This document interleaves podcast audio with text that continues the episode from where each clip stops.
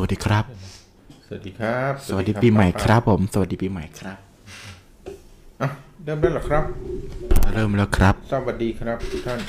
อะสวัสดีปีใหม่นะครับ พี่สมมาตรสวัสดีปีใหม่ครับ สวัสดีปีใหม่พี่สมมาตรนะครับเอ่อวันนี้นะครับเป็น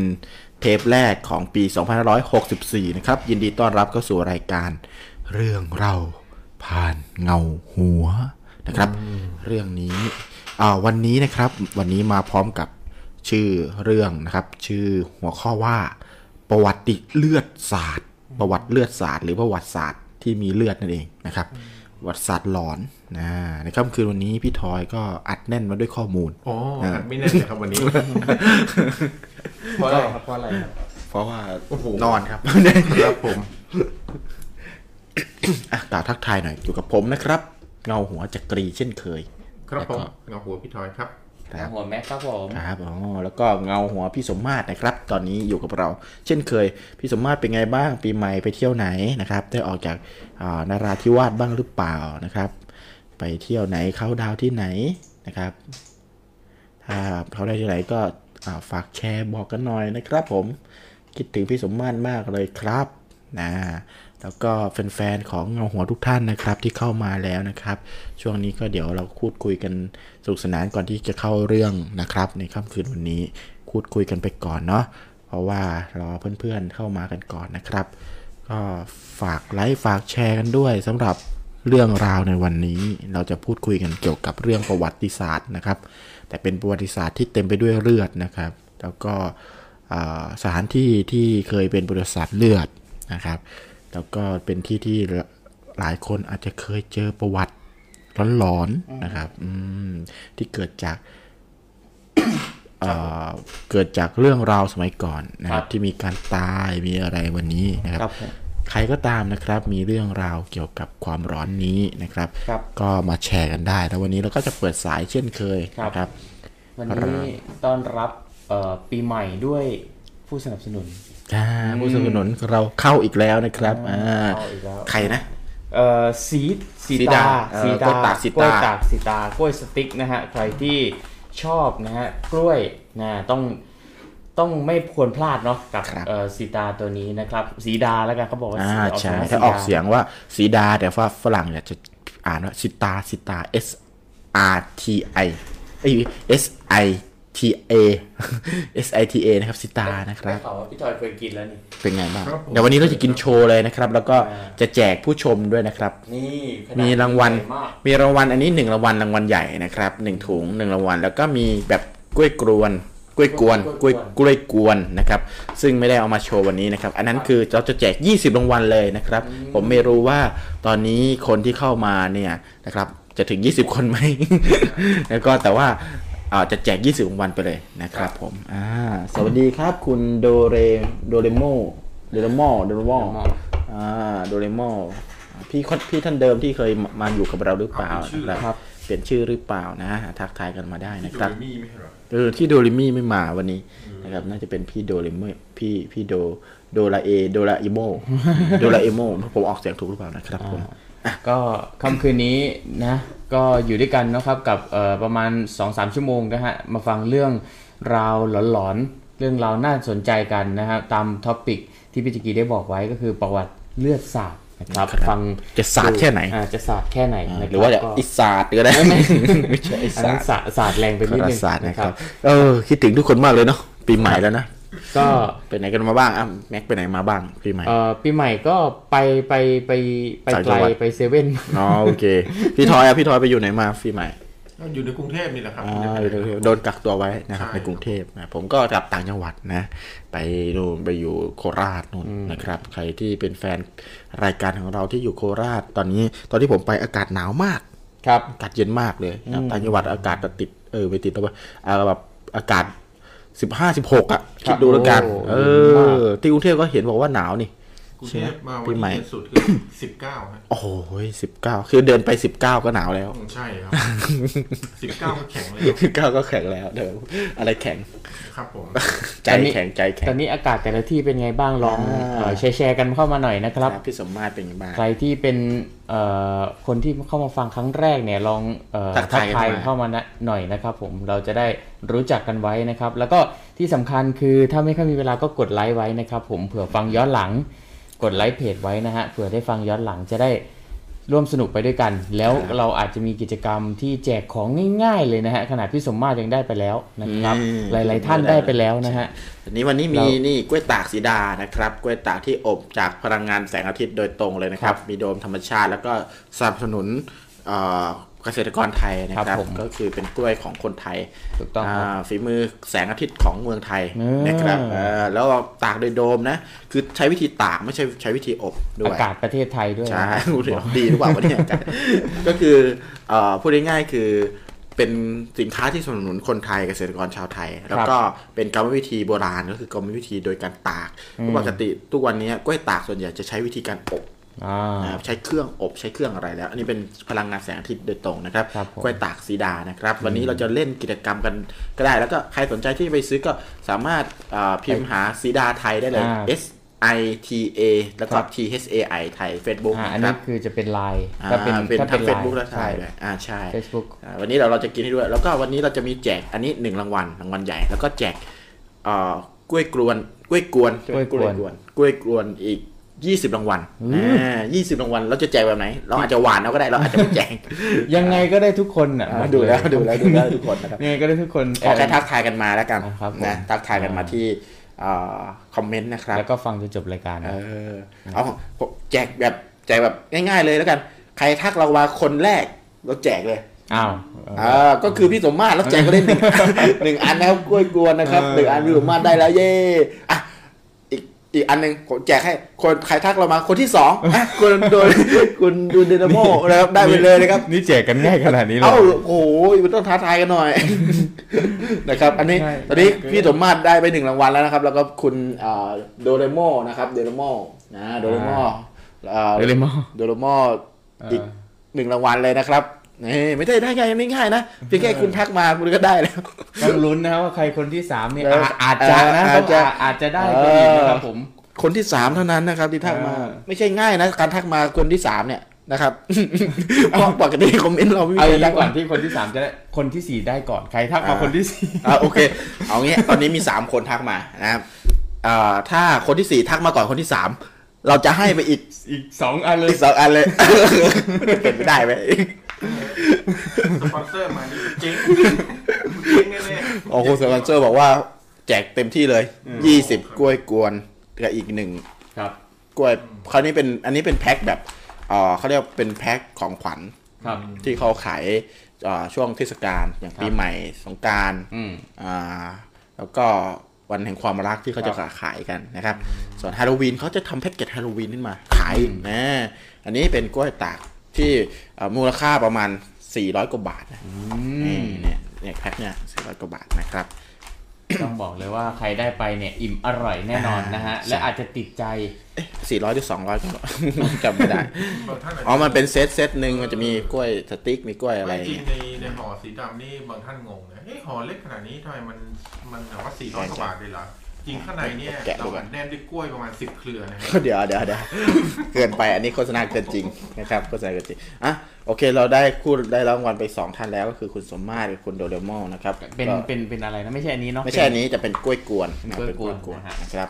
เออนี่คือแต่ว่าแกะแต่ว่าก็ยังมีโอกาสลุ้นอันนี้อยู่ก็เพราะว่าเราจะมีกิจกรรม ครับ นะครับวันนี้เอากิจกรรมนี้ด้วยกัน กิจกรรม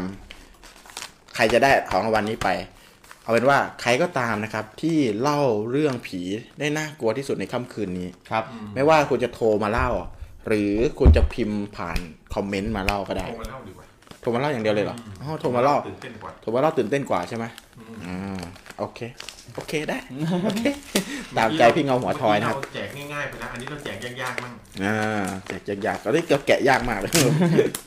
อันนี้ผมแกะลองแกะดูนะครับว่าข้างในเนี่ยเป็นห่อแบบไหนนะครับนี่ครับ นี่รีวิวอ๋อนี่เป็นกล้วย stick อ๋อนี่กล้วย stick อันนี้ก็กล้วยกล้วย stick นะฮะอ่าแล้วนอกจากกล้วย stick มันก็จะมีต้องระวังมันติดคอไม่อ๋อกล้วย stick อันนี้เป็นกล้วยชื่อมันเฉยอันนี้เป็นกล้วยตากนะอ่าเป็นกล้วยตากเป็นห่อกล้วยตากเออน่าจะแบบร้อยสองร้อยกว่าบาทนะอันเนี้ยเพราะว่ามันถ้าเซตหนึ่งมันก็จะมีทั้งกล้วยเป็นกระปุกมีเป็นอะไรเงี้ยอันนี้สี่ร้อยสามสี่ร้อยนะครับๆสวัสดีคุณธนาเฮ้ยนี่เป็นกล้วยกวนนี่ไงกล้วยกวนแบบนี้เขาบอกว่ากล้วยกวนแบบนี้เนี่ยหนึ่งห่อแบบเนี้ยนะครับหนึ่งห่อแบบเนี้ยครับ ของรางวัลตอนนี้พี่สมมาตรได้ไปแล้วนะครับ พี่สมมาตรได้แล้วแล้วก็คุณโดเรมอนแล้วเฮ้ย คุณธนาวสุมาแล้ว สวัสดีปีใหม่ครับพี่ปีใหม่ครับผมสวัสดีปีใหม่ครับคุณธนาวสุนะครับ คุณธนาวสุนะครับ คุณธนาวสุได้ของรางวัลเป็นกล้วยกวนจากสีดาไปแล้วครับเดี๋ยวหเดี๋ยวนึ่งอันพี่ธนาวัฒน์งงบอกกูเพิ่งเข้ามาเลยยังไม่ทันทำอะไรเลยก็คือเป็นคนที่สามไงอ่าคนที่เข้ามาเป็นคนที่สามก็ได้อันนี้ไปนะครับอ่ากล้วยเป็นกกล้ววยนกวนอันนี้เดี๋ยวเราสามคนละ ได้กล้วยกวนไปสามคนละนะครับ ใครที่ทักเรามาได้หมดทุกคน ตอนนี้นะ แต่เอาเป็นว่า เอาหยุดอยู่แค่สามรางวัลก่อน อ่า เดี๋ยวเราจะไปแจกไปเรื่อยๆแล้วกัน นึกอะไรได้เราก็จะแจกไปงั้นแหละ โอเคคให้รับครบยี่สิบรางวัลโอเคครับผม ก็สามท่านแรกนะฮะ เรามีที่อยู่แล้วเนาะอะมีเดี๋ยวที่เราอยู่จะเอาอีกเอ้ยอีกคุณท่านหโดนึ่งเรดูคนโดเรมอนเดี๋ยวโดเรมอย คนโดเรมอย เรียกชื่อเขาประหลาดเลยแล้วควรสะกดชื่อตัวเองให้หน่อยสิครับ เดี๋ยวเดี๋ยวเอ่อ ยินดีต้อนรับเข้าสู่ครอบครัวเงาหัวนะครับครับเงาหัวเราก็จะเล่าเรื่องหลอนแต่ก่อนเล่าเรื่องหลอนแล้วก็เล่าเรื่องหลกไปก่อนโอเคตลกตลกเออเล่าเรื่องคือด้วยความที่ปีใหม่เนาะเราก็ครับอาจจะอยากเอ่อให้รีแลกซ์ทุกคนรีแลกซ์ก่อนนะฮะมาเจอกันเดี๋ยวจะเข้าโหมดเร็วไปนิดนึงอ่าอ่าใช่ครับอ่ารบกวนช่วยแชร์สักนิดสักนิดหน่อยด้วยแล้วกันนะฮะใครที่เข้ามาอ๋อคุณโดเรมอนมาแล้วคุณโดเรมอนมาแล้วเออบอกชื่อเราหน่อยว่าแบบออกเสียงยังไงไหนเขาอ่านหน่อยดิ M O L ไม่ใช่ดีอ๋อโดเรมอนแหละผมว่าโดเรมอนแหละโดราเอมอนนะโดราเอมอนนะว่าดูเราใส่ใจแม่เราใส่ใจคือต้องบอกก่อนเราใส่ใจเพื่อนเราทุกคนครับรายการรายการของเราครับเป็นรายการที่เล่าเรื่องผีก็จริงเล่าเรื่องหลอนก็จริง แต่ว่ามันจะมีความรู้อยู่บ้างอ่าไม่รู้ว่าความรู้หรือเปล่านะครับแล้วสิ่งสำคัญก็คือทุกครั้งนะครับ ตั้งแต่เราจัดรายการมาทั้งหมดก็สี่ห้าเดือนแล้วเนาะอืม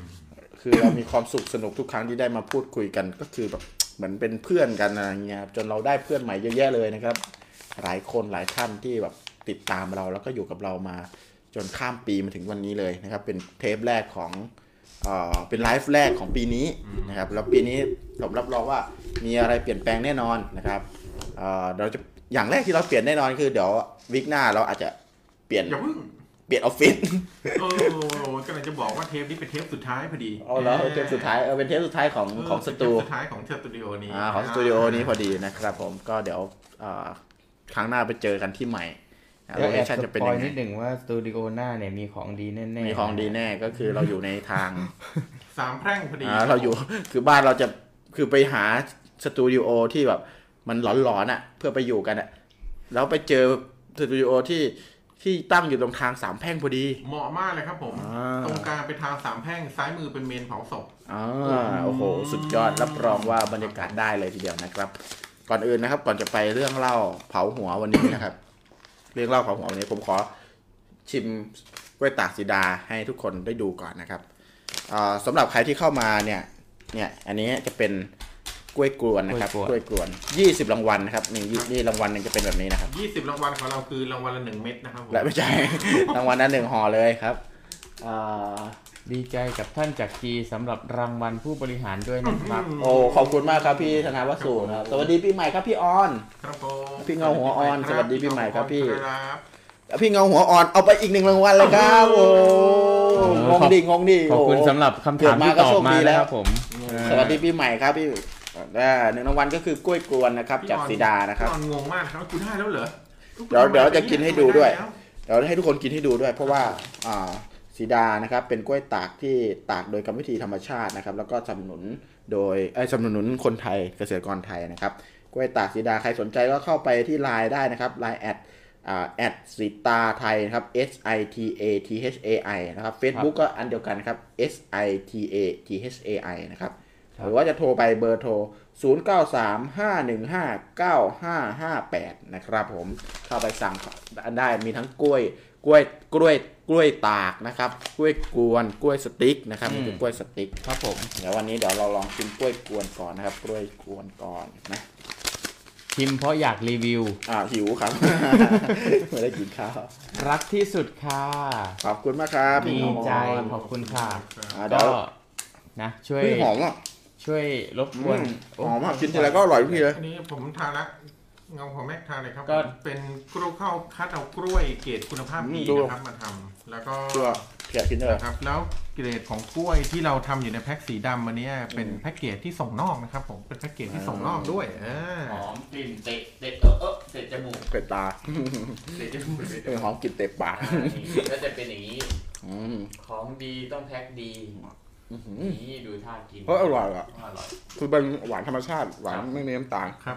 สุดยอดมากนะครับคุณจักรีพอกินเสร็จแล้วก็เอามือไปเช็ดกางเกงครับ ผมแล้วจัดรายการต่อ ขอบคุณมากครับพี่นานาวัสุขอบคุณพี่ออนนะครับ ขอบคุณคุณโดเรมอน คุณโดเรมอน เขาบอกว่าเขาชื่อโดเรโดมอนเรมอนนะคุณเดี๋ยวคุณโดเรมอนส่งที่อยู่มาหลังไม้นะครับ เดี๋ยวเราหลังจบรายการเดี๋ยวติดต่อไปนะครับผมทุกคนเลยอะคุณธนาวสุคุณอ่าเงาหัวอ่อน พี่ สมมาตรนะครับคุณโดเรมอนทั้งสี่ท่านได้รับรางวัลเป็นกล้วยกวนจากสีดาไปเลยคนหนึ่งหนึ่งของแล้วส่งไปให้นะครับอะง่ายก็สวัสดี 20 ท่านที่เข้ามากันตอนนี้นะครับ อยู่กับพวกเราเงาหัวนะครับ เรื่องเล่าผ่านเงาหัว เราจะเล่าเรื่องราวต่างๆ มากมาย ทั้งร้อนบ้างไม่ร้อนบ้าง แต่อย่างหนึ่งที่เราเอ่อได้แน่นอนก็คือดันได้เป็นครอบครัวเงาหัวๆอ่าได้พูดคุยกันด้วยเพื่อนนะฮะๆนะครับพูดคุยกันอย่างแบบ คือ เราไม่ได้ตั้งใจตลกแต่เราอาจจะตลกแน่ครับแต่พี่ทอยเนี่ยเป็นตัวตลกของที่นี่อืผมมค่อยตลกครับบอกเลยผมคนเครียดครับอะเดี๋ยวพูดถึง topic ทำไมถึงได้ topic ตัวนี้มาครับพี่กิเอ่อจริงๆแล้วต้องต้องบอกอย่างนี้ครับเอ่อรายการของเราเนี่ยนะครับจากที่ feedback มานะครับหลายหลายท่านที่พอหลังจากไลฟ์เสร็จหรืออะไรก็แล้วแต่เนี่ย เราอะอะไม่ได้หลอนมากอืมอืมไม่ได้น่ากลัวมาก ไม่ได้เป็นรายการที่เฮ้ยมาถึงแล้วแบบเฮ้ยน่ากลัวเปิดฟังเหมือนเดอะช็อคเหมือนรายการอื่นๆเขาอืมครับแต่บรรยากาศของเราเนี่ยเป็นบรรยากาศของการได้ถกปัญหาถกความรู้ แล้วก็เรื่องของเรื่องราวต่างๆ กันมากกว่า ดังนั้นเอ่อเทปแรกเนี่ยอยากเป็นเทปแบบพูดเรื่องราวมากกว่าที่จะเป็นเน้นเรื่องร้อนครับอ่าก็เลยคิดว่าเฮ้ยประวัติศาสตร์เนี่ยน่าสนใจครับ แต่ว่าประวัติศาสตร์ทั่วไปก็ มันก็จะทั่วไปอืมเนี่ยพอไปดูประวัติศาสตร์หลายๆ อันที่รู้สึกว่าอยากอยากนำมาเล่าเนี่ยอืมมันเป็นประวัติศาสตร์ที่ผ่านความทารุณมาครับผ่านเหตุการณ์เรื่องราวเขาเรียกว่าเรื่องราวเลือด อืมคือมีการเลือดตกยังออกนะครับ มีตายมีเสียชีวิตกันอืมแล้วก็สถานที่แห่งนั้นเป็นสถานที่ที่หลายคนไปเจอผี ไปเจอความหลอนไปเจอเรื่องลึกลับมากมายนะซึ่งวันนี้ก็จะนำมาพูดคุยแล้วก็มาฝากกันครับอ่า ก็วันนี้ก็ฝากไว้ด้วยอยู่ด้วยกันนานๆ ยาวๆนะเข้ามาก็อย่าเพิ่งกดออกไปนะครับ ก็มาทำความรู้จักกันก่อนนะครับอย่าใครคาดหวังหลอนหลอนอะไรเงี้ยก็ต้องบอกไว้ก่อนเลยว่าเราอาจจะไม่ได้หลอนขนาดนั้น เพราะว่าพิธีกรเราก็ขี้กลัวอยู่ดังนั้นพาไปพาพี่ทอยไปไปดูออฟฟิศใหม่ใช่ไหมไปดูสตูดิโอใหม่นะครับเราบอกเฮ้ยนี่เป็นทางสามแพร่งพี่ทอยบอกว่าเฮ้ยคนลุกเดินหนีเลย โอ้ก็คือเดินแบบหลบเพื่อไม่อยากอยู่ตรงนั้น เดินไปดูฮะใช่นะครับเห็นว่าคนลุกก็ประวัติศาสตร์เลือดเนี่ยก็เรื่องประวัติประวัติเลือดศาสตร์เนี่ยก็คือเป็นเรื่องราวของค่ำคืนวันนี้แล้วกัน เป็นค่ำคืนที่จะพูดถึงเรื่องประวัติศาสตร์ที่เต็มไปด้วยเลือดการนองเลือด ซึ่งพี่ทอยก็เตรียมมาเต็มกระบุงโกยเลยทีเดียวลำบากกูอีก มีไหมพี่ทอยมีเรื่องเรื่องเล่าเผาหัวไหมโอ้โหคือบอกเลยครับว่าท็อปิกนี้มันหายากมากมคือที่ว่าหายากเนี่ย การที่แบบหาเรื่องที่เป็นประวัติเลือดศาสตร์เนี่ยแล้วทำให้มันน่ากลัวด้วย คือมันมัน มันไม่ค่อยจะมีเลยอ๋อคือถ้าเกิดมันเป็นมันเป็นประวัติศาสตร์มันก็คือเป็นเชิงประวัติศาสตร์ไปเลยอย่างเงี้ยครับครับอ่าผมอาจจะมีเรื่องราวของสิ่งเหนือธรรมชาติอยู่บ้าง แต่มันก็ไม่ได้น่ากลัวเท่าไหร่อ๋อผมนะครับโอเคงั้นผมเล่าเรื่องที่เคยค้างเอาไว้เมื่อปีที่แล้วแล้วกันอืมครับเรื่องจำได้ไหมคือเราคุยกันเรื่องอะไรปีไอปีที่แล้วเทปล่าสุดที่ผมมาไม่ทันที่ผมไปรับรางวัลที่คุยเรื่องที่พพี่นางทอยเลือดเขาขาวใช่ไหมที่เออที่พี่ทอยเขา เผาผมว่าผมไปรับผู้บริหารอะไรระดับนั่นแหละครับอะไรผู้บริเงี้ยหารระดับเป๊ะระดับโลกอะไรเงี้ยจริงๆไม่ใช่นะครับเป็นเป็นครับผมการทำธุรกิจความร่วมมือเฉยๆนะครับอืมแต่ตอนนั้นมามาก็ได้เล่าเรื่องหนึ่งก็คือเรื่องคำสาปใช่ไหมอืมคำสาปของพื้นที่ต่างๆ เอาไว้ แล้วก็มันมีสถานที่หนึ่งที่ผมติดค้างเอาไว้ว่าเฮ้ยมันเป็นเพราะอะไรถึงโดนคำสาปแบบนั้นอืมนะครับ ก็ก็คือเรื่องเกิดขึ้นที่สถานที่แห่งหนึ่งนะครับ สถานที่ที่ที่ ผู้คนเขาเรียกว่าโดนคำสาปว่าผู้คนที่อยู่ที่นั่นจะไม่เจริญอืมเป็นสถานที่ที่เอ่อไม่เจริญ เพราะว่ามีประวัติศาสตร์บางอย่างก็เข้ากับวันนี้พอดี ก็เลยอาจจะเอามาเล่าให้นิดนึงแล้วกันนะครับผมก็คือที่แห่งนี้นะครับเป็นสถานที่ที่เป็นที่ที่หนึ่งในประเทศไทยนะครับครับเป็นที่ที่หนึ่งในประเทศไทยที่เอ่อเรียกได้ว่าเป็นที่ที่เดียวที่ไม่มีเซเว่นนะจำได้ไหม เป็นที่ที่เดียวที่ไม่มีเซเว่นนะครับ ไม่มีเซเว่นแล้วก็ผู้คนก็จะขี้เหล้าเมายา ใครอยู่ที่นั่นก็จะไม่ได้ร่ำไม่ได้รวย ก็จะไม่ค่อยเจริญเนี่ยอันนี้คือเป็นคำสาปนะครับ เป็นความเชื่อว่ามีคำสาปแต่สมัยโบราณ แล้วก็ส่งผลให้ทุกวันเนี้ยสถานที่แห่งนั้น อาจจะด้วยอะไรก็แล้วแต่เนี่ย คือไม่มีความเจริญอยู่ในนั้นเป็นยังไงเป็นเอ่อสถานที่ที่คนโตมาก็จะเมาเหล้าเมายากันอะไรอย่างนี้ยนะครับส ถานที่แห่งนั้นนะครับจริงๆแล้วในประวัติศาสตร์เขาบอกว่านะครับเขาเล่าให้ฟังนะครับ อันนี้เรื่องราวนี่ก็จริงๆก็หาอ่านได้ในออนไลน์แหละนะครับเอ่อเรื่องนี้เป็นเรื่องที่หลายเอ่อในในสมัยก่อนนะครับตั้งแต่สมัยพระนเรศวรมหาราชครับพูดง่ายๆนะครับ มีประวัติศาสตร์ความเป็นมาว่าตั้งแต่พระนเรศวรมหาราชยกทัพไปที่เมืองเนี้ยนะครับ แล้วก็พอดีว่าเมืองเนี้ยเป็นเมืองที่ทางแบบ บรามาพม่ารามันครับนะครับ พวกอาริราชศัตรูในสมัยก่อนนะครับ ที่ที่ยกทัพมาแล้วก็มาสอดแนมครับนะครับมาหลบซ่อนเตรียมจะโจมตีพระนเรศวรของเราเนี่ยแหละนะครับพระนเรศวรก็เลยอาพอไปถึงที่นั่นเสร็จแล้วก็จับไม่ใช่จับคือก็ไปถามไถ่ชาวบ้านครับอ่าไปถามไถ่ชาวบ้านว่าที่นี่อะมีไอ้พวกอ่าพม่าอยู่ไหมครับอะไรเงี้ยนะครับอ่าพวกอามอนพวกอะไรที่เป็นเป็นข้าศึก เป็นศัตรูกันเนี่ยหลบซ่อนอยู่หรือเปล่านะครับ คนที่นั่นนะครับ ชาวบ้านที่นั่นก็ด้วยอะไรก็ไม่รู้ล่ะ ก็บอกว่าไม่มีใครอยู่หรอกไม่มีใครหลบซ่อนอยู่อะไรประมาณนี้นะครับ แต่ว่าจริง ๆแล้วมีนะครับครับก็คือมีไส้ศึกมีเขาเรียกว่ามีทหารของพม่าเนี่ย แอบอยู่นะครับหลบอยู่ในบ้านของคนชาวบ้านแถวนั้นนะชาวบ้านก็แบบเอ่อไม่ยอมบอกพระนเรศวรนะครับโดยพระนเรศวรเองก็พอก็เหมือนละแค่ละขายว่าจริงๆแล้วชาวบ้านเนี่ยโกหก ก็เลยให้ชาวก็เลยบอกกับชาวบ้านว่าเอ่อถ้าไม่มีจริงๆเนี่ยแล้วเราค้นพบว่ามีเนี่ย เราขอให้สถานที่แห่งเนี้ย ไม่เจริญนะอืมอืมไม่เจริญนะ ไม่เจริญ แล้วก็ในที่สุดนะครับ ในที่สุด ทหารของพระนเรศวรก็ไปพบเจออ่าพม่าเนี่ยนะครับซ่อนตัวอยู่หรืออะไรอย่างเงี้ยนะครับอ๋อที่ไปซ่อนตัวอยู่ที่สมุทรปราการเนี่ยใช่สเป็นมุตทอนรตัวสาครทุยไม่ใช่เออเอ่อสมัยก่อนน่ะด้วยความที่เราเรียนประวัติศาสตร์มาเนาะพม่าเนี่ยก็ก็คือใช้เราเราใช้คำว่าพม่าแต่จริงๆในสมัยก่อนมันไม่ใช่พม่านะอืมคือเขาไม่ใช่พม่านะครับอมันเป็นสมัยก่อนมันมันมีหลายชนชาติอืมมันมีหลายชนชาติชน เขาเรียกว่าชาติพันธุ์ของพม่าสมัยก่อนมันเยอะอืมเราเลยเรียกเขาว่าพม่าจริงๆ แล้วพม่าเป็นแค่ชนชาติหนึ่ง ซึ่งตอนที่บุกกับเราอะเขาบอกว่าเอ่อชาติพันธุ์หนึ่งชาติบันหนึ่งซึ่งตอนที่ในสมัยกรุงยุกรุงศรีอยุธยาที่อ่าไม่ว่าจะสมัยพระนเรศวรอะไรเงี้ยนะครับ คนที่ลบกับพระนเรศวรเนี่ยคือใครนะคือมอนมอญใช่อ่าชื่ออะไรนะชื่อพระเจ้าอะไรนะตัวตะเบงชเวตี้อ่าผู้ชนะสิบทิศใช่ไหมครับผม เอ่อเอ้ยผู้ชายสิทธินั่นเป็นบิดาอ่าจะเป็นบิดาที่รับพระนเรศวรไปอุปการะด้วยด้วยความที่เป็นเฉลย อ่าใช่คือแต่ว่าชาติพันธุ์ของเขานะ่ะคือเชื้อชาติของเขาเป็นมอญไม่ใช่เป็นพม่าแต่เราครับผมติดหูกันว่าเอ้ยศัตรูของเราคือพม่าไม่ใช่ จริงๆแล้วตอนนั้นก็ลบกันมั่วไปหมดแหละมันไม่มีใครเป็นศัตรูใครหรอกทุกวันนี้ก็เป็นพี่น้องกันหมดแหละแต่ว่าตอนนั้นเอาเอาเอาง่ายๆก็คือเขาเราเรียนกันแล้วนะว่าเป็นพม่าเราก็ว่าเป็นพม่าแล้วกันก็คือชาวบ้านที่นั่นเนี่ยก็เขาเรียกว่าซ่อนตัว ซ่อนตัวฆ่าศึกเอาไว้นะครับ ก็เลยกลายเป็นว่าคำสาปของพระนเรศวรเนี่ย ก็เลยตาตรึงสถานที่แห่งนั้นเอาไว้ เหมือนสาบสถานที่แห่งนั้นเอาไว้ จนปัจจุบันเนี่ยจนถึงปัจจุบันเนี่ย ปัจจุบันเนี่ยสถานที่แห่งนั้นเนี่ย ตามคำสาปของพระนเรศวรเนี่ยก็คือไม่จะไม่เจริญซึ่งทุกวันเนี้ยดูได้เลย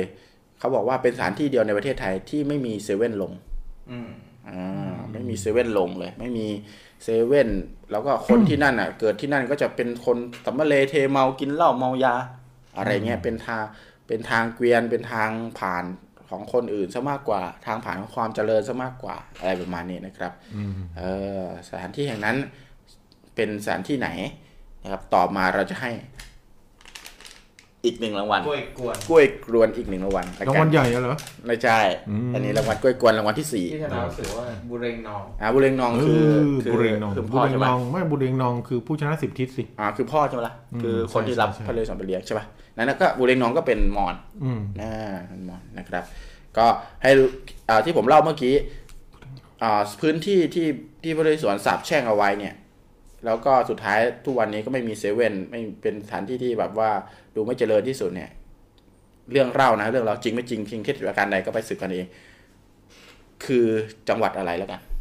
อืมคือจังหวัดอะไรแล้วกันอ่าจะปูอำเภอมาด้วยก็ได้นะครับ รับไปเลยหนึ่งรางวัลสำหรับ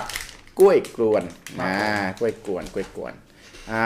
กล่าวสวัสดีหน่อยน้องแม็กน้องเงาหัวแม็ก เอ่อสวัสดีคุณวีระด้วยนะครับผมที่เข้ามาทักทายบอกว่าชอบเลยครับ ผมน่าจะเป็นเรื่อง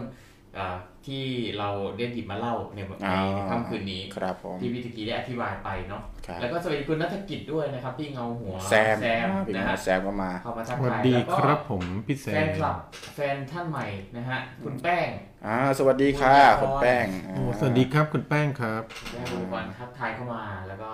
พี่ธนาวสุนะครับ พี่เงาหัวธนาวสุบอกว่าบุเราบุรีรัมย์ไม่ใช่บุเรงน้องพี่เงาอ่าพี่พี่นัทพี่แซมบอกพี่พี่เงาหัวแซมบอกว่ากล้วยนิสัยไม่ดีกล้วยกวนอ่ามโอเคไม่อ่านทุกอย่างเลยดูเขาเดี๋ยวเลยเศษมุกเรายังอ่านเลยคิดครับผมบอกแล้วไงมุกเราพรีเมียมมุกเราพรีศษเมียมเออ๋ออมุกของเงาหัวเราก็พรีเมียมเหมือนกันถูกต้องาเราเงาหัวเราก็มีเมียมเหมือนกันนะ โอเคกล้วยกวนนะครับเป็นรางวัลของค่ำคืนวันนี้ 20 รางวัล แล้วก็รางวัลใหญ่คือใครโทรมาเล่าแล้วร้อนที่สุดรับไปเลยครับเซตของ เซตของรางวัลของสิบตานะคครัรับบผมอ่าในกล้วยถุงกับดำๆนี้แกะออกมาคือไอสิ่งที่วางอยู่ข้างหน้าท่านใช่ยุบยับมากมายมีกล้วยนะครับผมกล้วยตากรมสองในะครับกถุล้วยงกสีวนดำหนึ่งแล้วก็อืมกล้วยสติ๊กอีกหนึ่งครับใช่กล้วยสติ๊กนี่อร่อยมากอร่อยนี่มากเป็นเซตปีใหม่เซตปีใหม่ใช่เซตปีใหม่เซตปีใหม่ของครับเขาผมอ่าสวัสดีคุณน้องอ่ามาร์คุณน้องกี้แม็กกี้นะครับน้องคุณน้องมาร์กี้คุณน้องมาร์กี้โอ้สสวัวัสสดีดีครัค่ะบผมโอ้ค่ะ FC จากอิตาลีอะสวัสดีโอ้คโหรับสวัสดีครับผมเป็นไงครับ อิตาลีเป็นไงตอนนี้หนาวไหมอ่าคน ตอนนี้ดีเขาทักทายกันยังไงพี่อ้าวบบรออกสชื่อบรอสเนียงอันนั้นไม่ใช่บรอสเซนนะเขมรบงสระเนียลาเซอ่าคุณน้องคุณน้องตอนนี้ที่นั่นเกี่ยวข้าวถึงเกี่ยวข้าวยังฮะเดี๋ยวเอาละไม่ใช่ยังไม่ได้เดี๋ยวเอายังไม่ว่ะถึงเอาไม่ได้เกี่ยวข้าวไม่ได้ไม่ได้อิตาลีไม่แถวแถวนี้นะอ่าโอเค ผมเคยกินอยู่อิตาลีโซดาเนี่ย เอ๊ะอะไรอะอิตาเลียนเออไม่ทันเลยอะโอเค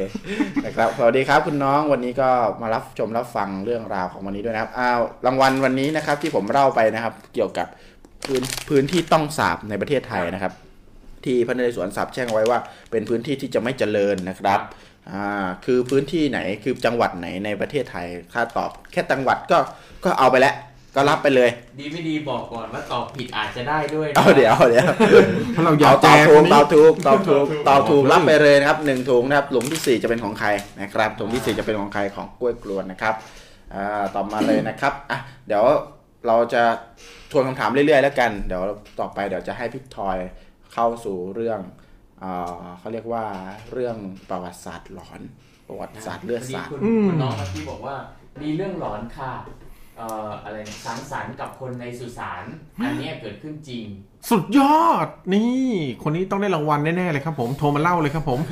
อ่าสามารถโทรมาเล่าได้เดี๋ยวเออเราอยู่กับเราสักถึงตอนสี่ทุ่มครึ่งครึ่งหลันะงครับสี่ทุ่มครึ่งหลังสี่ทุ่มครึ่งนะครับเปิดสายโทรมาเล่าโทรเล่าได้ที่ไหนนะครับจะมาเล่าได้ที่ที่ขึ้นหน้าจอเลยนะครับเป็น Line Official นะฮะพิมพ์ภาษาอังกฤษว่า Head Shadow นะครับนะครับ H U นะครับ H E A D S S H H A A D D O O W นะครับ ตรงตัวเลย แอดเข้ามานะครับ แล้วเราจะมาคอสายวิเอ่อคุยสายกันนะครับ เล่าเรื่องหลอนนะฮะประสบการณ์จริงของทุกๆท่านที่อืมอยากจะมาแชร์กันนะครับ ผมหลังสี่ทุ่มครึ่งอะเดี๋ยวคุณน้องรอด้วยนะครับ คุณน้องรู้ยังว่าถ้าอยู่กับเราจนถึง คือมามาคุยพูดคุยกับเราเอ่อมากกว่าสองครั้งเนี่ยครับจะได้อวยยศนะ อืมครับผม อวยยศเป็นเงาหัวเหมือนพี่สมมาตรเหมือนพี่ออนเนี่ยอืมก็เขาก็ชื่อว่าเงาหัวสมมาตรกับเงาหัวออนครับผมอ่าทุกคนจะมียศอยู่ข้างหน้าเอ้ยจะครับเป็นผมยศเงาหัวน้องหรือเปล่าก็ ก็มาอีกครั้งนะครับ ก็อามาจอีกครั้งอาจจะสงสัยว่าเอ๊ะแล้วยศเงาหัวเนี่ยไปทำไม ยศเงาหัวนี่มีประโยชน์นะครับครับผมที่เซเว่นดีเลเว่นนะครับ โค้กกระป๋องละสิบห้าถ้ามียศเงาหัว สามารถซื้อได้ในราคากระป๋องละสิบหกบาทครับผมอืม โทษทีรับไม่ทัน เล่นไปเรื่อยเล่นไปเรื่อยโทษไม่ทันอะเดี๋ยวเราเข้าสู่สักเรื่องหนึ่งเดี๋ยววันนี้เอามาฝากเป็นน้ำจิ้มสักนิดนึงพี่ทอยมีไหมเอาเล็กๆเล็กอะเล็กๆก็เอาอะนี่ครับผมก็ถ้าพูดถึงวันนี้เราพูดถึงประวัติเลือดศาสตร์ใช่ไหมครับคำว่าประวัติเลือดศาสตร์เนี่ยมันไม่ได้หมายความว่ามันจะต้องเป็นสถานที่หรืออะไรแบบนี้อย่างเดียวนะครับ เหตุการณ์ที่เกิดขึ้นจริงในประวัติศาสตร์เนี่ย ก็จัดว่าเป็นประวัติคือเป็นประวัติเลือดศาสตร์ได้เหมือนกันนะครับอ่า เดี๋ยวสักครู่หนึ่งผมจะนำรูปรูปหนึ่งเนี่ย ขึ้นมอนิเตอร์ให้ให้แฟนๆ ได้ชมนะครับ รูรูปเนี้ยเป็นรูปจริงนะครับ แล้วก็เป็นรูปที่ได้รับอ่าได้รับรางวัลด้วยนะครับ ได้รับรางวัลที่เขาเรียกว่าเป็นรางวัลใหญ่ของผู้สื่อข่าวเนี่ยเขาเรียกว่ารางวัลพูลิเซอร์นะๆคโอ้โหรูปนี้เนี่ยเป็นหนึ่งในรูปที่ได้รับรางวัลพูลิเซอร์ด้วยนะครับ ขึ้นเลยกันนะครับอ่าขึ้นเลยครับขึ้นเลย อืมนะครับ รูปนี้เป็นรูปที่ได้รับรางวัลพูลิเซอร์นะครับ แต่ว่าพอหลังจากที่คนเห็นรูปนี้เนี่ย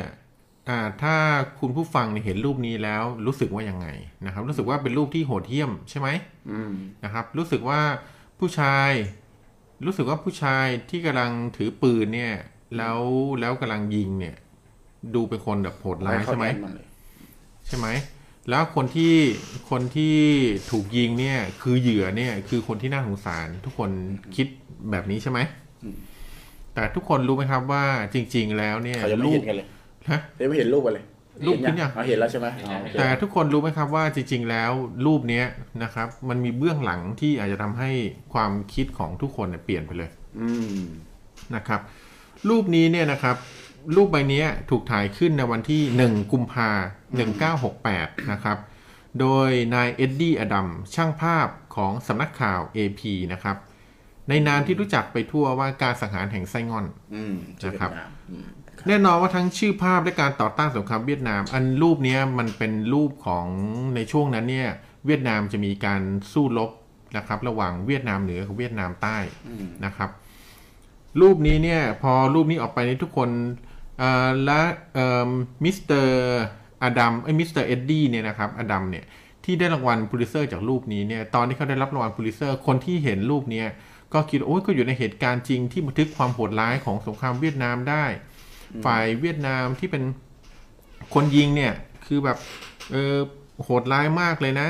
เพียงแค่ยิงเขาตายเพราะว่าเพียงแค่ผู้ชายคนนั้นเน่ะเป็นพวกเวียดกงเท่านั้นเองพวกเวียดกงคือพวกพวกที่แบบไปดำเหนือฮะอ่าครับผม ก็แค่เขาเป็นพวกเวียดกงฮะจะไปยิงเขาตายเลยเหรอโหดร้ายเหลือเกินนะครับแล้วมิสเตอร์อดัมเนี่ยก็ได้รับรางวัลพูลิเซอร์จากรูปนี้ไป โดยที่มิสเตอร์อดัมเนี่ยไม่ได้อธิบายเบื้องหลังของรูปนี้เลย ว่าเหตุการณ์ที่เกิดขึ้นเนี่ยเพราะอะไรนะครับ ไม่ทราบว่าตอนนักคือผู้ฟังนะครับที่กำลังชมอยู่เนี่ยนะครับ ทราบประวัติของรูปนี้ไหม นะครับเห็นคุณเอ่อพี่สมมาตรบอกว่าเคยอ่านข้อมูลมาคร่าวๆบ้างอืมครับใช่ดังอยู่ครับเรื่องนี้อืมครับผม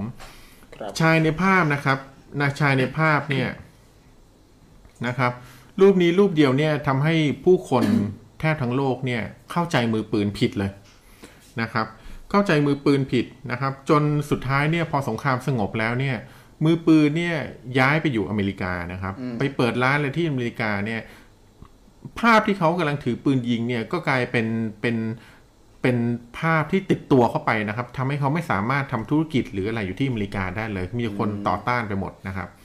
สุดท้ายแล้วเนี่ยมิสเตอร์อดัมเนี่ยก็ต้องออกมาเล่าถึงเบื้องหลังของรูปนี้นะครับ เบื้องหลังของรูปนี้เนี่ยกลายเป็นว่านะครับ ผู้ชายเสื้อลาย ผู้ชายเสื้อลายที่โดนยิงเนี่ยนะครับ เป็นคนของเวียดกงนะครับ แล้วเขาเข้ามาในฐานที่ตั้งนะครับ คือมิสเตอร์คนยิงเนี่ยชื่อมิสเตอร์เหงียนงกโล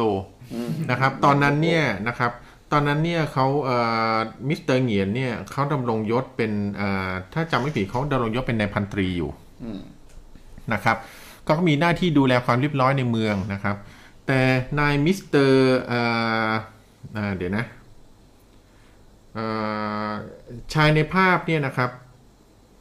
ชายในภาพที่โดนยิงชื่อเหงียนวันเลมนะครับ เรียกว่ามิสเตอร์เหงียนวันเลมแล้วกันนะครับมิสเตอร์เหงียนวันเลมเนี่ยจริง ๆ แล้วพอเข้ามาในเมืองที่ที่พลตรีคนเนี้ยควบคุมอยู่นะครับ เขาได้สังหารคนเนี่ยไปแล้ว 38 คนอืมนะครับเขาได้ถืออาวุธปืนเนี่ย แล้วก็เข้าบ้านใครก็ยิงสังหารหมดอะ38คนตายเพราะฝีมือเขาคนเดียว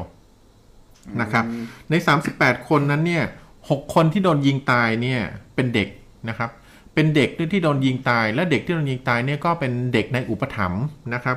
เป็นเด็กในอุปถัมภ์ของอ่าอ่าคุณพันตีคนเนี้ย คุณพันตีเหงียนงกโลเนี่ย เป็นคนที่พันตีเหงียนงกโลจริงๆเป็นคนที่มีจิตใจดีเขาอุปถัมภ์เด็กที่กำพร้าจากสงครามมาไว้นะครับ เพื่อเลี้ยงดูนะครับ แต่สุดท้ายกลับถูกชายเสื้อลายเนี่ยบุกเข้าไป ยิงลูกของเขาตายเสียชีวิตไปหกคน เพราะแค่ต้องการที่จะแก้แค้นเขานะครับ เพราะฉะนั้นเนี่ยเออพอชายเสื้อลายเนี่ย โดนจับได้นะครับ คือเขาอ้างว่าแก้แค้นแต่จริงๆไม่ใช่ก็เป็นพวกชอบฆ่าคนเนี่ยเพราะขนาดคนที่ถือปืนไปเจอใครก็ยิงไม่เลือกหน้านี่จะว่าแก้แค้นก็ไม่ได้แล้วนะครับเขาเป็นคนที่พอฆ่าคนเยอะแยะมากมายสุดท้ายเนี่ยเอ่อคุณพันตรีเนี่ยเขาเลยรู้สึกว่าคนคนเนี้ย ถ้าปล่อยทิ้งไว้เนี่ยต้องมีคนตายอีกมากนะครับเพราะฉะนั้นเนี่ยนายทหารที่จับฆาตกรคนนี้มาได้เนี่ยก็เลยในช่วงนั้นเป็นช่วงสงครามอะเนาะเขาก็เลยให้ให้พันตรีเนี่ยครับทำการพิพากษาคือประหารชีวิตชายคนนี้ บนถนนนั่นเองนะครับ อืม ก็คือไม่มีใครรู้ความจริงข้อนี้เลยว่าชายคนนี้เป็นฆาตกรที่ฆ่าคนไปเยอะแค่ไหนนะครับ สุดท้ายเนี่ยพอมิสเตอร์เหงียนงกโลเนี่ยพอสุดท้ายสงครามสงบแล้วเนี่ยนะครับเขากับครอบครัวเนี่ยแล้วก็ลูกบุญธรรมที่มีชีวิตอยู่ที่เหลือทั้งหมดเนี่ยก็ได้ย้ายรกรากไปอยู่ที่อเมริกานะครับพออยู่ที่อเมริกาปั๊บเนี่ยเขาก็เปิดร้านอาหารอาหารอะไรแบบนี้นะครับ แต่ด้วยความที่มิสเตอร์อดัมไม่เคยอธิบายถึงรูปนี้ มีคนจำมิสเตอร์เหงียนได้ นะครับทุกร้านอาหารที่มิสเตอร์เหงียนเปิดเนี่ยเปิดธุรกิจก็จะมีคนพิมพ์รูปนี้แล้วก็ไปปะไว้หน้าร้านนะครับแล้วบอกว่าฆาตกรฆาตกรนะครับทำให้เขาเนี่ยต้องอยู่ด้วยความทุกข์ใจเป็นเวลาหลายสิบปีเลยทีเดียวนะครับจนสุดท้ายเนี่ยมิสเตอร์อดัมต้องออกมาสารภาพว่าเขาเพราะความเห็นแก่รางวัลของเขาเนี่ยเขาก็เลยไม่ได้อธิบายที่มาของรูปนี้นะครับเขาปล่อยให้ความเข้าใจผิดเนี่ยเกิดขึ้นกับคนทั่วโลกเป็นเวลาหลายสิบปีเลยทีเดียวนะครับผมอันนี้ก็ถือว่า เป็นประวัติศาสตร์เลือดศาสตร์อันหนึ่งเหมือนกันนะครับ เพียงแค่รูปรูปเดียวเนี่ยมิสเตอร์อดัมบอกว่ามิสเตอร์อดัมบอกว่ามีสุดท้ายนี่มิสเตอร์อดัมพูดคำพูดคำหนึ่งเอาไว้ดีมากนะครับมิสเตอร์อดัมบอกว่าสุดท้ายเขากล่าวขอโทษและยอมรับว่าอ่าท่านพลตรีเนี่ยนะครับฆ่าคนด้วยปืน ส่วนเขาเนี่ยฆ่าท่านพลตรีด้วยรูปถ่ายแค่ใบเดียวอืมนะครับผมนะครับ แต่สุดท้ายคำขอโทษของเขาเนี่ยก็เกิดขึ้นหลังจากที่ท่านนายพลเหงียนเนี่ยต้องเสียชีวิตไปอย่างแบบทุกข์ทรมานนะครับ เพราะว่าสุดท้ายก็โดนคนทั้งโลกเกลียดชังเพราะรูปเพียงใบเดียวนะครับเขาได้เสียชีวิตไปต้องทนใช้ชีวิตอย่างอดสูและถูกประณามตลอดชีวิตของเขาเลยนะครับ จนมิสเตอร์อดัมก็ได้ออกมาเปิดเผยความจริงข้อนี้นะครับ ก็เลยทำให้ทั้งโลกเนี่ยต้องทำความเข้าใจทำความเข้าใจกับรูปรูปนี้ใหม่เลยนะครับ รูปเนี้ยฆ่าคนได้อืมพูดง่ายๆใช่คือฆ่าทั้งชีวิตนะครับครับอืมเรื่องนี้ก็เป็นอุทาหรณ์นะว่าเราอย่าไปตัดสินอะไรจากสิ่งที่เราเห็นอืมนะคือรับรู้เอาไว้แล้วก็อย่าไปตัดสินอะไรประมาณนี้อืมนะครับ ซึ่งก็ถูกสอนเอาไว้เยอะเหมือนกันนะครับครับเพราะผมความจริงนี้ก็เพิ่งมาเปิดเผยแล้วก็เป็นเอ่อเรื่องเขาเรียกอะไรเรื่องเอ่ออุทาหรณ์แล้วกันนะครับเออแล้วก็คุณคุณน้องแอดมาแล้วครับน้องแอดมาแล้วนะครับครับแล้วก็ เขาบอกว่าบางทีบางทีก็มีคนที่เคยพวกนักปราชญ์หรือว่าคนที่แบบเออเป็นนักคิดอะไรพวกเนี้ยนะครับเขาก็เคยพูดว่าบางทีสิ่งที่เราเห็นด้วยตาเนี่ยอาจจะไม่ใช่เรื่องที่เราคิดก็ได้ครับนะครับเขาบอกว่าในรูปหนึ่งรูปเนี่ยคือมันอาจจะซ่อนในเหตุการณ์ในงเหตุการณ์มันอาจจะซ่อนอะไรอีกหลายอย่างที่เราไม่รู้นะครับครับ เพราะฉะนั้นก่อนที่เราไปตัดสินใครสักคนหนึ่งว่าเขาเลวตัดสินใครสักคนหนึ่งว่าเขาชั่วเนี่ยเราไปลงลึกที่รายละเอียดก่อนว่าเขาเขาทำสิ่งนั้นมาจริงหรือเปล่าครับนะครับผมอืม ไม่งั้นก็ยิ่งในยุคนี้มันเป็นยุคโซเชียลอะเนาะเอะอะอะไรไม่พอใจใครก็ขึ้นโซเชียลไว้ก่อนเนี่ย มันมีเหตุการณ์หลาย ๆ ครั้งที่แสดงให้เราได้เห็นแล้วว่าบางทีคนบริสุทธิ์เนี่ยก็ถูกปักปั๊มบนโซเชียลเหมือนกันครับนะครับผมก็เดี๋ยวก็เดี๋ยวคุณน้องจะมีเวลาเล่าไม่ไม่นานนะครับครับผมซึ่งก็เดี๋ยวเราจะต่อสายถึงคุณน้องเลยเอาเลยครับมาเล่าเรื่องผีกันนะครับเอ่อเรื่องหลอนเรื่องหลอนนะครับ เดี๋ยวผมโทรหาคุณน้องก่อนเลยนะครับ จากอิตาลีเลยทีเดียวอืม จากอิตาลีนะฮะอ่าอิตาลีเลยทีเดียวไม่ใช่อิตาโซดานะครับผมอ่าอิตาเลียนโซดาอ่าก็ถือว่าได้ทั้งในเรื่องของอุทาหรณ์ไหมใช้ครับำผว่มอุทน่าจะหรณ์ได้ได้แล้วก็เป็นประวัติศาสตร์ที่ค่อนข้างส่งผลต่อคนคนหนึ่งได้อย่างหนักเลยนะครับเหตุการณ์นี้นะฮะก็เดี๋ยวมาฟังเรื่องหลอนจาก คุณน้องครับคุณน้องนะครับผมอ่าเดี๋ยวคุณน้องกดอ่า รับสายเลยนะครับ กดโทรนะครับกดโทรที่ผมส่งไปได้เลยนะครับอ่าคุณน้องโทรมาแล้ว สวัสดีครับ สวัสดีค่ะ สวัสดีครับ คุณน้องอยู่อิตาลีใช่ไหมครับใช่ค่ะ โอ้ดีใจมากเลยครับ อันนี้ฟังฟังเรามากี่ครั้งแล้วครับเนี่ย ไม่เคยค่ะไม่เคยฟังเลยใช่ไหมครับเลยโอ้โหดีใจมากเลยนะครับอ๋อฟังครั้งแรกก็โทรมาหาเราเลยทีเดียวนะครับ เป็นเกียรติอย่างยิ่งเลยครับ พี่น้องนะครับไม่ไม่เคยโทรเล่าเรื่องนี้ให้ใครฟังเลยอ๋อเพราะว่า ไม่รู้จะเล่าให้ใครฟังโอ้โหเป็นเกียรติอย่างมากเลยครับ พี่น้องนะครับ พี่น้องอยู่อิตาลีนานยังครับเนี่ยอ่าอยู่แปดปีแล้วค่ะอ๋อแปดปีแล้วเนาะที่นั่นอากาศเป็นไงบ้างโควิด อะไรก็ระวังด้วยนะครับพี่ ค่ะ อุ้ยมันมันมีช่วง มันมีช่วงมันมันมีสตันช่วงนั้นอีกนะคะ เดี๋ยวเดี๋ยวจะเล่าเรื่องเรื่องที่นี่โอ้มาโหก่อนโอเคเอาทีละเรื่องโอเคเลยเรื่องโอ้โหยินดีมากเพระว่ครับ เรื่องตอนที่รถขนศพผ่านบ้านเนี่ยเดี๋ยวเดี๋ยวค่อยเล่าเรื่องนี้ละอ๋อกันเนาะโอ้โห อันนี้คือรถขนศพช่วงโควิดนี่เลยใช่ไหมพี่ ใช่ค่ะอ๋อปีที่แล้วเลยแล้วก็ บอกไม่ถูกอะโอมัเคมันเป็นรถ เห็นเห็นในข่าวไหมคะอ๋อครับหน้าผมบ้านเยอะเลยครับหน้าานก็จะเป็นทางทางทางรถผ่านนะคะ ทางรถแบบผ่านศพอะค่ะอ๋อขนศพเห็ทางขนศพผ่าอืมโอเค ก็จริง ๆ เราเราก็มีแฟนล้วที่ครับผมเราก็จะมีแฟนคลับจากต่างประเทศอยู่เยอะเนาะวันนี้ก็เป็นห่วงนะครับสำหรับเอ่อสถานการณ์โควิดนะพี่ก็ดูแลตัวเองนะครับ ค่ะ เช่นกันค่ะที่ไทยก็ ก็พอๆกันนะตอนนี้ โอเค วันนี้พี่น้องมีเรื่องอะไรมาฝากทีมงานแล้วก็แฟนๆเงาหัวบ้างครับพี่อ่าจะเกรินเรื่องว่าปีที่แล้ว ปีที่แล้วนะคะ ไปครับเที่ยวช่วงอ่าช่วงหน้าร้อนครับพากันไปอ่าไปเที่ยวน้ำตกอือหือน้ำตกนี่ก็คือจะจะอยู่ไกลจากบ้านก็ก็อยู่ในป่าลึกเลยอะค่ะ อยู่ในป่าลึกเลยอ๋อครับผม ก็จะพากันไปกางเต็นท์นอนอืมที่นั่น ครับ ก็จะเป็นเหมือนป่าลึกลับอะค่ะ ป่าครัลึบกผมป่าอเมซอนไหมโอ้คือป่าป่าป่าดิบชื้นอะไรประมาณนี้เลยใช่ไหมครับใช่ใช่ใช่ค่ะครับกลางผมคืนก็จะมีหิ่งห้อยโอ้แสงหิ่งห้อยก็ นี่คือที่อิตาลีใช่ไหมครับพี่ช่วงคะนี่คืออิตาลีใช่ไหมที่อิตาลีใช่ไหมใช่ค่ะใช่ใช่อ๋ออิอิตาลีครับผมค่ะอิตาลีอ่าฮะแล้วไปไปเป็นยังไงบ้างครับพี่น้อง ก็ไปไปพากันไปเอ่อกางเต็นท์นอน ครับผมเจ็ดวันค่ะเจ็ดวันอ๋อเจ็ดเจ็ดวันวันครับ ค่ะ แล้วไปเจออะไรเดี๋ยวเกรินก่อนเนาะก่อนครับก่อนก่อนที่ว่าไปกางเต็นท์นอนเนี่ย เราจะไม่รู้เลยว่าที่เรานอนอะ มันเป็นข้างสุสาน เพราะอันนี้คือไม่รู้อ๋อมันมีสุสานอยู่ด้วย ช่วงที่เราไม่รู้เข้าใจไหมคะช่วงอ๋อที่เราครับไม่ผมรู้ครับผม คือตอนไปไม่รู้ถ้าเกิดอืม อธิบายให้ฟังก่อนครับผมอ่า ก็คือจะเป็นสุสานแล้วเราก็ไปนอนห่างไกลผู้คนเอาเต็นท์ไปกลางนอนห่างไกลผู้คนหน่อย เราไม่รู้ว่าข้างๆที่เรานอนอะเรานอนอยู่ข้างศพใครอีกคนหนึ่งอ๋อครับผที่มนี่ไม่มีการเผาค่ะครับอตายยังไงศพก็อยู่บรรจุอยู่อย่างนั้น โอ้เขาใจะนึกภาพออกไหมคะ ครับผมนึกครับภาพผมออกไหมนึกออกครับผมที่สุสานที่เนี่ยคือ มันมันจะเก็บศพไว้ตลอด ก็คือไม่ไม่เน่าไม่ใครตายใหม่ ๆ อะไรยังไง ก็จะศพก็คงที่อยู่ในนั้น ก็เป็นรูปร่างคนเหมือนเดิมอืมประมาณเนี้ยก็ฉีดฟอร์มลีนฉีดอะไรอย่างงี้ใช่ไหมครับ ใช่ค่ะ ใช่อืมครับผมใช่เลยโอเคทีนี้แล้วแล้วพี่ไปเจออะไรก็ไปเที่ยวก็ไปเที่ยวก็เป็นน้ำตกน้ำตกก็ไปเที่ยวก็ไม่ไม่ไม่คิดอะไรหรอกเพราะเราไม่รู้ว่ามันเป็นสุสานอยู่แล้ว เราไม่รู้อะไรเลย ครับผม อะอืม หนึ่งคืนแรกสองคืนแรกก็ไม่มีอะไรก็พากันไปเที่ยวไปปาร์ตี้สังสรรค์กันกับอ่าญาติพี่น้องกับพ่อแฟนกับแฟนอะไรอย่างเงี้ยก็พากันไปอือะไปมไป ทีนี้ก็ คืนแรกไม่มีอะไรครับคืนสองจ้ะคืนสองนี่จะหนักหน่อยก็คือแบบติดลมอืมพากันติดลมกิน ซุ้มนั้นซุ้มนี้เขาก็จะ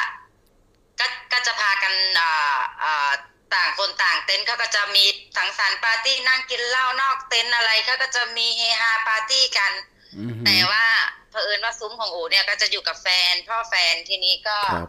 ก็นั่งดื่มสังสรรค์ก็เคลิ้มๆมาแล้วแหละพากันเมาๆแล้วแหละก็ช่วงนี้แหละค่ะ ช่วงมาช่วงห้าทุ่มเที่ยงคืนจ้ะอืมครับผม ช่วงห้าห้าทุ่มเที่ยงคืนก็มีผู้ชายคนหนึ่งอืม ผู้ชายคนหนึ่งเขาเขาก็เข้ามาเขาก็มานั่งทักทายแฟนอ๋อทักทายแฟน แต่ไม่ไม่ไม่ได้สบตานะก็ครับผมจะมาขอดื่มไวน์อะอะก็อ๋อมาสังสรรค์กันคุยไปก็คุยอืมเหมือนคนปกติเนี่ยแหละค่ะครับ คุณ คุยเหมือนคนปกตินี่แหละ ก็ครับก็ผมก็ก็เห็นเป็นคนปกติอะค่ะ เข้าใจไหมคะครับผมเออนึกภาก็พออกไม่ไม่ได้เห็นว่าเป็นไอ้นั่นเลยเออก็โอไม่เคมีพิรุธอะไรก็คุยครับปกติก็ขอดูดบุหรี่อะแฟนก็ให้ดูดบุหรี่ไฟชงไฟแช็ก อืมครัให้บผดูมดกันไปปกติ ครับอือหือคืนแรกก็ผ่านไป อ่าคืนที่สอ่า คืนแรกก็ผ่านไป เราไม่รู้หรอกว่า คนที่มาขอกินไวน์คุยเป็นใครแต่ว่าเขาอืมคุยในเรื่องเศร้าๆเขาบอกว่าเขาก็จับใจความเนาะเราก็ฟังอิตาลีไม่ค่อย ไม่ค่อย ไม่ค่อยจะรู้เรื่องเท่าไหร่ก็จับไปความเขาก็บอกเขาคิดถึงบ้านคิดถึง คิดถึงบ้านคิดถึงพ่อแม่คิดถึงลูกอะไรอย่างเงี้ย ก็อ๋อผู้ชายคนนี้ก็ไม่แก่นะคะก็ราวๆประมาณสัก สี่สิบต้นๆอะไรอย่างเงี้ยครับค่ะผมอือหือครับแล้วเดี๋ยวจะไปเล่าเรื่องสตันช่วงช่วงสุดท้ายนะโค้งสุดท้ายนี่คือ ครับผมอันนี้แหละอ๋อโออันเคนี้คือเราไม่รู้เราไม่รู้ว่า ไอ้ตัวที่มานั่งกินไวน์กับเราเนี่ย เป็นไอ้นั่นอ้าวมาเป็นเป็นเป็นอ่าเขาเสียชีวิตไปแล้วยังเออโอเค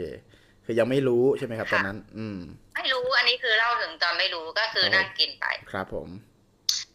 แล้วเขาก็หายไปนะคะอือหือจากคืนคืนคืนที่สองก็คืนที่สองก็มาเขจะโผอีล่กเหรออีคกรับช่วงอื้อหือช่วงวันที่สี่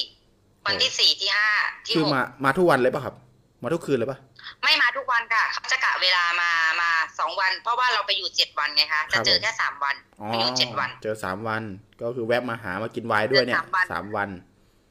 อืมสามวันทีนี้ ก็เขาก็กลับไปเขาก็เออ เธอจะก็ก็บอกก็ฉันจะเข้านอนแล้วนะ มีอะไรค่อยวันหน้าค่อยมาคุยกันอะไรอย่างเงี้ย ก็ถามเขาบอกเขาเต็นท์อยู่ตรงไหนเขาบอกเต็นท์เต็นท์เขาอยู่ข้างๆเธอนี่แหละอืมก็มองไปก็ไม่มีเต็นท์นะอืมไม่มี ครับเขาอยู่ตรงไหนวะแต่เราก็ไม่สงสัยใช่ไหมครับก็ตอนนั้น ไม่คิดไม่สงสัยหรอกไม่คิดไม่สงสัยเพราะว่าเต็นท์มันมีเป็นร้อยๆเต็นท์อืมเข้ามากางเต็นท์นอนอะสงสัยที่อยู่ใกล้ๆกัน เพราะว่าที่สังเกตนี่คือเต็นท์ของโอเนี่ยจะอยู่ที่ครับพุ่มไม้ใหญ่อ๋อ แล้วก็ไม่มีใครข้างเต็นท์เลยไม่มี เขาบอกว่าฉันก็อยู่ใกล้ๆเธอนี่แหละอ๋ออ๋อออาจจะเป็นข้างๆนี้ก็ได้ก็ก็คิดจินตนาการไปอ้าวก็อยู่ตรงก็อาจจะมองเห็นกันนี่แหละ ครับผอืมมเขาก็เดินออกไป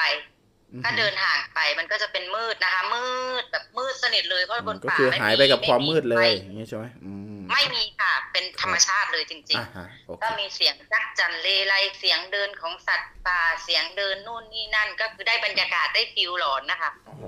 ครับผมนึกภาพออกครับพี่กลางคืนตกกลางคืนก็จะได้ยินเสียงเดินของสัตว์ป่ากระตงกระต่ายเสียงโอ้โหาเป็นธรรมชาติเลยทีเดียวนึกภาพออกครับลงมากินหญ้าลงมากินลงมา บางทีก็ได้ยินเสียงเหมือนคนเดินในน้ำอะ อืม แต่แต่เราตอนนั้นเราก็ยังไม่สงสัยใช่ไหมเพราะว่าเราเราไม่ได้คิดว่าต่างประเทศมีผีด้วยเหรออ๋อไม่คิดเรื่องนั้นค่ะโอเคอ่าแล้วแล้วเข้าใจต่อไปค่ะครับเข้าใจครับ แล้วคุณน้องทำอะไรต่อครับตอนพอพออ่าวันที่สามแล้วใช่ไหมตอนนี้ วันที่สามเขามาเจอไหมอืมอันนี้คือแรกผ่านไปที่คสรัอบงโอเคคืนที่สองคืนที่สองก็เจอ ก็เจอใช่ไหมคืนที่สองผู้ชายคนนี้ค่ะครับคืนผมคืนที่สองไม่เจอ อันนี้ผ่านไปคืนที่สองไม่มีอะไรนะคะอ๋อที่สองไม่มีอะไรก็ ก็พากันไปเที่ยวเล่นปกติ ดื่มสังสรรค์ปกติเข้านอนคืนที่สองเว้นวันมาอีกวันที่สวันวันอ่าเจอกันครั้งที่สองของวันที่สามอ๋อก็คือไปเจอวันที่สามเลยก็คือครั้งที่สองเนี่ยไปเจอเขาวันที่สามถูกไหมครับ ใช่ค่ะอืมวันที่สามของการไปเที่ยวครับอะเขามายังไงครับเออวันนั้นก็ทีนี้มารูปแบบใหม่ ครับผม ยังไงยังไงก็มานั่งปุ๊บอืมอุ้ยทำไม ขนสันหลัง เย็นวับอ๋อ เราเรารู้สึกแบบขนหลังหน้าเย็นปุ้มอื้อหือเอฟเฟกต์มาพร้อม ก็ก็ก็เขาเป็นคนอะเออเอออ่าสงสัยจะเป็นเพราะลมพัดอ๋อก็คิดไปเนาะเพราะว่ามันครับดึกแล้วอ่าลมครับพัด แต่เข้ามาแบบเงียบๆนะทีเนี้ยเข้ามาแบบเงียบๆแบบผู้คนเข้าไปนอนเลยหมดเลย ทุกคนเหลือแต่โอ้กับแฟนนั่งติดลมนั่งชมดาวอืมดูหิ่งห้อยอ่านั่งกำลังนั่งสวีทคุยกันกำลัง ครับเอออยู่ในอารมณ์โรแมนติกอยู่เลยเขาก็เข้ามาเงียบๆมา มาตั้งแต่ตอนไหนไม่รู้นะคะ อยู่ๆมาถึงต่อหน้าแล้วละเอ้าเดินมาตั้งแต่เมื่อไหร่วะอ๋อแล้วก็แล้วเขาก็คุยกันกับแฟนมันมาตั้งแต่เมื่อไหร่ก็ก็ส่งสายตาเออไม่รู้ก็เออไม่รู้เป็นไรก็ทักทายเช้า สวัสดีเออถ้าถ้าคุณสบายดีไหมก็ก็ถามอะสบายดีก็คุยกันสบายดี ไปคุยมาก็ คุณมีพอจะมีไวน์ไหมฉัน อยากดื่มไวน์อะแฟนก็ลินให้อืมเขาก็กินไวน์นะอืม แต่ไวน์ไม่ลดวายไม่ลดจากก็แก้วที่เห็นอืม ครับ ก็เห็นเขากระดกกระดกนะ แต่ว่าที่เราเห็นนะเห็นด้วยตาตาตาเนื้อ ครับ ไม่มีลดลดวายออกจากแก้วไม่ลดเลยอืมมันก็เหลืออยู่เท่าเดิมเขาก็ขอใหม่ก็เทจนล้นครับเขาก็จิบจิบจิบจิบนั่นแหละอ๋อ ก็กระดกเอากระดกเอาแต่ทำไมเราเห็นแล้วมันเราเราเทไวน์ทิ้งอะเออเหมือนแบบแฟนเทไวน์ทิ้งอะอืมอืมครับตอนนั้นแฟนสงสัยไหมครับ แฟนสงสัยไหมไม่สงสัยเพราะแฟนก็ไม่เห็นเราเนี่ยเห็นคนเดียวอ๋อเพราะแฟนเห็นก็เขาก็กินก็ดื่ม แต่เราเนี่ยเห็นแบบว่าก็อะไรคือวะเห็นมันหกไวน์ไวน์อืมหกลงพื้นน่ะครับผมประมาณนั้นนะคะอ๋อโอเคอ้าวก็คืนที่สองมันมาแปลกๆอะครับอืมครั้งที่สองเพราะว่าตอนที่เขามายืนยืนยืนอยู่ตรงเนี้ย อืม ลมมันพัดมาตึ้งเลย แล้วก็ขนสันหลังลุกวู้โอ้แล้วลมอะลมมันผ่านช่องอ่าเขาเรียกว่าช่องเขาอะค่ะ มันครัจะบบอกผมวู้อืมมีเสียงแบบวิววิวๆน้อยอืมใช่วิบแบบว่าวู้มาอย่างเงี้ยอ๋ออุ้ยทำไมโอเคบรรยากาศโรงเอาเรียเป็นนว่าจังวะคืนที่สามที่มาคืนครั้งที่แล้วก็สองเนี่ยมาพร้อมเอฟเฟกต์เลยดีกว่าอ่าก็คือมาจนคุณค่ะคุใช่ณโอแล้เนี่ยวแบบตกใจเลย มาแบบเนี้ยครับ ก็ก็คือมันมาแปลกไงคะ แบบอุ้ยอืมทำไมอาการเราแบบเหมือนรู้สึกกลัวขนสันหลังลุกขนสันหลังขึ้นหัวมันตั้งแบบผิดปกติอะค่ะ มันแบบว่าก็คือเหมือนมีจิตจิตจิตใต้สำนึกของคนนะคะเวลากเริ่ลัมวสงอะไรสัยแล้วอะใช่ไหมเวลาเราสัมผัสอะไรรู้สึกอะไรแปลกๆมันมันจะตั้งทุกคนถูกไหมคะครับอันนี้เราผมตั้งแบบไม่รู้ตัว ครับผม อ่าค่ะอ่าแล้วแล้วเป็นยังไงต่อครับ เป็นยังไงต่อ ก็ดื่ม ทีนี้เขาจะคุยคุยคุยเย็นมาหน่อย คุยแบบเย็นเย็นๆเนิบเนิบๆหน่อยแบบคนพูดช้าคุยๆเป็นสไตล์ผีอะเสียงเขาทีไรเหมือนแบบมันจี๊ดไปที่ใจเหมือนคนคนหัวลูกขนตัวลูกอืมแบบครับผมไม่บอกไม่ถูกอะมันมันแต่ขนลุกขนคพรับองแต่ผมอะค่ะแต่ผมถามก่อนคือตอนนั้นคือพี่อ่าพี่น้องนี่รู้อยู่คนเดียวเลย แต่ว่าส่วนแฟนนี่ก็ไม่ได้รู้สึกรู้ออย่างยู่คนั้นนใช่ไหมเดียวค่ะมรู้อยู่คนเดียว ครับ ผม แต่แฟนก็คุยปกติดื่มสังสรรค์ครับผมคุยเฮฮาปกติโอเคบางแล้วบางบางเว็บเรานะคะ บางเว็บเราที่แบบ ก็นั่งกด โทรศัพท์เปิดเพลงไปชิวอืมๆบางทีบางเว็บแบบมองไม่เห็นเขาอะค่ะอ๋อคือเราคนเดียวที่มองไม่เห็นเขาใช่ไหมครับ ค่ะ เราคนเดียวที่มองไม่เห็นเขาแต่แฟนก็คุยคุยคุยปกติเอ้ยมันคุยกับใครวะอะไรประมาณเนี้ยเออเขากลับไปตั้งแต่เมื่อไหร่อะไรอย่างเงี้ยเราจะถามเขาถามเฮ้ยเขากลับไปแล้วเหรอผู้ชายคนนั้นเขาก็นั่งอยู่นี่ไงเอาอืมอืมอืมอ๋ออะไฟมันมืดพอสลัวหน่อย อะเห็นละอ๋ออ๋อเขานั่งอยู่ตรงนี้อะอะจริงๆนั่งอยู่ตรงนี้ ครับผมอะแล้วต่อไปเป็นยังไงคจุรัดบเทีคืยอนก็หายไม่หายได้ไปยังไงเขาบอกว่าไม่ต้องจุดเทียนนะ เพราะว่าฉันแพ้แสงเทียนเขาก็ไม่จุดอ๋อจุดเทียนก็ไม่ได้จุดอ่าโทรศัพท์ก็หลีแสงลงแล้วก็เป็นสลัวสลัวอะก็เห็นเออมองมองเห็นเขาเป็นเป็นตัวคนอยู่อะมองเห็นคอะรับมองเห็นคือนี่คือมองเห็น มองเห็นครับด้วยตาเนื้ออะเห็นอ่าครับผมโอเคก็คุยยิ่งคุยคนก็ยิ่งคนยิ่งตั้งลูกแบบบอกอืมเหมือนแบบมันเจออะไรแปลกๆอะค่ะ ครับผมอ่าครับแล้ว แล้วเอ่อคืนที่ที่เจอคืนนี้มีมีอะไรที่แบบเอ่อทำให้รู้ไหมครับ หรือว่า หรือว่ามันจะจบไปคือไปรู้ยังไงรู้ครัที่บว่าตอนเขายืนขึ้นอะครับ เหมือนขากางเกงเขาลอย อืม แต่คือแบบคุณน้องเห็นอยู่คนเดียว แต่ว่าแฟนไม่ได้เห็นถูกไหมเห็นอยู่คนเดียวแต่แฟนเห็นปกติเห็นเป็นคนปกติจ้ะครับอ๋อคือทีนี้ตอนตอนที่เขาลากลับเขาก็กิน กินกินไวน์จิบไวน์จิบไวน์แล้วตรงที่เขานั่งอะ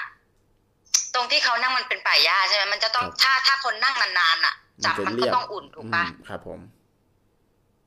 คุณพอจะนึกภาพออกไหมมันคจัรับบมันนึกต้องออกอุ่นครับนึกออกครับ เป็นยังไงครับค่ะคือ พอเราจับแล้วมันเป็นตอนเขารู้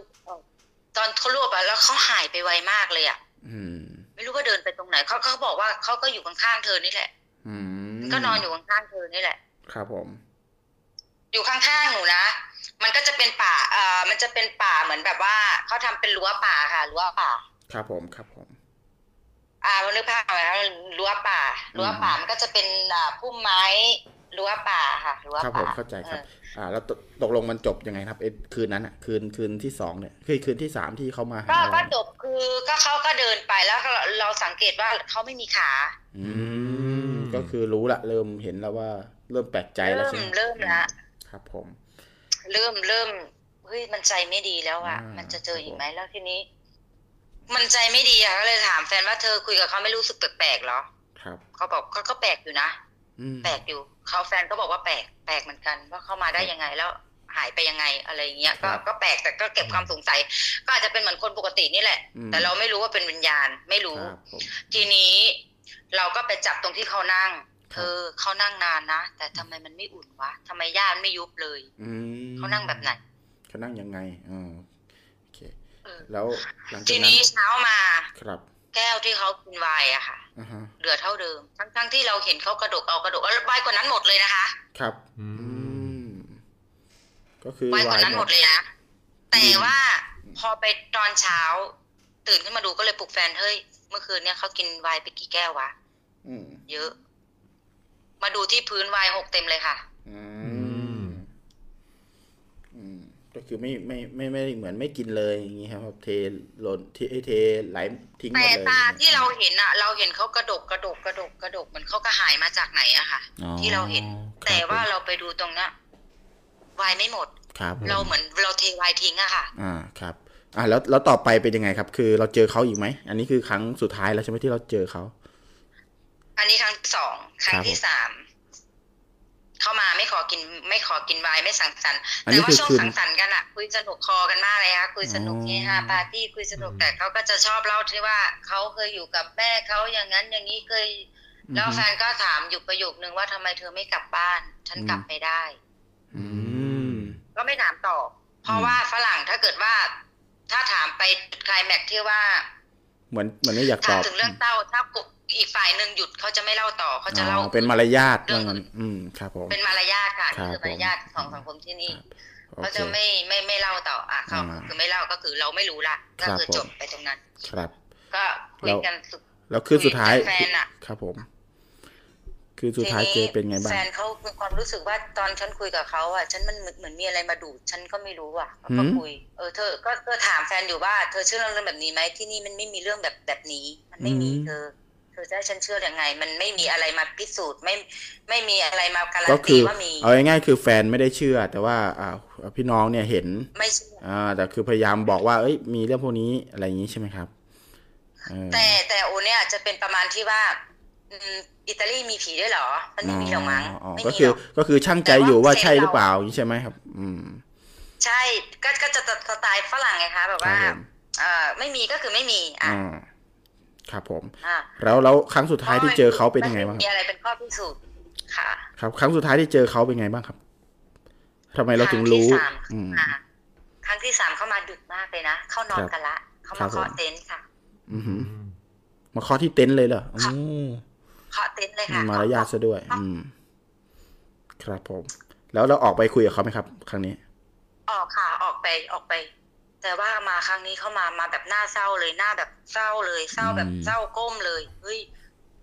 มันไม่ใช่อะ ฉี่แตกเลยอะฉี่แตกจริงๆค่ะอ๋อเหรอเห็นยังไงครับ เห็นยังไงครับ ก็มาแบบก้มหน้าซิดขาวเผือกเลยอ๋อคือมาแล้วรู้เลยว่าเป็นผีอย่างนี้เลยเหรอครับ มารู้เลยค่ะอุ้ยพูดแล้วขนลุกพูดแล้วแบบว่าไม่อยากจะโอ้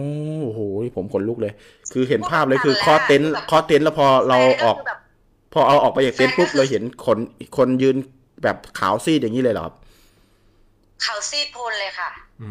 โอ้มแล้วเขาทำไงเขาทำอะไรม่มีลูกตาเขาทำอะไรกับเราครับ ไม่ทำอะไรคือเขาทำอะไรคนไม่ได้ วิญญาณกับคนทำอะไรกันไม่ได้ค่ะไม่ไม่อืมไม่สามารถคืออือหืออือหืออืมครับมาผมรู้แล้วอะคือครัเราบรู้แล้วก็คือออกมาออกมาก็คือแบบว่ายืนสั่นฉี่แตกแล้วอะค่ะอ๋อก็คือเหมือนแบบเห มันมันธาตุข้างในเรารู้ว่าเราเจออะไรมา เราเราเจอแล้วอะไรแล้วเงี้ยแล้วแฟค่ะนแล้วแฟนพี่น้องเป็นไงครับฟินแฟนพี่น้องเห็นแล้วเป็นไง แฟนก็นั่งนั่งแบบนั่งพังอะเฮ้ยแล้วก็มองหน้ากันกับแฟนอ๋อแล้วแล้วเขายืนไม่พูดยืนเฉยเลยเหรอครับ คือกระถามคำถามอะมันอยู่ในใจเยอะเลย แต่มันพูดไม่ออกปากมันแบบอ๋อค้างอะค่ะปากสั่นอืมตั้งสตินะตั้งสตินะ อืม คือนอนเต็นท์ไม่ได้ละ ครับ คือคืนเนี้ยเรานอนเต็นท์ไม่ได้ละ อืมอันนี้คือคืนคืนไหนแล้วครับเนี่ยที่ที่เขามามาเห็นเป็นผีคืเนี่ยคืนสุดท้ายละอ๋อก่อนที่จะเก็บเต็นท์กลับก็บ้าคือนละค่ะเขามาคืนที่หนึ่งคืนที่สามแล้วก็คืนที่เจ็ดเลยถูกไหมครับ ใช่ค่ะอ๋อก็คือมาเคาะมาเคาะเต็นท์เคาะเต็นท์พอเราเปิดเต็นท์ปุ๊บมาเคาะเต็นท์ก็เจอค่ะเขายืนมาเขาเคาะเต็นท์ขาวๆเลย แล้วเราก็ฉี่แตกแล้วแบบส่วนแฟนก็พังงะเลยอย่างนี้เลยใช่ไหมครับพังอะค่ะ เพราะว่ามันไม่มีลูกกระตาก็คือขาวด้วยซีดด้วยไม่มีลูกตาด้วย แต่ว่าไม่มีลูกกระตาค่ะ อ๋อแล้วแล้วจำจำได้ใช่ไหมครับ ว่าว่าเป็นคนที่เคยกินจำได้เบียร์ค่ะเคยกินไวน์กัน ไม่ไม่ไม่ไม่หรอก เพราะว่าจำรูปร่างสันนิษฐานเสื้อตัวเดิมอ๋อกางเกงตัวเดิมก็คือจำหน้าไม่ค่อยได้หรอกแต่ว่าจำจำจากการแต่งตัวได้หน้าเปลี่ยนปแต่ว่าหน้านี่เปลี่ยนไปหน้านี่แบบอืมซิดแบบบอกเหมือนในเหมือนในหนังอะค่ะอ๋อคือแบบนั้นเลยแล้วก็เดี๋ยวลูอันกนี้กระตาไม่อันนี้เลยเชื่อเลยใช่ไหมครับว่าเป็น ว่าเป็นผีอ่าไม่เชื่อไม่ได้อะไม่มีลูกกระตาอ๋อเขามาหลายครั้งแล้วเรายังไม่เชื่ออีกอะไรอย่างงี้ใช่ไหมเขามาครั้งสุดท้ายคือมาแบบนี้เลยพราะว่าอืมเขาเป็นคนปกติไงคืนที่สามอ๋อคือสุดคือสุดท้ายถึงได้รู้เลยเนาะว่าแบบเออมีไม่มีตาไม่ตัวขาวซีดอย่างเงี้ยอืมดึงดึงแฟนเลยนะคะคือ พากันดึงดึงแฟนวิ่งค่ะอ๋อไม่นี่คือไปไวิ่งหนีเลยใช่ไหมครับปรถบ้านไปเคาะปงปงปงปงปงเลยคนข้างข้างข้างๆเต็นท์เนี่ยอ๋อฮะ สองคนนี้มันเป็นอะไรอ๋อข้างๆเขาก็เปิดมาดูอะอุ่นใจละมีคนเปิดเปิดซิปออกมาดูพวกเรา อืมอ๋อก็คือแล้วแล้วผีผีเป็นไงครับ ผีตามมาไหมหรือว่าทำอะไรเราไหมคนนั้นอะ ก่อนที่ก่อนก่อนที่เราจะรู้รู้สติเนี่ยเขาหายไปก่อนหน้านั้นละอ๋อเพราะว่าตอนก่อนที่เราจะวิ่ไม่งมีสติเขายังอยู่ได้ เพราะว่าเราคือแบบจิตคนไม่มาไง จิตอืมจิตจิตจิตคนเรามันไม่มาเข้าใจไหมคะว่าครับผมช่วงช็อกอะค่ะ จิตคนไม่มามันก็จะเห็นอยู่อย่างนั้นอะอืมครับผม จิตสตันน่ะค่ะ จิตจิตไหลอ่าสอืมเคยเคยเจออะไรแบบสตันแล้วแบบค้างไหมครัคะบผมแล้วเราจะเห็นอเข้าใจครับยู่อย่างนั้นแล้วก็จะจ้องอยู่แบบนั้นอ่านะคะเข้าใจครับเข้าใจงั้นแสดงว่าอ่าพอพอเอ่อคุณน้องเจอเจอผีแล้วเอ่อพอตั้งสติได้ปุ๊บเขาก็หายไปแล้วคุณน้องกับแฟนก็พากันวิ่งหตั้งนีแต่ฉี่แตกแล้วก็ขาสั่นคือแบบ ต้องเรียกต้องเรียกโโหคือขามันไปไม่ได้แล้วอะแขนมันก็ทำอะไรไม่ได้ก็แล้วแฟนกันน่ะยืนครับขึ้นมามันก็พังอะปุ๊บพากันสตันอยู่ประมาณสักสามหรือสี่วินี่แหละค่ะประมาณเนี้ยแฟนก็พังอะหนูก็พังอะพังอะพอๆกันกับแฟนครับผมโอเค แล้วเอ่อหลังจากที่เอ่อเราเจอผีแล้วเรียบร้อยแล้วเนี่ย พอเช้ามาเนี่ยทำไมเราถึงรู้ว่าที่นั่นเป็นสุสานเป็นอะไรครับ เราเราเรารู้ได้ยังไงครับพาเอินพากันไปเดิน เดินขึ้นไปบนเขาอีกนิดนึงครับ มันจะเป็นสายน้ำอะก็ไม่รู้ว่ามันมีอะไร ก็ก็พากันเดินเล่นแหละค่ะปกติทุกเช้าอืมเราก็จะออกมาเดินเล่นสำหรับแต่ว่าข้างหลังเต็นท์ที่เราอะอือหือเรายังไม่เคยเดินไปเล่น อืมครับ มันก็จะเป็นถนนขึ้นไปหนึ่งอ่าแม่เจ้าขึ้นไปก็จะมีญาติเขา เอาพวงมาลัยมาให้ ดอกไม้มาให้ อืมคือห่างจากเต็นท์เราไหมก็คือไม่ห่างค่ะ เดินไปประมาณ สิบห้าก้าวถึงค่ะ โอ้โหอืมเขาถึงบอกว่าเขาอยู่แถวนี้อะเนาะอ๋อแล้วตอนนั้นพอตื่นเช้ามาเราก็เราหายช็อกแล้วเหรอครับ ตอนเช้าเราเดินไปดู ตอนนั้น แฟนไข้แตกค่ะ แฟนไข้แตกเขาคือเป็นไข้เลยไข้จับเอ่อเป็นไข้ไข้จับอ่าแต่แล้วว่าก็ก็เดินพาแฟนไปเดินสูดอากาศเผื่อมันจะดีขึ้นอ๋อเผื่อเผื่ออาการก็เลยไปเจอสุสานแฟซึ่งไข้แตกไปเจอสุสานเนี่ยก็คือปกติแล้วเนี่ยสุสานของคนต่างประเทศเนี่ย คือเขาจะมีรูปมีอะไรไหมครับ มีค่ะ มีรูปมีไม้กางเขน เอ้ยอ๋อก็เลยพากันเดิน เธอ เธอเห็นไม้กางเขนไหมข้างหลังเต็นท์เรา อือหือโอ้โหปกติเพราะว่าที่ที่เราไม่เห็นเพราะว่าถนนใหญ่มันบางไงคะ มันมันครับเป็นเนินข้างบนมันข้างอ่าข้างข้างบนมันก็จะเป็นถนนถูกไหมคะ แล้วครับเราจะมองไม่เห็นหรอกสุสานอะเรามองไม่เห็นถ้าไม่เดินขึ้นไปจริงๆเราจะไม่เห็น ครับผม อ่าโอเค แล้วพอเห็นแล้วเป็นยังไงครับ เห็นเป็นรูปเขาเลยไหมหรือเป็นแบบจำเป็นจำรูป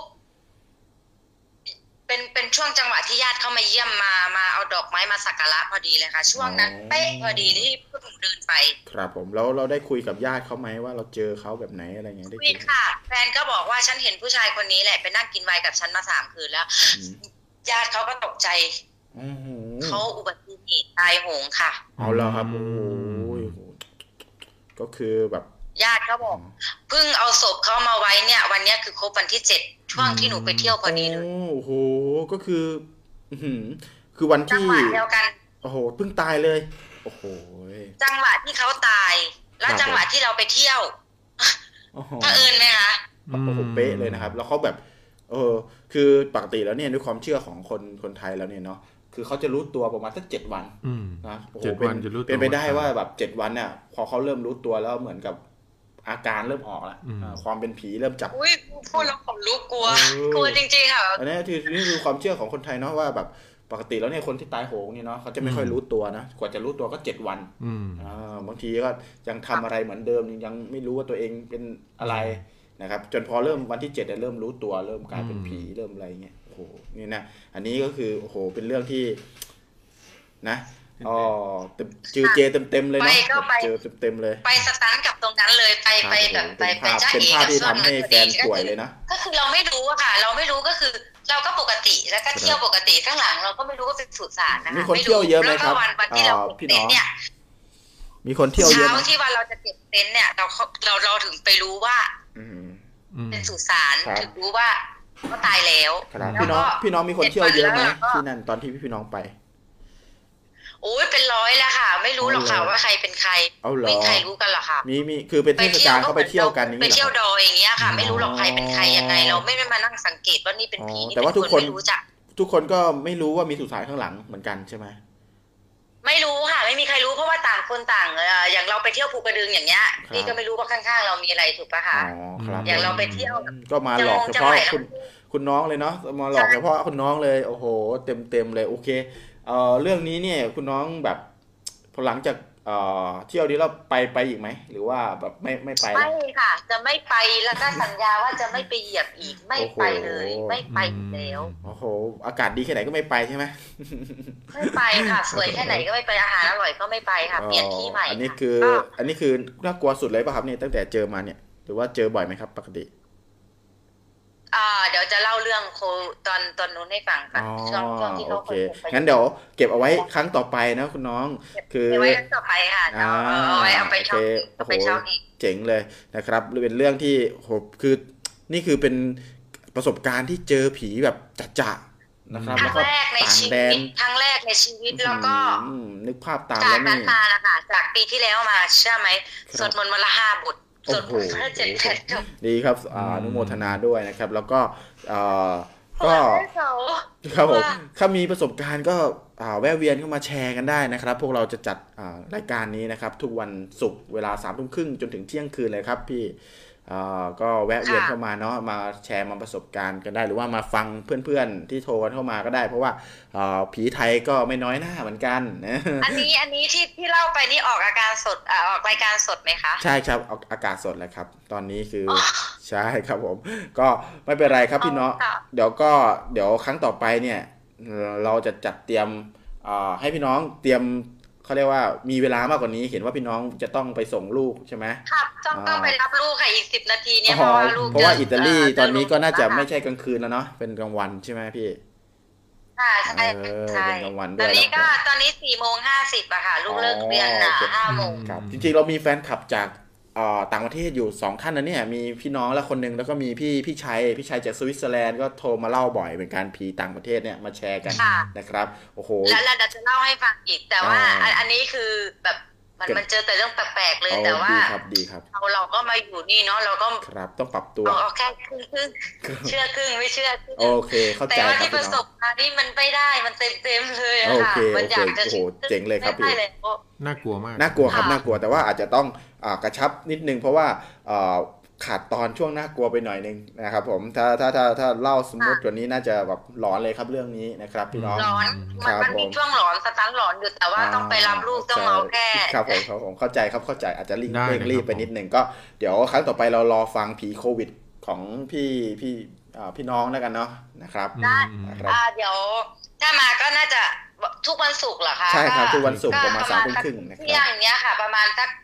ที่ที่นู่นประมาณสักสามทุ่มอย่างเงี้ยจะมีเวลาเล่าอยู่ประมาณสองชั่วโมงนะคะอ๋อก่อนโอเคจนจะโอเคถึงห้าโมงอะค่ะครับครับผผมมครับผมถ้าไงก็ก็ก็เรียนเชิญนะครับพี่น้องแล้วก็เดี๋ยวเอ่อตอนนี้ผมสอบถามหน่อยครับ สามารถที่จะส่งของอะไรไปที่อิตาลีได้ไหมช่วงนี้ครับ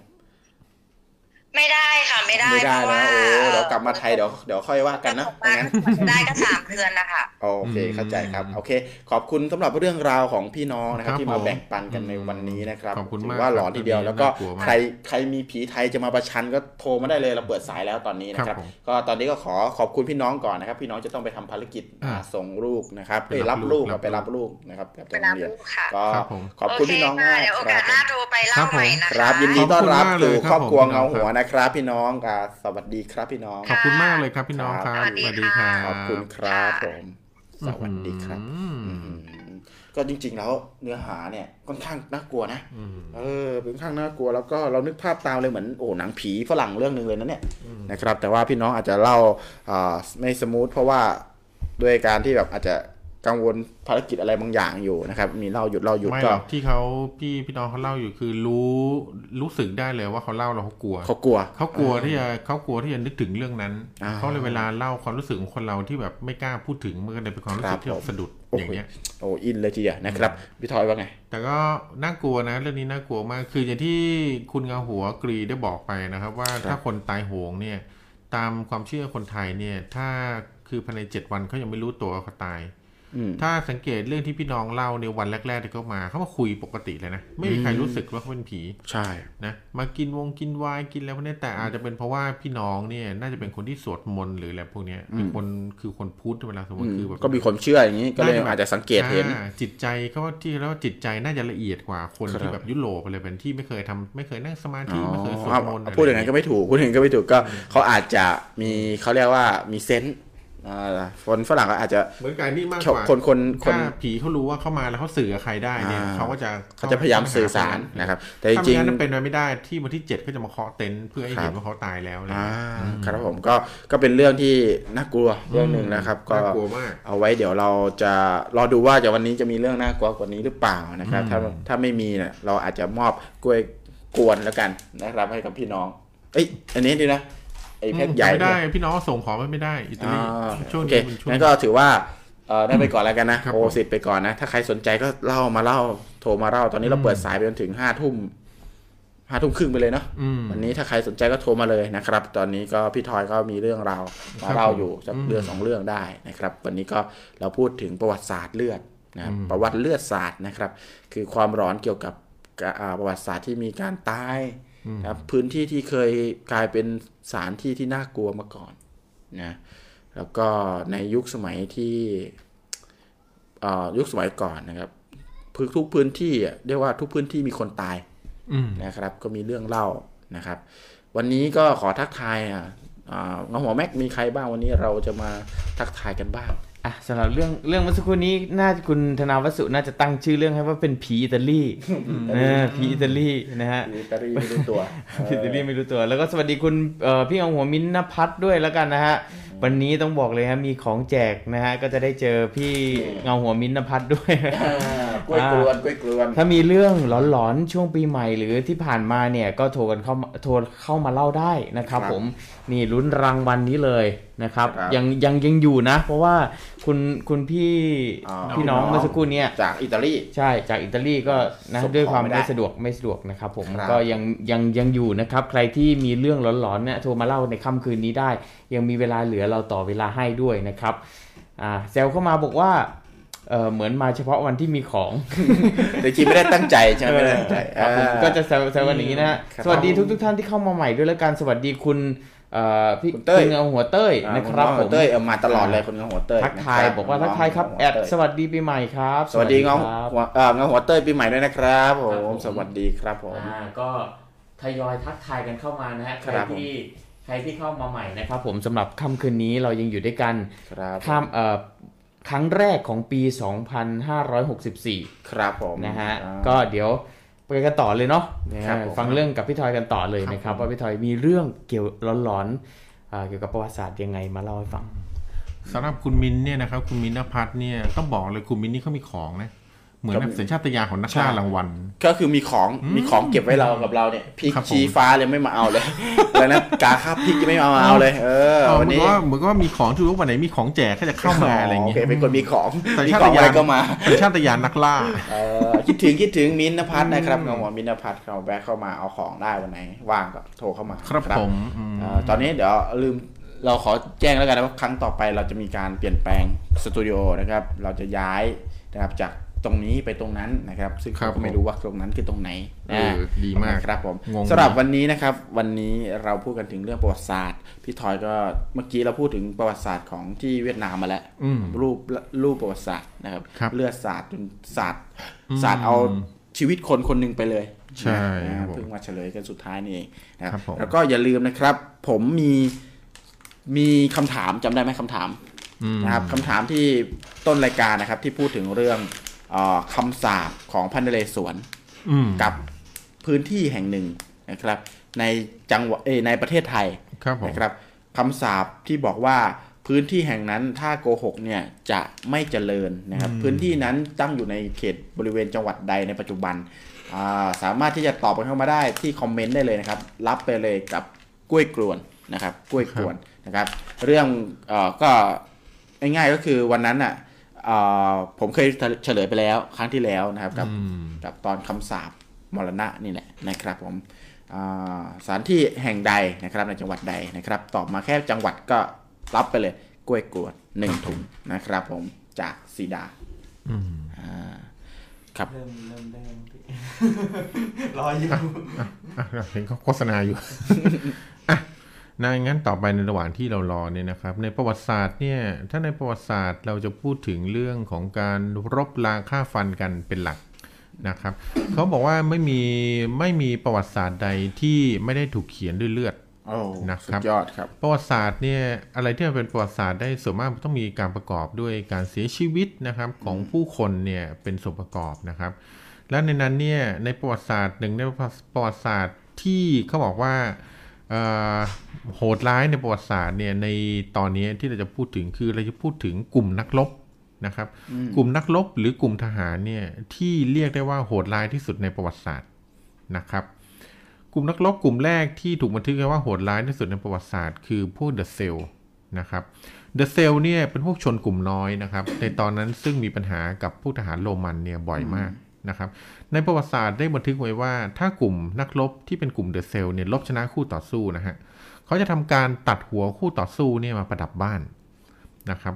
จะตัดหัวมาประดับบ้านทั้งนอกและในบ้านเนี่ยเรียกได้ว่าหัวของคู่ต่อสู้เนี่ยคือเครื่องประดับชิ้นดีเลย ถ้าบ้านไหนเนี่ยมีหัวติดอยู่ในบ้านเยอะเนี่ยแสดงว่าบ้านนั้นเนี่ยเป็นนักรบที่มีฝีมือมากนะครับ อืมต่อไป นักรบกลุ่มที่สองที่ได้ขึ้นชื่อว่ามีความโหดร้ายนะครับในประวัติศาสตร์มากคือนักรบชาวแอซเท็กนะครับนักรบชาวแอซเท็กเนี่ยเป็นกลุ่มที่นักรบที่มีความโหดร้ายมากนะครับ คือถ้าเกิดเขาจับศัตรูเขาได้เนี่ยเขาจะนำศัตรูเนี่ยมาอาบน้ำทำความสะอาดร่างกายนะครับ จากนั้นก็จะเอาเสื้อคลุมนะครับให้ศัตรูของเขา แล้วก็พาขึ้นไปนะครับที่แท่นบูชาเทพ ก็คือเขาบูชาเทพดวงอาทิตย์นะฮะ หลังจากนั้นเนี่ยคือเขาจะให้นักบวชชาวแอสแท็กจับแขนและขาเอาไว้นะครับ แล้วก็ใช้นักบวชอีกคนหนึ่งค่อย ๆ เอามีดเนี่ยพาเปิดหน้าอกช้าๆนะครับ แล้วก็ดึงเอาหัวใจที่กำลังเต้นของศัตรูออกมาชูไปที่ดวงอาทิตย์นะครับ หลังจากนั้นเขาก็จะถีบศพของนักรบนะให้กลิ้งลงมาตามบันได นะครับแล้วก็จะมีพวกนักรบอื่นๆที่รออยู่ข้างล่างเนี่ย ก็จะพากันเอามีดมาเฉือนเอาตับไตไส้พุงของศัตรูเขานะไปกินดิบๆ ตรงนั้นเลยนะครับในว่าเป็นการเพิ่มพลังนะครับ หรือว่าเพิ่มความโหดร้ายให้กับความเป็นนักรบของเขานะครับ ในประวัติศาสตร์เนี่ยได้บันทึกไว้ว่า มีคนไม่ต่ำกว่า 20,000 คนนะครับ ที่ตายด้วยวิธีนี้ภายในเวลาเพียงแค่ 4 วันเท่านั้นโอ้โหอืมนะครับ ต่อไปนักรบกลุ่มต่อไปที่ได้ชื่อว่าโหดร้ายและโหดเหี้ยมมากคือ อันนี้เราเคยดูในหนังละคือชาวสปาร์ตันนั่นเองนะครับชาวสปาร์ตันเนี่ยคือโหดร้ายมากเลยนะครับ ในประวัติศาสตร์เราอาจจะในหนังที่เราได้ดูเรื่องสปาร์ตันนี่เห็นเขาบอกเขาจับเด็กโยนลงมาจากหน้าผาใช่ไหมฮะแต่จริงในชีวิตจริงแล้วเนี่ยเขาทำอย่างนั้นจริง ๆ นะครับผม แต่การที่เขาโยนเด็กลงมาจากหน้าผาเนี่ยคือไม่ได้ฝึกความแข็งแกร่งอะไรนะ คือชาวสปาร์ตันเนี่ยเขาจะมีการคัดเลือกนักรบ นะครับ เพราะฉะนั้นเด็กคนไหนที่เกิดมาแล้วดูแล้วไม่สมประกอบเกิดมาพร้อมแห้งหรืออะไรแบบนี้ครับเขาจะไม่เก็บเด็กพวกนี้ไว้เลยเขาจะเอาเด็กพวกนี้ที่เขาเรียกว่าเป็นเด็กที่บกพร่องนะครับ ทางร่างกายเนี่ยเขาได้จับโยนลงมาจากหน้าผาเลยให้ตายเลยนะครับ แล้วพวกเด็กที่เขาเลี้ยงดูอยู่พอมีอายุ 7 ปีเนี่ยก็จะถูกพรากจากพ่อแม่ เพื่อไปฝึกนะครับไปฝึกในการเป็นสุดยอดนักรบวิธีที่เขาเคี่ยวฝึกสุดยอดนักรบคือวิธีที่เขาให้ฆ่ากันเองอืมนะครับ คือจับเด็กมาอยู่ด้วยกันและฆ่ากันเองเนี่ยเด็กคนไหนก็ตามที่เหลือรอดเป็นคนสุดท้าย ก็จะได้โดนชุบเลี้ยงให้เป็นนักรบของสปาร์ตันอืมนะครับ ต่อไปกลุ่มต่อไปที่มีความโหดเหี้ยมไม่แพ้กันคือชาวแอสซิเรียนนะครับ ชาวแอสซิเรียนเนี่ยเป็นกลุ่มอารยธรรมที่มีอยู่ประมาณ 3,000 ปีก่อนคริสตกาลนะครับ มีถิ่นฐานอยู่ดินแดนตอนเหนือของเมโสโปเตเมีย หรือว่าลุ่มแม่น้ำไทกริสนะครับกลุ่มชาวชาวแอสซิเรียเนี่ยได้ มีได้ขึ้นชื่อนะครับด้วยความสามารถในการรบ โดยการรบจะใช้ธนูเหล็กนะครับเป็นทัพหน้า ตามด้วยกองทัพม้าและรถศึก นอกจากนี้พวกเขายังมีอาวุธสุดมหัศจรรย์คือเหล็กนะครับ ซึ่งในยุคนั้นเนี่ยในการลบเนี่ยยังไม่มีใครใช้เหล็กเลยนะครับ คือกองกำลังอื่นๆเนี่ยยังใช้แค่ทองแดงกับสำริดอยู่นะครับแต่มีแต่อัสซิเรียนี่ที่ใช้เหล็กเป็นอาวุธก็เลยได้เปรียบกว่าคนอื่นเขาในการลบอะนะครับเอ่อ หลังจากลบแล้วเขาจะทำการเผานะครับและกวาดต้อนเฉลยมา แล้วก็ทำการสังหารหมู่ ชาวแอสซิเรียนเนี่ยขึ้นชื่อเรื่องการสังหารหมู่มากนะครับ แล้วก็ต่อไปนะครับ นักรบอีกกลุ่มหนึ่งซึ่งเรารู้จักกันดี ซึ่งเรียกได้ว่ามีความโหดร้ายติดอันดับมากเนี่ยคือนักรบของจักรวรรดิมองโกนะครับต้องเรียกได้ว่าตอนนั้นเนี่ยในอดีตนั้นในยุคนั้นเนี่ยเป็นยุคที่เจงกิสข่านเนี่ยครอบครองได้เกือบครึ่งโลกเลย นะครับ แล้วนักรบของเจงกิสข่านนี่มีความโหดร้ายโหดเหี้ยมมากนะครับ คือมีอยู่มีในความโหดเหี้ยมของเขาเนี่ยมีอยู่ครั้งหนึ่งนะครับ ที่นักรบมองโกเนี่ยนะครับอ่าเข้าไปโจมตีเมืองแคฟฟาซึ่งเป็นเป็นถิ่นที่นักรบอิตาลีนะครับกำลังครอบครองอยู่นะครับ นักรบมองโกเนี่ยไม่สามารถเข้าตีเมืองนี้ได้ นะครับทำยังไงก็ตีไม่ได้สักทีนะครับ เพราะว่าพวกแคฟฟาเนี่ยคือแบบออกองทัพของชาวอิตาลีเนี่ยก็ป้องกันได้อย่างเข้มแข็งมาก แต่ในตอนนั้นเนี่ยในมองโกเนี่ยด้านมีโรคระบาดนะครับ ในกองทัพมองโกดันมีโรคระบาดคล้ายๆ กับกาฬโรคนะครับทำให้มีทหารตายกันเยอะมากนะครับแทนที่มีทหารตายกันเยอะเนี่ยกองทัพมองโกจะถอยทัพเพื่อรักษาตัวหรืออะไรแบบนี้ วิธีที่เรียกว่าโหดเหี้ยมคืออะไรรู้ไหมครับท่าน ไงครับครับ เขาได้นำศพของทหารมองโกที่ตายเพราะการโรคครับ เอาศพเนี่ยไปบรรจุไว้ในเครื่องยิงหิน แล้วยิงเข้ามาในเมืองแคฟฟาของอิตาลี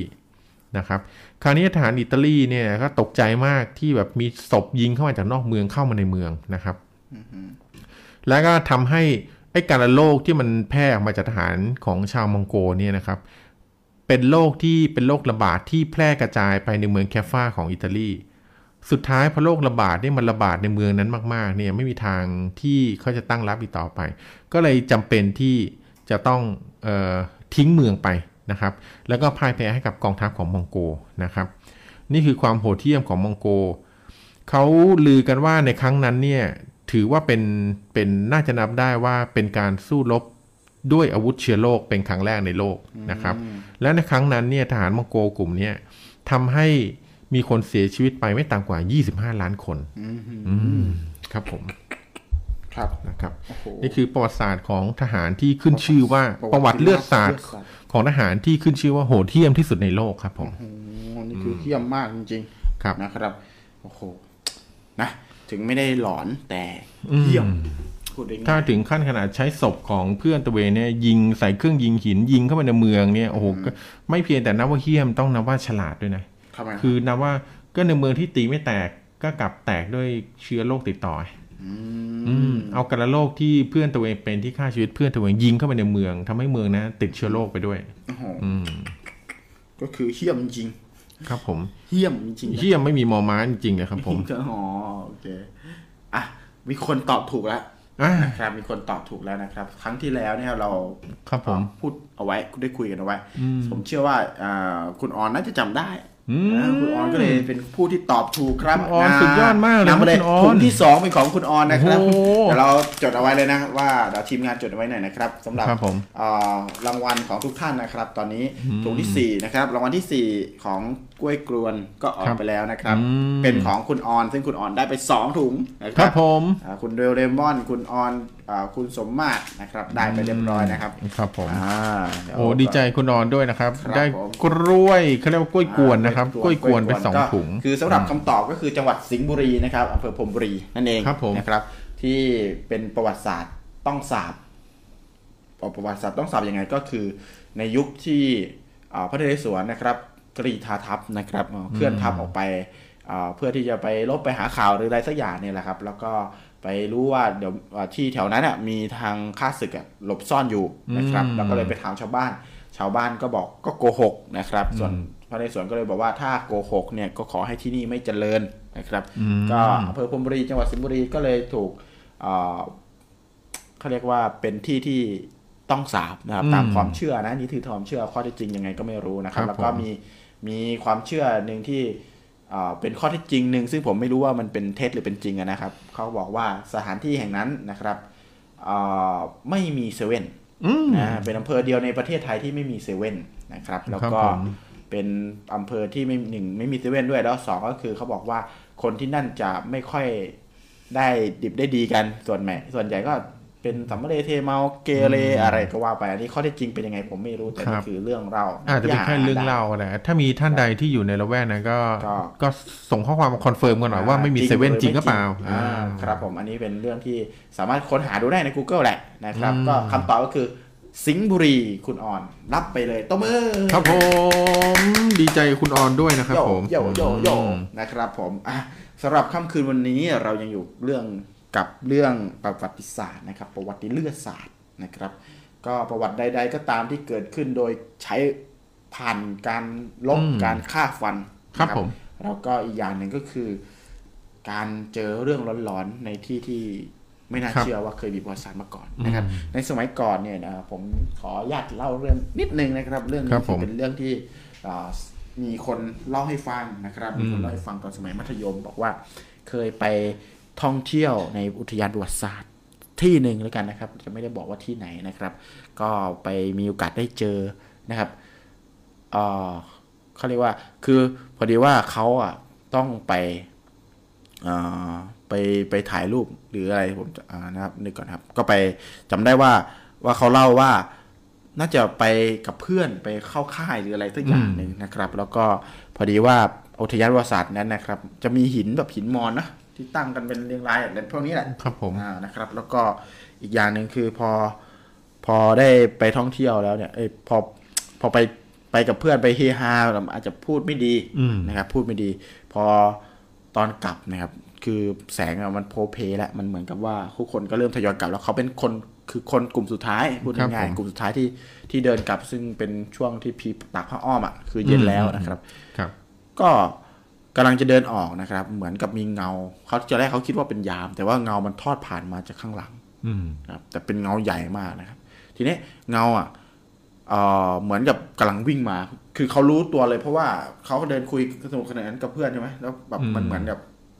เย็นแล้วอะเงาแสงอาทิตย์มันก็จะเห็นเงาคนอืมที่พาดยาวยาวๆยาวๆเลยนะครับผมครับ แล้วก็ เงาค่อยๆค่อยๆเล็กลงเล็กลง แล้วเหมือนมีคน คือเนื่องจากมีคนเหมือนคนวิ่งมาเงามันจะเล็กเล็กลงเล็กลงอืมเนี่ยวิ่งมาวิ่งมาหาเขาเขาตกใจหันกลับไปนะครับแต่เพื่อนไม่มีใครเห็นนะกลับไปปุ๊บไม่มีคนอืมนะครับ แล้วเขาก็หันกลับมาเขาก็เห็นเงาอืมอ่าเห็นเงาเป็นเงาเหมือนแบบเงาใหญ่ๆเงาคนอืมร่างใหญ่ๆอะไรเงี้ยนะครับ ครับสักพักหนึ่งเขา เขาไม่คิดอะไรตอนแรกคิดว่ามันยังมีคนยังออกจากไออุทยานนี้ไม่หมดอืมอ่าไม่ครบทุกคนนะครับ เขาก็เลยไม่ไม่คิดอะไรก็เดินข้างหลังเพื่อนเพื่อนก็เฮฮาไปเขาก็เดินข้างหลังด้วยความสงสัยนิดหน่อย แต่ว่าก็ก็คงไม่คิดอะไรมากนะคครัรับผมแต่พอเดินใกล้จะถึงปรับประตูเพื่อนแบบออกไปทางประตูแล้วตัวเองยังไม่ออกยืนอยู่ข้างหลังนะครับกลับได้ยินเสียง อืมเรียก มึงจะไปไหนอืม คือเหมือนมีคนมากระซิบข้างหูโอ้โหพูดแล้วขนลุกเลยนะครับตอนเขาอืมเล่าผมก็ขนลุกเหมือนกันนะครับ มึงจะไปไหนอะไรอย่างเงี้ยนะครับอืมเออเขาก็แบบเหมือนสะดุ้งเครื่องว่าอืมอะไรวะอะไรเงี้ยประมาณนี้นะครับ ทีเนี้ยเพื่อนก็หันมาตะโกนเรียก อืมเขาเขารู้สึกว่าเหมือนเหมือนมีคนมาหายใจแบบลดต้นคเอออลดต้นคออมเออลดต้นคอ แล้วก็ตะโกนแล้วก็พูดว่า มึงจะไปไหน อืมเออ มึงจะไปไหน มึงกลับมาอะไรประมาณเนี้ยนะครับ พอเขาเริ่มรู้สึกว่า เฮ้ย ไม่ธรรมดาแล้วนะครับ เริ่มรู้สึกว่าแบบ เริ่มรู้สึกว่าชัยยามิตรชัย ใช่ ไม่ธรรมดาอืออือเรื่องหลอนนะเนี่ยนะครับ รู้สึกว่าแบบ เฮ้ย มันเกิดอะไรขึ้น ไม่ไม่น่าจะเป็นผีอะคือเอาง่ายๆคือเขาเริ่มรู้สึกว่ามันน่าจะมีสิ่งลึกลับเกิดขึ้นแหละอืมหรือเรื่องผีแหละนะครับเขาก็เลยรีบวิ่งออกไปอืมในขณะที่เขาวิ่งอะ มันเหมือนมีคนนะครับ เอาเท้ามาเตะ เตะขาเขาอะอืมขัดขาให้ล้ขัมดขาเหมือนเหมือนขัดขาแต่ว่าเขาบอกว่ามันเตะอืมคือมันเตะขาลอยเลยนะเตะแบบขาตอนตอนเออจะวิ่งมันเตะขาแบบสะบัดเลยเออเออเขาก็แบบแทนที่เขาจะล้มไปข้างหน้าถูกไหมเวลาเขาสะดุดเขาจะล้มไปข้างหน้า แต่ทีเนี้ยเขาเหมือนล้มขวางอืมล้มเพื่อนก็บอกเฮ้ยเกิดอะไรขึ้นว่าวิ่งเข้ามาช่วยกันเดี๋ยวเลยอืมนะครับอ๋อช่วยกันแล้วก็พยายามพยุงเหมือนเขาเจ็บอืมพยุงออกไปจากไออุทยานนะครับ ก็แต่ว่าก็คืนนั้นเขาก็เหมือนกับ ไปคุยเขาไม่ไม่ได้บอกใครนะครับ ไม่ได้บอกใครจนจนแบบขึ้นรถออกมาจากสถานที่แห่งนั้นเรียบร้อยแล้วอืมนะครับ ก็เลยเล่าให้เพื่อนฟังนะครับ เพื่อนก็บอกว่าจริง ๆ แล้วอะ มันมีเพื่อนคนหนึ่งนะครับ ก็บอกกับกับคนนี้ว่าจริง ๆ แล้วเขาก็ได้ยินเหมือนกัน มันมีคนมากระซิบบอกเขาอืมสรุปก็คือคนที่มากระซิบบอกน่ะก็ก็บอกว่ามึงจะไปไหนมึงกลับมาเหมือนกัน คือคำเดียวกันกับเพื่อนคนที่ล้มเลยอืมเหมือนโดนเตะขาล้มเนี่ยอืมนะครับ สุดท้ายเพื่อนสองคนนะครับ คุยกัน อ๋อ จริง ๆ แล้วอะ คนที่โดนมีแค่แค่สองคนอืมครับคนที่โดนมีอยู่แค่สองคนสองคนนั้นอะสรุปคือ ตอนที่เดินเข้าไปชมแบบอุทยานอะไรเงี้ยอืมมีแล้วก็เหมือนเอามือไปเท้าอีตรงอิดมอนอะที่อืมอิดสีแดงอะครับแล้วมันหลุดลงมาอืมแล้วก็พูดเล่นกันว่าเดี๋ยวเขาค่อยมาหักคอมึงหรอกคืออีสองคนนี้ก็พูดกันอืมนะเพื่อนคนนี้กับกับอีกคนที่บอกว่ากูก็เจอเหมือนกันเนี่ยอืมนะครับแล้วเขาก็มาหักคอมึงเราก็ตามไปถึงบ้านอะไรก็ว่า คือเหมือนพูดเล่น พูดแต่ว่าสองคนทุกคนก็เฮฮาเหมือนวัยรุ่นอืมทั่วไปแต่ว่าอีสองคนนี้ก็จะพูดเรื่องนี้ขึ้นมาอืมนะครับก็สรุปคือสองคนนี้ก็โดนอืมอ่าแต่คืออย่างว่าแหละประวัติศาสตร์ที่นั่นนะมันมันค่อนข้างขลังอืมเพราะมันมีการตายมีการลบพุ่งกันอ่าฮะเป็นเมืองเก่าเป็นอะไรก็ว่าไปแล้วสุดท้ายเด็กสองคนนี้ตายไหมเอาไม่ตายไม่ตายอืมก็เป็นเรื่องเล่าเขาเป็นเพื่อนที่อืมเคยอยู่มัธยมก็เขาเล่าให้ฟังอ๋อนะครับก็ก็พอดีว่านึกขึ้นได้ก็เลยมาเล่ามันน่าจะสอดคล้องกับเรื่องประวัติศาสตร์เลือดเพราะว่า สถานที่อย่างนั้นก็มีการลบพุ่งกันเหมือนกันนะครับแล้วก็ไปเจอเจอสิ่งที่เหนือธรรมชาติ เหนือธรรมชาติก็เห็นแต่เห็นเงา เห็นแต่เงา แต่เขาก็บอกไม่เห็นตัวนะ เห็นเงาหันไปก็ไม่เจอ แต่ก็มีคนมาวิ่งมากระซิบข้างหลังว่ามึงจะไปไหนมึงกลับมานะอะไรประมาณนี้เหมือนกัน อ่าหรือว่ามาสั่งสอนให้รู้สำนึกเออเหมือนเหมือนมามาบอกว่าคือกูมึงจะมาเล่นหรือว่าจะมาพูดเล่นกันไม่ได้นะอืมอ่าในสถานที่ศักดิ์สิทธิ์ที่ อาจจะเป็นสถานที่ที่เรียกว่ามีการตายมีดวงวิญญาณอยู่เยอะอืมอะไรคปรับระผมาณมนี้นะครับ ก็เป็นเรื่องที่อ่ามาเป็นอุทาหรณ์แล้วกันอืมนะครับ แต่ว่ามันมีอันหนึ่งที่ผมเผชิญอ่าไปเจอกับตัวเอง แต่ผมไม่ได้เจอผีนะ แต่ว่าเป็นเรื่องเล่าของชาวบ้านที่นั่น แต่ว่าผมไปที่นั่นเอ้ยที่สถานที่นี้มาก่อนครับผมนะคล้าย ๆกัน อันนี้คือบอกได้บอกได้ว่าเป็นสถานที่แห่งไหนก็คือ ถ้าใครถ้าใครเคยเคยได้ยินเมืองหลวงของเชียงใหม่ อืมพี่ว่าเมืองหลวงของเชียงใหม่สมัยก่อน คือเมืองอะไร เมืองดวงของเชียงใหม่อ่าสมัยรู้จักไหมก่อนเหรอครับอ่าสงสัยจะเป็นเมืองเป็นเชียงเก่า กาดสวนแก้ว เมืองเชียงเก่าไม่ใช่นะครับ เมืองเอ่อพญาเมงลายใช่ไหมที่อืมแบบเป็นน่าจะใช่นะ ที่เป็นพครับญาผมที่เป็นเจ้าเมืองเชียงใหม่เนี่ยนะครับ ก่อนที่จะย้ายราชธานีมาอยู่เชียงใหม่จริงๆแล้วอืเนี่ยมนะครับใกล้ๆกันเนี่ยเคยเป็นราชธานีมาก่อนอ่าฮะเขาเรียกว่าเมืองกุมกามอ่า เมืองกุมกามนี่เคยเป็นราชธานีของเชียงใหม่มาก่อนนะครับ ในสมัยหนึ่งนะครับ แล้วก็พระเจ้าน่าจะเนี่ยพญาเมืองลายอะไรนี่แหละอ่าฮะถ้าถ้าผมจำไม่ผิดนะ ก็จะย้ายมานะครับ ก่อนหน้านั้นนะครับเอ่อสถานที่แห่งนี้เป็นเมืองกุมกามเป็นเมืองเก่า อืมผมมีโอกาสได้ไปเที่ยวเชียงใหม่แล้วแบบว่าเฮ้ยอยากไปเมืองกุมกามอืมก็ไปเหมือนมีชาวบ้านเขาจะอยู่แถวนั้นอะ แล้วก็เป็นเมืองเก่าเต็มไปหมดเลยนะอืมเมืองเก่าเนี่ยไม่ใช่ว่าเป็นราชวังเป็นอะไรนะแต่ว่าครัเป็บนผมเมืองของเศรษฐีอืมปกติในสมัยก่อนเนี่ยเขาจะ บ้านของคนมีตังค์เนี่ย ก็จะสร้างเจดีย์ไว้ทุกบ้านเลยอืมทุกหลังเลยนะครับ อันนี้ก็เป็นเพราะอะไรผมก็ไม่ทราบได้นะครับ แต่ว่าสิ่งหนึ่งเลยก็คือ พอไปเมืองกุมกามเนี่ย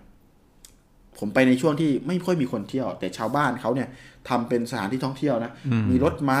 คอยลากนู่นนนแต่ไม่ค่อยมีคนเที่ยวเที่ยวเท่าไหร่อืมไปตามสถานที่ต่างๆมันเมืองใหญ่มากนะเขาจะพาไปลัดเลาะตรงนี้ก็จะเคยเป็นวัดใหญ่เมื่อก่อนมีวัดเป็นสิบสิบเลยมีนี่บ้านคนเศรษฐีคนนั้นเขาจะชี้ให้บอกเขาจะมีไกด์ ไกด์ครัก็บคือผมคนที่นั่งม้าไอ้คนที่ไอ้เขาเรียกว่าควบคุมม้าเราก็นั่งอยู่ข้างหลังใช่ไหมแล้วครัก็บฟังไปด้วยรอฟังเขาเล่าไปด้วย แล้วก็มองเมืองกุมกามไปด้วย ซึ่งเมืองกุมกามก็จะเหลือแต่ตอเหลือแต่อะไรแล้วนะอืมแต่เยอะมากเยอะกว่านี่แบบอยู่ในละแวกเดียวกันซุ้มเดียวกันหมดเลย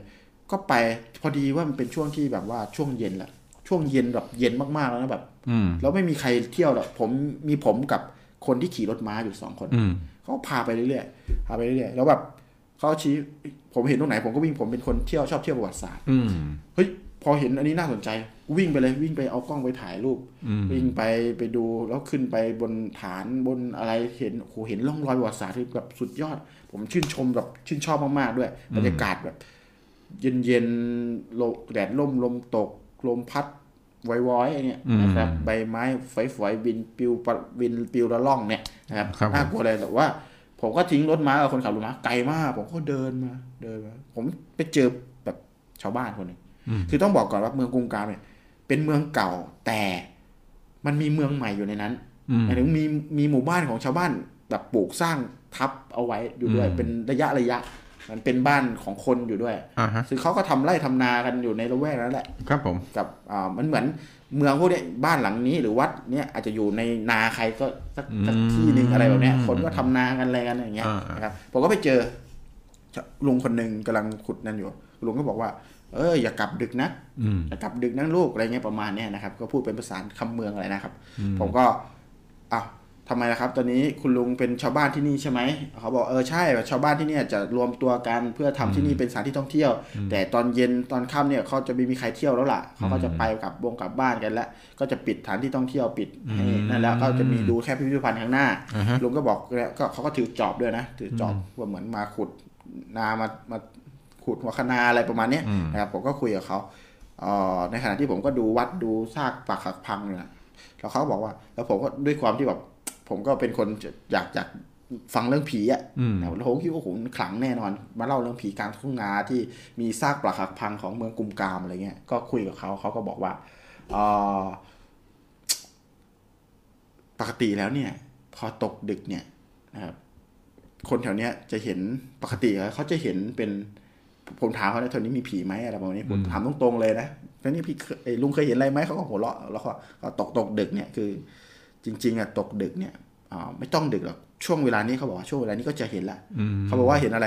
ก็คือปกติแล้วเนี่ย หมู่บ้านเนี่ย มันจะมันจะบางทีมันก็เป็นยอมยอมๆเป็นสถานที่เรามันก็สิ่งปลูกสร้างก็ไอ้สมัยเก่าก็จะอยู่ในละแวกนั้นนะอยู่ในทุ่งนาบ้างอยู่ข้างบ้านคนบ้างอยู่อะไรบ้างอืมเขาบอกว่าพอตกเย็นถึงค่ำเนี่ย ทุกคืนเนี่ย ตามสถานที่พวกเนี้ย จะมีแสงลำแสง อืมใหญ่ๆนะพุ่งเข้าบ้านคน อืม เออ มันก็บางทีก็ลอยลอยลอยลอยคือเห็นทุกคืน อืมอ่าใครออกมานี่เห็นทุกคืนนะครับ บางทีลุงเนี่ยออกมาหาหอยหาปูเนี่ยนะครับ ก็จะเจอเนี่ยออกมาจากไอ้เขาเรียกว่าซากปรักหักพังที่เป็นอิฐมอนเป็นอะไรเนี่ยอืมที่มันเคยเป็นฐานพระพุทธรูปเป็นอะไรในวัดเนี่ย ก็จะลอยขึ้นมาดวงสองดวงแล้วก็พอลอยคือเขาบอกว่าลอยปกติคือปกติลอยเหมือนเหมือนดวงไฟอะนะอ่าฮะลอยขึ้นข้างบนลอยลอยลอยช้าอืมๆ แต่เวลาจะเคลื่อนที่ไปข้างหน้าจะพุ่งฟุบเหมือนผีพุ่งใต้อืมเขาบอกเนี่ยพุ่งไปเข้าไปบางทีเข้าไปในกอไผ่ฟุบบางทีพุ่งไปในบ้านเนี่ยอืมเออซึ่งเขาจะเห็นตลอดซึ่งเขาบอกว่ามันเป็นผีอะไรผีโพงผีอะไรแบบเนี้ยที่เขาเขาเรียกกันนะนะคือผมก็ไม่รู้นะครับ ซึ่งอันนี้เขาบอกว่าเออผมถามว่ามันอันตรายเปล่าเขาบอกว่ายังไม่รู้นะว่าอันตรายเปล่าแต่ว่าเขาเชื่อว่าเป็นผีอะอืมดังนั้นเด็กๆที่นี่แถวนี้เขาก็จะรู้กันว่าพอเจออะไรแบบนี้ก็จะหนีจะวิ่งกันอ่าอืมผู้ใหญ่ส่วนใหญ่คนแก่คนเฒ่าก็จะบอกว่า มันเป็นดวงวิญญาณของบรรพบุรุษอืมที่เคยอารักขาอะไรอยู่แถวนี้แหละ เออพอพออารักขาอะไรอยู่แถวนี้เสร็จปุ๊บเนี่ยพอสิ้นวิญญาณไปเนี่ยก็จะเอ่อกลับมาตอนกลางวันก็จะกลับคือคือพอรุ่งเช้าเนี่ยก็จะกลับมาอารักขาสถานที่นั้นๆมาสถิตพอตกกลางคืนเนี่ยก็จะไปหาที่ที่มันเป็นต้นไม้ใหญ่เป็นบ้านเป็นอะไรเกาะอยู่เหมือนแบบเหมือนดวงวิญญาณไปหาที่เกาะ แต่สุดท้ายก็เหมือนมาทำหน้าที่ตอนกลางวันมาทำหน้าที่แบบเฝ้ามาทำหน้าที่อยู่ในสถานที่เก่าแก่อะไรเงี้ย คือถ้าผมฟันให้ผมเข้าใจก็เหมือนกับกลางวันมาทำงานอ่ากลางคืนก็ก็กลับกลับไปหาที่วัดสถานอะไรอย่างไปนี้หาสถานที่สิงสู่แบบที่มันครับผมีพลังงานมากพออ่าที่จะอะไรประมาณเนี้ยนะครับเออเป็นเทวดาเป็นเอเทวอดาอาจจะเป็นไปได้แต่ผมฟังแล้วผมก็หลอนเพราะว่าตอนนั้นก็คือมันแบบโพเพลมากแล้วนะอืมแล้วไอ้รถม้าเขาก็ตะโกนเรียกอืม น้องน้องน้องขับอะไรเงี้ยประมาณเนี้ยผมแต่ว่าผมขอเขา ผมไปสถานที่ ไม่รู้เป็นไร ผมชอบไปสถานที่ที่ไปสถานที่ท่องเที่ยวที่มันเป็นโบราณวัตถุ โบราณสถานอะไรประมาณเนี้ยอืมแล้วก็เขาก็แล้วไปทีไรนะ มันจะมืดทุกทีอะไปตอนช่วงเย็นช่วงมืดทุกที ตอนไปอยุธยาโอ้โหอันนี้เดี๋ยวมีเรื่องเล่าอีกอันหนึ่งแต่ว่าเดี๋ยวไว้เล่าวันหลังก็คือ ไปอยุธยา ปกติเราไปอยุธยาเราจะเหมาสามล้อใช่ไหมเหมาสามล้อแบบ เจ็ดสิบาทเนี่ยอ่าฮะเที่ยวสามวัดอืมเออผมไปบ่ายนะไปถึงปุ๊บกะว่าเอ่อเขาก็แนะนำเนี่ยมาจบที่วัดนี้นะ วัดนี้พระอาทิตย์ตกจะสวยจบอืมพอดีเออไปตอนบ่ายเอ้ยไปสักประมาณอ่าสี่โมงเย็นไปนี่ชื่อชั่วโมงหนึ่งไปนี่ชั่วโมงหนึ่งไปที่จบพอดีหกโมงเย็นเขาปิดฐานที่ปุ๊บอืมแต่พอดีขณะที่ไปเที่ยววัดแรกรถไอ้ที่มันตกลงผมแม่งเสียเสีย ผมนั่งรอเป็นชั่วโมงอืมสรุปคือ ผมได้ดูพระอาทิตย์ตกในวัดแรก อืมแต่ด้วยการที่ผมจ่ายเงินไปแล้ว เออไอ้คนขับรถสามล้ออืมเครื่องเนี่ยก็เลยไปเจรจากับยามอืมในวัดอีกสองวัดอืมให้ผมเข้าไปดูคนเดียวอืมซึ่งเขาปิดแล้วนะอืมทุกคนคนน่ะไปเที่ยวอะเขาออกมาหมดแล้วแต่แต่ด้วยการที่ว่ากลัวจะแบบผมจะเอาเงินคืนอืมเขาก็เลยขอผมว่าขอให้เข้าไปเที่ยวได้นะ แต่ว่าคนจะออกมาหมดแล้วเราจะมืดหน่อยอืมดังนั้นอีกสองวัดที่ผมไปเที่ยวอยุธยา ก็ผมก็เลยได้ไปเที่ยวประมาณสักหกโมงถึงทุ่มหนึ่งทุ่มหนึ่งเขาก็เลยบอกว่าห้ามไปโพสต์ห้ามไปบอกใครนะว่าเขาผิดกฎอะไรเงี้ยเออไม่รู้เป็นไรผมไปเที่ยวโบราณสถานเป็นไรผมจะกลายเป็นผมจะไปอยู่ในช่วงเย็นช่วงค่ำเหมือนกันเวียงกุมกามก็เช่นกันเวียงกุมกามนี่คือโอ้โหมันกว้างใหญ่มากถ้าไปครั้งอีกครั้งนี้ผมไปเนี่ย คนจะไม่ค่อยชอบไปกัน อืมอืมเพราะว่ามันไม่เหมือนที่เที่ยวอะเพราะว่ามันกลายเป็นสถานที่ที่เป็นเมืองที่เขาเรียกว่าเมืองใหม่กลืนเมืองเก่า หมายความว่ามีเมืองเก่าอยู่ในเมืองใหม่อีกทีหนึงเรียกว่าเป็นระยะทางที่กลมกลืนกันอ่าอืมกลมกลืนกันระหว่างเก่าและใหม่ ใช่เหมือนโบราณอยู่กับความสมัยใหม่ เหมือนอะไรเงี้ยอยู่ในนั้นเลย แต่ว่าเป็นอาณาจักรที่ใหญ่มากนะ สมัยก่อนรู้เลยว่าเอ่อราชธานีของเชียงใหม่เนี่ยนะครับ ยิ่งใหญ่แค่ไหน แต่ว่าเอ่อด้วยเขาบอกว่าด้วยน้ำท่วมเพราะผมออกมาดูแล้วมันมันเหมือนมีแผนที่สมัยเก่าว่า ด้วยน้ำท่วมอยู่ราชธานีได้ไม่กี่ปีนะพญาเมงรายก็เลย อพยพข้ามแม่น้ำมาฝั่งหนึ่งมาตั้งราชธานีอยู่ที่เชียงใหม่ในปัจจุบันอืมอ่าอันนี้ก็คือเป็นเรื่องที่เอ่อผมไปเจอมา อันนี้ไม่ผมไม่ได้ไปเจอเรียกว่าเป็นเรื่องเล่าของอืมของคุณลุงที่ไปทำเขาอยู่แถวนั้นนะแล้วก็ถือว่าไม่รู้ว่าหลอนหรือไม่หลอนก็ ก็นำมาฝากกันแล้วกันนะครับผม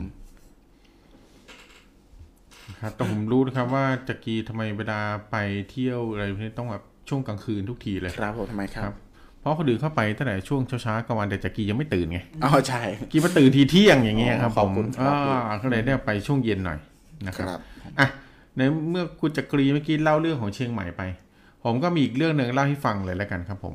เรื่องนี้เนี่ยนะครับครับผมว่าคือใน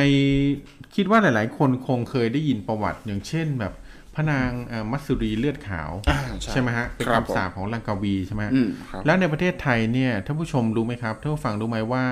มีพระนางเลือดขาวด้วยอืมในประเทศไทยเนี่ยนะครับเป็นของในประเทศไทยเลยนะเรียกเขาเรียกว่าพระนางเลือดขาวเรียกว่าเป็นเขาเรียกว่าเป็นจักรพรรดิเลือดเขาเรียกว่าเป็นอ่าอะไรนะเป็นเหมือนกับประมาณว่ากษัตริย์เลือดขาวอะไรเงี้ยอืมนะครับ เป็นเป็นพระนางนี่เป็นพระมเหสีนะฮะแต่ว่ามีเลือดเนี่ยขาวมาแต่กำเนิด แต่พระนางมัสสุรีเลือดขาวนี่คือเลือดขาวเพราะว่าคำสาปแช่งนะครับ แต่พระนางพระองค์เนี้พระนางเลือดขาวนี่คือเลือดขาวแต่กำเนิดนะครับ แต่วันนี้ผมไม่ได้เล่าเรื่องของพระนางเลือดขาวนะครับผมจะเล่าให้ฟังว่านอกจากในประเทศไทยมีพระนางเลือดขาวแล้วเนี่ย ยังมีพระนางอีกองค์หนึ่งไม่ทราบว่าท่านผู้ฟังเคยได้ยินกันไหมเรียกว่าพระนางสามผิวอืมเพิ่งเคยได้ยินเมื่อกี้ครับพระนางสามผิวเนี่ยเป็นเป็นตำนานนะครับหรือประวัติศาสตร์ของเมืองฝาง นะครับ ซึ่งปัจจุบันนี้เราก็รู้กันอยู่ว่าเป็นอำเภอหนึ่งของเชียงใหม่นะฮะครับผมเนื้อเรื่องเนี่ยฟังดูเหมือนนิยายปรัมปรานะครับ แต่ว่ามีการสร้างอนุสาวรีย์นะครับ ให้พระนางและพระสวามีผู้สร้างเมืองฝางนะครับ ประชาชนและทางราชการเนี่ยยังจัดงานลำลึกนะครับ อย่างยิ่งใหญ่ทุกปี แสดงว่าเรื่องนี้เป็นประวัติศาสตร์ไม่ใช่นิยายเลื่อนลอยอ๋อนะครับผมเรื่องราวของพระนางสามผิวเนี่ยเริ่มในปีนะครับพศ เออสองหนึ่งเจ็ดสองนะครับ เมื่อพระยาเชียงแสนนะครับ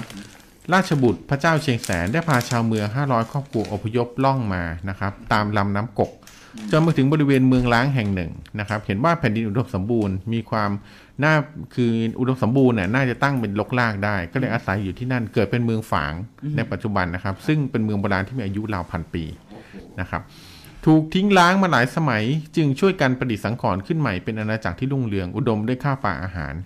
ชาวเมืองจึงขนานนามพระยาเชียงแสนใหม่ว่าเป็นพระเจ้าฝางอุดมศิลป์พระเจ้าฝางอุดมศิลป์เนี่ยมีพระมเหสีที่สิริโฉมมากเกินกว่านางใดในใต้ล่าในตอนนั้นนะครับ และยังมีความมหัศจรรย์ที่ไม่มีใครเหมือนคือ ผิวกายของพระนางเนี่ยเปลี่ยนสีได้สามครั้งในหนึ่งวันอ่านะครับ ถ้าเป็นยามเช้าเนี่ย ถ้าเป็นยามเช้า ผิวกายของพระนางจะสีขาวบริสุทธิ์ดุดปุยฝ้าย คือถ้าคุณเห็นผู้หญิงที่แบบผิวขาวมากๆอะครับ คือขาวแบบที่เขาเรียกว่าขาวแบบหยวกกล้วย คือขาวแบบนั้นเลยนะครับ แต่เป็นคนแบบขาวแบบผิวพรรณดีสวยนะ ยามบ่ายผิวของพระนางจะเปลี่ยนเป็นสีแดงดุดลูกตำลึงสุก เคยเห็นไหม เคยเห็น ผู้หญิงบางคนที่แบบสวยมากๆเลยแล้วผิวขาวๆแล้วเวลาโดนแดดมาแล้วแก้มจะแดงๆอะไรประมาณนั้นเคยเห็นไหมฮะนับแดงประมาณนั้นเลยนะครับผมช่วงเย็นยามตะวันอ่อน ผิวจะเปลี่ยนเป็นสีชมพูโอ้โหอ่าผิวสีชมพูนี่แบบยิ่งแบบน่ารักเข้าไปใหญ่เลยนะครับพระนางเนี่ยมีความสามารถคือผิวกายเนี่ยมีสามสีต่อวัน คือเปลี่ยนสีสามครั้งต่อวันนะครับ รู้กันว่าพระนางเนี่ยเป็นพระราชธิดาของพระเจ้าล้านช้าง นามเดิมไม่ปรากฏเรียกกันทั่วไปว่าพระนางสามผิวนะครับด้วยกิตติศัพท์ความงามและความมหัศจรรย์ของพระนางล่ำลือไปถึงพระเจ้าสุโธธรรมราชากษัตริย์พม่านะครับ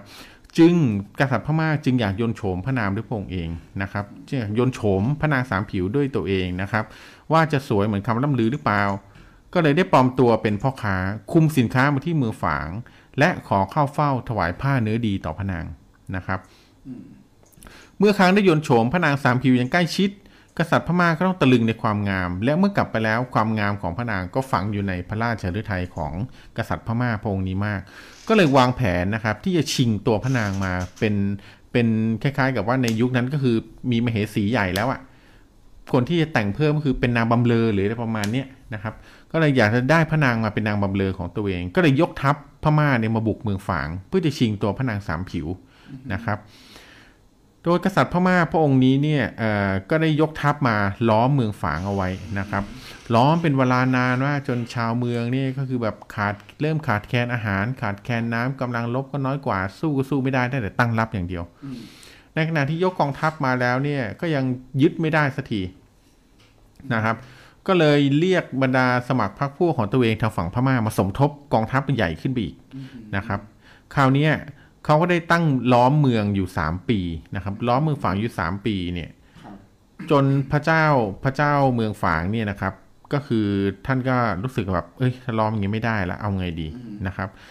ก็เลยพระนางพระนางสามผิวก็เลยดำริว่าเรื่องเนี้ยเป็นเพราะเราแท้ๆเลยครับ เป็นเพราะแบบเป็นเพราะตัวเราความสวยของเราเนี่ยนำพานำพาอันตรายมาสู่ประชาชนเมืองฝางครับนะครับนำพาสงครามการเข็นฆ่ามาสู่เมืองฝาง เพราะฉะนั้นเนี่ยพระองค์เลยตัดสินใจที่จะขอรับผิดชอบในสิ่งที่เกิดขึ้นโดยการปิดชีพพระองค์เอง โดยการกระโดดลงไปในบ่อน้ำซาวา บ่อน้ำนี่เป็นบ่อน้ำที่มีความลึก 20 วานะครับ ก็เลยชื่อบ่อน้ำซาวานะครับ คือหลังจากที่พระองค์กระโดดเอ่อ กระโดดน้ำเสียชีวิตแล้วเนี่ยนะครับผม กษัตริย์พระมหากษัตริย์ก็คือทนไม่ได้ที่พระนางได้เสียชีวิตไปนะครับ ก็เลย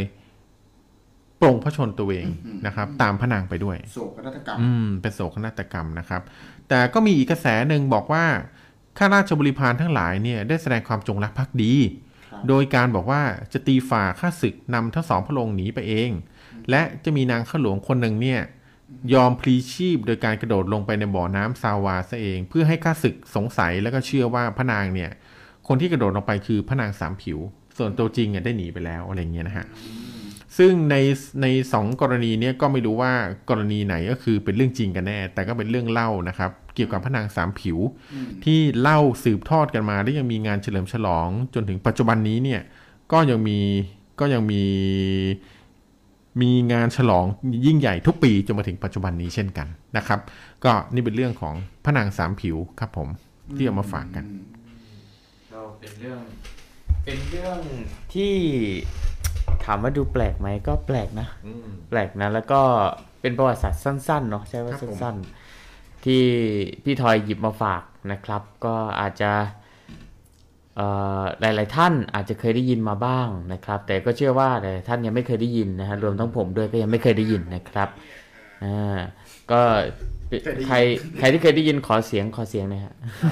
วันนี้เราแจกหมดยังเนี่ยแจกยี่สิบยังเนี่ยมีใครได้ไปเพิ่มบ้างได้เมื่อสักสี่คไปรู่แล้วนี้ได้คุณออนไปสองอ่าอ่ามีคุณออนสองนะอะเดี๋ยวจดเอาไว้ในคุณออนสองมีคุคุณณออออนนสองคุณสมมาตรคุณออนสองคุณสมมาตรหนึ่งหนึ่งครับ คุณโดเรมอนหนึ่งครับผครัมบสี่แล้วครับ เรายังเหลืออีก16รางวัลนะครับผมอ๋ออ่าสิบหกรางวัลนะสิบหกรางวัลอะโอเค คุณธนาวสูตอนนี้ขับรถหรือเปล่า คุณธนาวสูฟังอยู่หรือเปล่านะครับ ถ้าฟังอยู่ก็ทักทายกันเข้ามาหน่อยนะ คุณธนาวสุอ่าด้วยมีนะฮะคำถามอะไรไหมอะเดี๋ยวผมถามเลยกันครับผมถามถามแล้วกันอยากเมื่อแจกี้กผมเล่าไปเล่าไป ราชธานีก่อนที่จะมาเป็นเชียงใหม่เนี่ยอืมเลือกว่าของเชียงใหม่เอ่อราชธานีเก่าของเชียงใหม่เนี่ย ชื่อว่าอะไรม ก่อนที่จะมาเป็นราชธานีเก่า ก่อนที่จะมาเป็นเชียงใหม่ในปัจจุบันก่อนที่จะมาเป็นรชธเชียงใหม่เก่าของเชียงใหม่ที่ผมไปเจอมาเนี่ยนะครับ ชื่อว่าอะไร ชื่อว่าอะไรอ่าชื่อว่าอะไรอ่านะครับขอชื่อเต็มๆเลยนะใบให้คือสามพยางค์เพิ่งเล่าไปครับแบบแมปเลยนะถ้าอืมตอบได้ก็นับไปเลยหนึ่งเขาเรียกว่าหนึ่งซูอ่าหนึ่งกล้วยซองกลวนหนึ่งถุงหนึ่งถุงไปเลยนะครับอ่าถุงที่ห้าจะตกเป็นของใครหนึ่งถุงล่าซิป นะครับอ่ามีทวงของรางวัลด้วยคุณเสจากคุณเงาหัวแซมหนึ่งอ่าได้ได้ของอะไรได้อะไรอะฮะยังไม่ได้ยังไม่ได้ยังไม่ได้เย็นเย็นแล้วให้คุณหัวแซมทวงมาว่าเลยครับเอาคุณแซมหนึ่งอย่างยังอย่างๆเอออย่าอย่าตอบคำถามมาก่อนเลยตอบคำถามมาตอบคำถามมาไอ้ครับอ่าตอบคำถามมาก่อนเลยนะครับ คุณมิ้นอ่าเงาหัวมิ้นเงาหัวแซมนะครับอ่าเฮ้ย คุณมิ้นคุณมิ้นไม่ล่ารางวัลเหรอครับกล้วยนี่อร่อยมากเลยนะคุณมิ้นครับบอกเลยเอออุ้ยโอ้สติ๊กกินยังเออยังยังกินแล้วกินแล้วครับอร่อยอร่อยอร่อยมากอันเนี้ยแบบอร่อยแบบหวานเด่นธรรมดวงชาติเลยอะเออหวานธรรมชาตินะครับหวานธรรมชาติหนึ่งแล้ว ลองดูอีกธรรมชาติหนึ่งแล้วหวานธรรมชาติหนึ่งอ้าว คุณออนตอบไปอีกแล้วนะครับอ่าบเอ้า อกว่าเวียงกุมกามเวียนโอ้โหคุณออนยังไม่แบ่งคนอื่นเลยใช่ไหมเนี่ยพี่ออนเออโอเคเอ้าคุณออนตอบมาก็ให้คุณออนก็ได้ถูกใช่ไหมเฮ้ยถูกถูกด้วย ใช่เวียงกุมกามนะครับเวียงกุมกาม เวียงเนี่ยก็คือเมือง ครับผมอ่าชื่อเวียงเวียงกุมกามนะครับเป็นอ่าเมืองหลวงเก่าของ อ๋อที่ที่ทเชียวงงใหม่หนึ่งนี่ที่คุณแซมทวงหนึ่งเพราะว่าก่อนหน้านี้พูดว่า กุ้งกามกุ้งกามจิ้มกับน้ำจิ้มซีฟู้ดอร่อยนี่น่าจะมาอยู่กับพี่ทอยเลยนะครับผมให้ไหมเนี่ยจะให้ไหมให้ดิให้ดิเราพูดแล้วก็ต้องให้นะครับอะตั้งคุณใจออนฟังรับไปเลย อีกหนึ่งถุงเป็นสามถุงไปเลยนะครับโอ้ส่งทีเดียวนะ อื้อหือ โอเคสำหรับ กล้วยกวนของแจกสีดาพี่ออนจะเอาไปขายใช่ไหมครับถุงเนี่ย ที่ห้าเป็นของอื้อหือพี่เงาหัวอ่อนนะครับอืมพี่เงาหัวอ่อนสามถุง พี่สมมาตรหนึ่งถุงนะครับแล้วรัก็บโดเรมอนรับรองความปลอดภัยโดยการที่ เอาพี่แซมมาได้ไหมพี่เรา แซมไม่ได้ยังไม่ได้ต้องเราเดี๋ยวเรายังเหลืออีกตั้งสิบห้าถุงอะนะครับยังเหลืออีกสิบห้ารางวัลนี่เอ่อ คุณออนบอกว่ารายรายการของเราออนชอบมากนะครับประวัติศาสตร์ตำนานเรื่องจริงปนเรื่องลึกลับลี้ลับ จากทุกที่ทั่วโลก น่าสนใจมากเลยการชอบฟังแล้วก่อนก็ชอบมุกตลกร้อยล้านของหนุ่มๆด้วยนะครับรับไปอีกทวงหนึ่งรับอีกถุงเดี๋ยวเดี๋ยวใจเย็นใจเย็นพวกเราดีบ้าบ้ายอบ้ายอจริงเลยบ้ายอขอบคุณมากครับพี่ออนบ้ายอคือขผอบมคุณครับในในบทที่พี่ออนพิมพ์มาทั้งหมดเนี่ยครับเอยในในครับในคอมเมนต์ที่พี่ออนพิมพ์มาทั้งหมดไม่ว่าจะชื่นชมเราอะไรแค่ไหนก็ตามครับผมสิ่งที่ผมชอบมีแค่บรรทัดเดียวครับผมยังไงครับลองลองเลื่อนดูที่พี่ออนพิมพ์นะครับพี่พี่พี่เงาหัวออนพิมพ์ บรรทัดเดียวที่ผมชอบมากที่สุดคือครับพี่ออนบอกว่ารายการของเราอืมเอ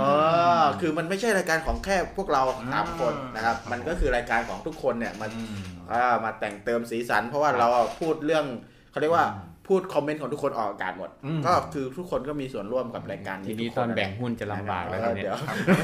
ลำบากก็รายการของเราก็เดี๋ยวเราจะให้คนละหนึ่งหุ้นนะครับสำหรับรายการนี้ผมชอบ เอ้ย คอมเมนต์ของพี่ออนเนี่ยผมชอบมากก็พี่ออนรู้สึกว่าอืมอ่ารายการนี้เป็นของเราทุกคนก็มาเล่ามาพูดคุยเหมือนเพื่อนนะตั้งวงสนทนากันครับนะครับผมดีใจมากนะครับที่พี่ออนได้เป็น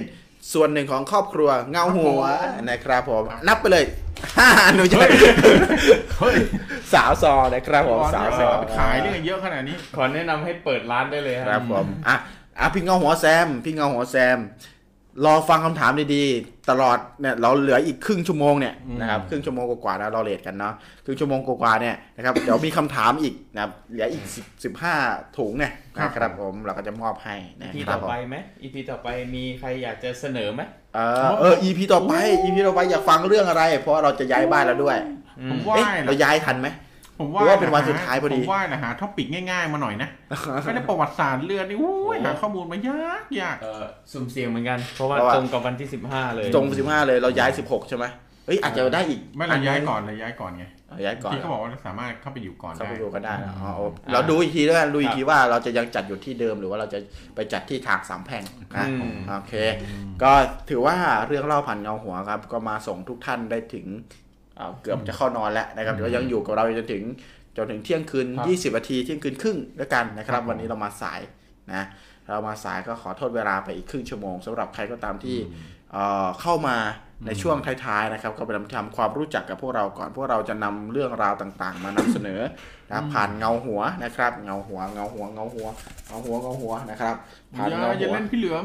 เรื่องเล่าผ่านเงาหัวนั่นเองนะอะพี่แซมพี่เงาหัวแซมเสนอมาด้วย ครับผม เสนอมาด้วย อ่า บอกว่า EP หน้าขอเป็นออฟฟิศผีสิงโอ้โห นี่พี่แซมรู้ครับนี่จริงพวกเราสามคนตายไปแล้วนะครับเนี่ยเออพี่ตายคนเดียวพอแล้วแต่เรายังห่วงอ๋อเรื่องจัดรายการก็เลยมาจัดรายการกันอยู่นะครับ เนี่ยฮะอ๋อ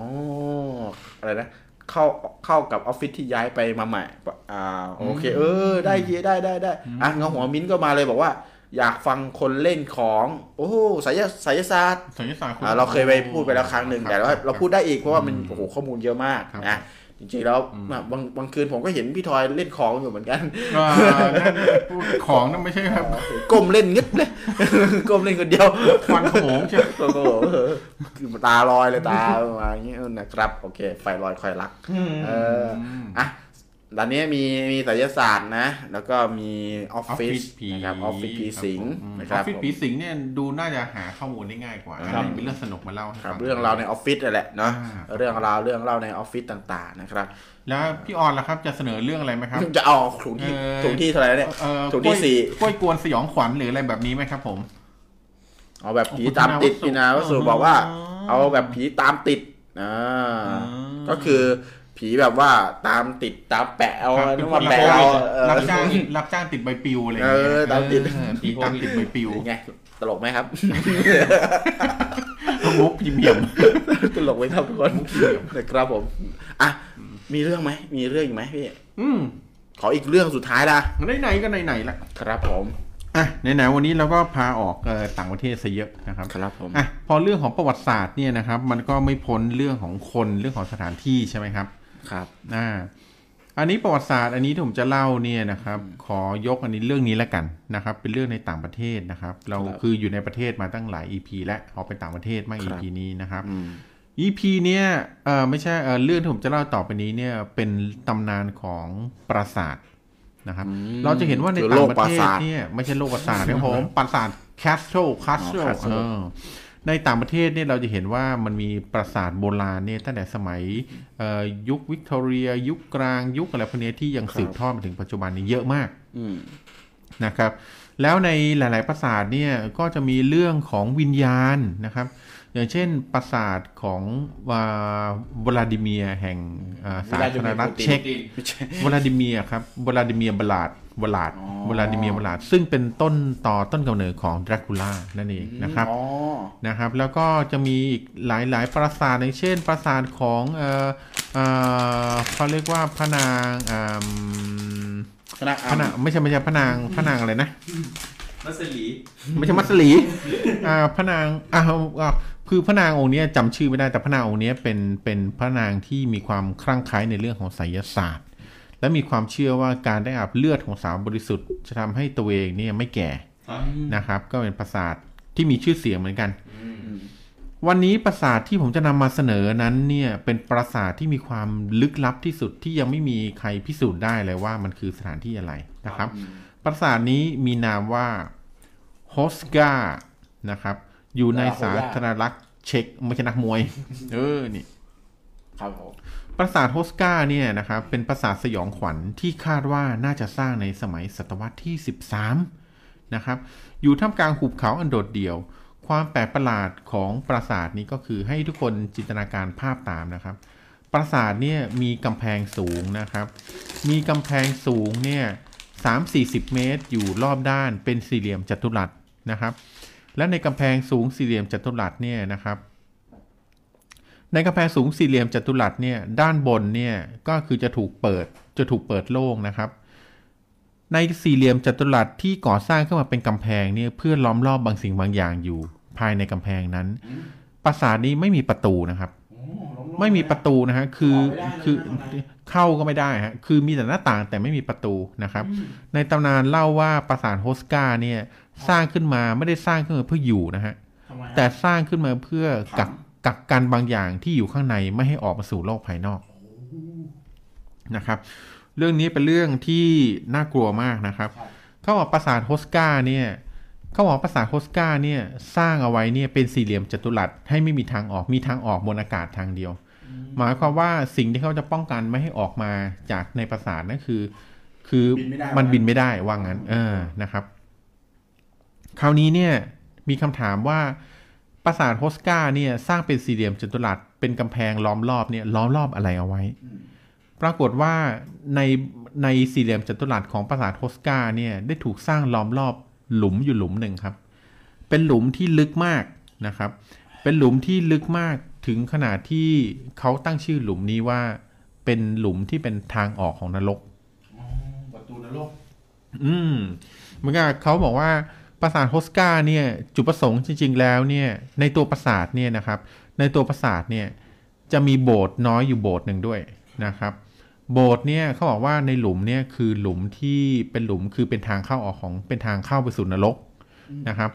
แล้วปราสาทโฮสกาที่สร้างเอาไว้ปิดหลุมนี้เอาไว้เพื่อไม่ให้ไม่ให้วิญญาณร้ายจากนรกเนี่ยขึ้นมาสู่พื้นผิวโลกมนุษย์ได้ มีการสร้างโบสถ์เล็ก ๆ เอาไว้หลังหนึ่งนะครับ อยู่เหนือหลุมนั้น เพื่อป้องกันที่ว่าโบสถ์เนี่ยถือว่าเป็นสิ่งศักดิ์สิทธิ์คือป้องกันว่าถ้ามีสิ่งชั่วร้ายหลุดออกมาจากหลุมเนี่ย โบสถ์เนี่ยก็จะเป็นตัวกำลาบไม่ให้สิ่งชั่วร้ายเนี่ยโผล่มาสู่โลกภายนอกนะครับ ก็มีคราวนี้หลุมเนี่ยเป็นหลุมที่ลึกมาก โดยที่ยังไม่มีใครสามารถคือพูดง่ายๆไม่มีใครกล้าลงมาพิสูจน์ว่าหลุมนี้มีอะไรนะครับ แต่ในอดีตเนี่ยมนุษย์เนี่ยก็คือมีความอยากรู้อยากเห็นมาก คืออยากเห็นว่าในหลุมเนี่ยจริงๆมีอะไรกันแน่นะครับ ก็ได้จัดเอาอานักโทษประหารนะครับ ใช้มนุษย์เนี่ยลงมาทดสอบโดยมนุษย์เหล่านั้นเป็นนักโทษประหารที่ที่โดนตัดสินเด็ดขาดแล้วว่าต้องประหารแน่นะครับ นักโทษเหล่านี้เนี่ยจะได้รับโอกาสในการมีชีวิตรอดและมีอิสระ ถ้าเต็มใจยอมโดนส่งตัวลงมาในหลุมนี้นะครับ แล้วคือกฎเขาคือถ้าลงไปในหลุมนี้แล้วเนี่ยลงไปจนสุดเนี่ยนะครับ แล้วสามารถเก็บข้อมูลขึ้นมาบอกได้ว่าในหลุมนั้นมีอะไรนะครับ จะสามารถมีชีวิตรอดไปได้ เขาเลยได้ทำการส่งนักโทษคนหนึ่งที่ยินดีจะเข้าไปเสี่ยงนะครับ เพื่อคือนักโทษคนนี้เป็นนักโทษประหารนะเนาะพอเห็นว่ามีทางรอดที่จะไม่โดนประหารได้เนี่ย คือไม่ว่าอะไรก็ทำเท่านั้นแหละนะครับเขานักโทษคนนี้เนี่ยก็ถูกหย่อนลงไปในหลุมด้วยเชือกนะครับ ในช่วงแรก ๆ ของการหย่อนลงไปเนี่ยดูว่าทุกอย่างปกติยังไม่มีปฏิกิริยาตอบรับจากนักโทษนะครับ แต่ผ่านไปหลังจากนั้นไม่นานทันใดนั้น ในความมืดของหลุม นักโทษเริ่มส่งเสียงร้องด้วยความหวาดกลัว อย่างชนิดที่แบบแบบเป็นคนที่เจออะไรที่แบบหวาดกลัวสุดขีดนะครับ ก่อนที่เสียงของความหวาดกลัวนั้นจะกลายเป็นความเจ็บปวด เสียงกรีดร้องดุนแรงมากขึ้นเรื่อยๆ จนทำให้ผู้ที่อยู่ด้านบนเนี่ยต้องรีบดึงนักโทษคนนี้กลับขึ้นมาทันทีนะครับ ลือกันว่าบางสิ่งบางอย่างเนี่ยเกิดขึ้นภายในหลุมนั้นนะครับ ภายหลังที่นักโทษรายนี้เนี่ยถูกดึงขึ้นมา ก็พบว่าคือผมทั้งหัวของเขาเนี่ยกลายเป็นสีขาวนะครับ และนักโทษคนนี้กลายเป็นคนบ้าอย่างสมบูรณ์แบบนะครับทางที่นักโทษคนนี้เพิ่งจะมีอายุแค่ 30 เท่านั้นนะครับ แต่เส้นผมก็เปลี่ยนเป็นสีขาวสนิทนะครับ และกลายเป็นคนบ้าที่แบบแบบพูดจาและไม่รู้เรื่อง และหลังจากนั้นก็เสียชีวิตในเวลาไม่นานนะครับเขาก็เลยสันนิษฐานกันว่าสิ่งที่นักโทษรายนี้เจอในหลุมคืออะไรกันแน่ คือเขาต้องเจอสิ่งที่แบบน่ากลัวและบีบคั้นวิญญาณ บีบคั้นจิตใจมากๆ ถึงทำให้เขาเป็นบ้าได้ภายในเวลาชั่วไม่นานนะครับ หลายคนเชื่อว่าปราสาทโฮสกาเนี่ยถูกสร้างขึ้นมานะครับในฐานะของประตู เพื่อปิดทับหลุมแห่งนรกเอาไว้นะครับ โดยอ้างอิงจากภาพจิตรกรรมของโบสถ์ที่ตั้งอยู่ในปราสาทเนี่ยเป็นรูปของมังกรนะครับ และเซนทอร์ที่ถือคันธนูกับลูกศรด้วยมือซ้ายนะครับเขาบอกว่า เป็นสัญลักษณ์ที่แสดงถึงความชั่วร้ายในยุคกลางนะครับ อีกเหตุผลหนึ่งก็คือนะครับสนับสนุนความเชื่อที่ว่าปราสาทฮอสกาถูกสร้างขึ้นมาเพื่อปิดหลุมโดยเฉพาะคือเรื่องของภูมิศาสตร์นะครับ เพราะว่าปราสาทฮอสกาเนี่ยไม่ได้ตั้งอยู่บนเส้นทางการค้านะครับ ไม่ได้เป็นจุดยุทธศาสตร์ด้วย ไม่มีส่วนในการช่วยป้องกันประเทศจากการลุกลามของข้าศึกเลยนะครับ ดังนั้นการสร้างปราสาทสักหลังในสมัยนั้นเนี่ยมันต้องใช้เงินทองในในอัด ในแบบจำนวนมากเลยถึงจะสร้างปราสาทใหญ่และแข็งแรงขนาดนี้ได้นะครับ เวลาและแรงงานเป็นจำนวนมากด้วย เพราะฉะนั้นเนี่ยในยุคนั้นถ้าการสร้างสิ่งเหล่านี้โดยทุ่มเงินมาก และโดยที่ไม่มีประโยชน์กับทางภูมิศาสตร์ไม่มีประโยชน์ในการป้องกันเลยเนี่ยเขาลงทุนไปเยอะขนาดนี้และสร้างปราสาทอันนี้เพื่ออะไรกันแน่นะครับ จนถึงปัจจุบันนี้เนี่ย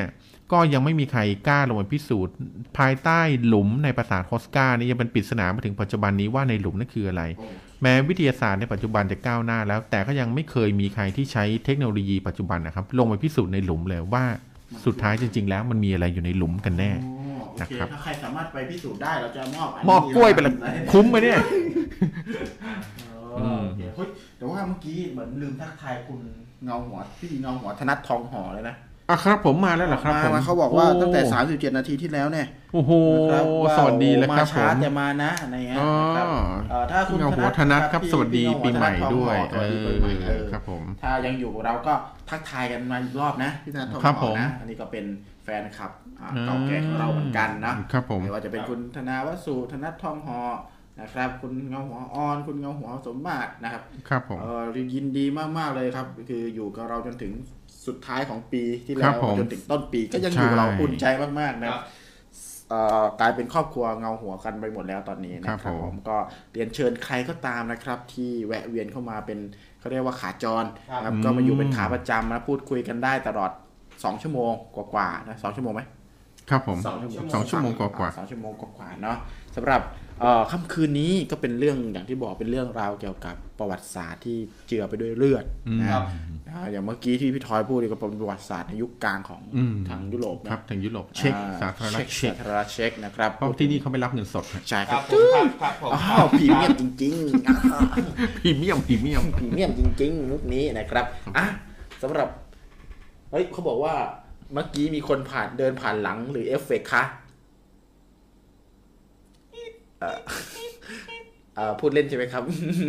คุณมิ้นครับ คุคุณณมิ้มิ้นนครับเอาไปหนึ่งห่อเลยเอาดีกเดี๋ยวว่าไปหนึ่งหอเลยแล้วก็ไปนอนเลยไหมอืมพูดเล่นนะครับอ๋ออยู่กันไปนานๆจนถึงอีกเอ่อเที่ยงคืนครับครึ่งผมนะครับเที่ยงคืนครึ่งเนาะยังอยู่กับเราไปอีกเอ่อต้องบอกอย่างนี้นะครับสำหรับค่ำคืนนี้เนาะเป็นค่ำคืนที่ค่อนข้างคือเป็นอาทิตย์แรกของปี 2006 2564 แล้วก็เป็นปีที่ เอ่อเราก็เจอวิกฤตโควิดตั้งแต่ต้นปีเลยทีเดียวครับผมเนาะทุกอย่างก็ตอนแรกเหมือนจะดีจะดีนะครับแต่พอมาถึงวิกฤตโควิด ในครั้งนี้ก็ค่อนข้างที่จะใหญ่โตพอสมควร เพราะว่าครับผมยอดผู้เอ่อติดเชื้อก็ครับเพิ่มขึ้นทุกวันนะครับผมก็หวังว่าทุกท่านจะอ่าดูแลสุขภาพตัวเองให้ดีครับนะครับผมออกจากบ้านก็ปิดแมสนะอืมปิดหน้ากากอนามัยนะครับครับผมอ่าแล้วก็อ่าล้างมือนะครับ ล้างมือด้วยแอลกอฮอล์ครับนะครับ ถ้าล้างมือเหลือก็แบ่งผมสักกักสักแบนเดี๋ยวเดี๋ยวเดี๋ยวคนละอย่างคนละคนละแอลกอฮอล์กันครับครับผม ก็ถือว่าเป็นความปรารถนาดีจากพวกเราชาวเงาหัวนะครับ เรื่องเล่าผ่านเงาหัวก็ครับขอให้อ่าเงาหัวทุกท่านนะครับ จงมีความสุขแล้วก็เขาเรียกว่า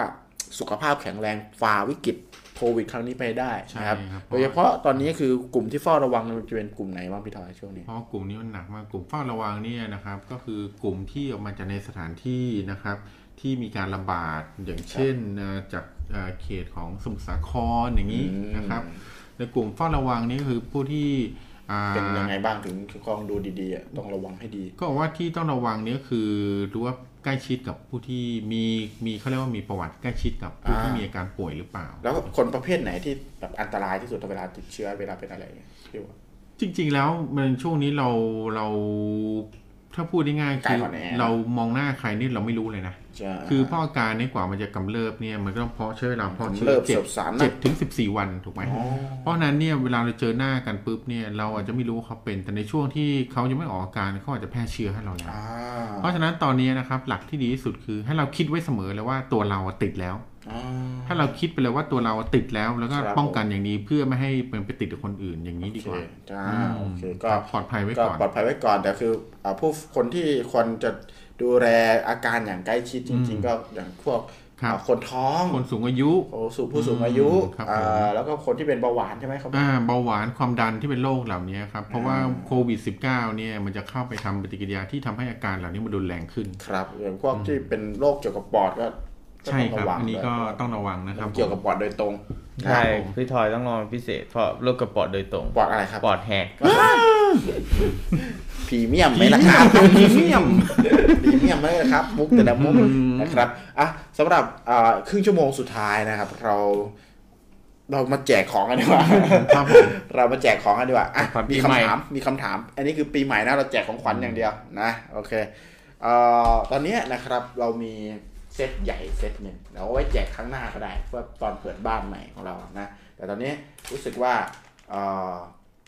เพราะว่าไม่มีใครโทรมาครับผมมีแค่คุณเราก็เลยตัดสินใจคุณจะโทรไปเองเอ้ยเจ้ยก็คือเหลืออีก 15 รางวัลครับผมนะเราจะมาถามคำถามแล้วกันนะครับ ถามคำถามว่า เอ่อเอาง่ายๆปราสาทที่พี่ทอยพูด ครับผมง่ายไหม ง่ายครับผม ชื่อว่าปราสาทอะไร ประสาททองโอสถครับ ทุย เดี๋ยวมันเขายังไม่ได้เบิร์ไม่ใช่เออนี่ไม่ใช่อ๋อซอสเออใช่ไหมเดี๋ยวซอสปรุงรสไม่ใช่ไม่ใช่ไออ่ายาสมุนไพรประสาททองโอสถเป็นยาสมุนไพรเออยาสมุนไพรไทยนะอืมเออเดี๋ยวนี้เขาร่ำรวยไปละโอเคอะตอบคำถามกันเข้ามานะครับสำหรับเรื่องราวของปราสาทที่พี่ทอยพูดถึงนี่ ชื่อว่าปราสาทอะไร โอ้โห กาโว คุณมิ้น คุณมิ้นอาโวกาโวกาโว กาวูกาวูกาวันนี้สุดคุณมิ้นถูกไหมด้ถูกไหมครับผมถึงแม้ชื่อว่าจะปราสาทอะไร ถึงแม้จะจะสะกดผิด สะกดผิดได้แต่ก็คือรู้ว่าออกเสียงถูกต้องครับปราสาทโพสกาครับผม โฮสกาอ๋โอ้อโห คุณมิ้นรับไปเลยครับอ่ากล้วยกคุวณนมิ้นหนึ่งตอบเม็ดก่อนคุณมิ้นตอบก่อน เอาพูดที่ตอบก่อนนะครับหนึ่ง ก็คือคุณมิ้นมิ้นอ่านะครับนักล่ารางวัลของเรานั่นเองเงาหัวแซมไม่มาตอบเลยอะโอ้โหโอเคอะโอเคคุณนอนก็ตอบมาครับคุณนอนอยากได้ถูกที่สี่แล้วครับเนี่ยอ่าเราเราเอาคนแรกแล้วกันเราคนนี่แรกนี่นี่โอ้คุณมิ้นอะคุณมิ้นโอ้โหไม่ใช่ออสการ์ดาราโหดทุทุยเล่นไปแล้วครับเล่นไปแล้วนะครับอืมโอ้โหเสิร์ฟปราสาทสุดยอดโคนะ กาเต้นอะไรโคกาเต้นคืออะไร เออ โอเค คุณธนวัฒน์สุด เอาใหม่ครับ เรายังอีกครึ่งชั่วโมงเราแจกอย่างเดียว เราถามอย่างเดียวอะ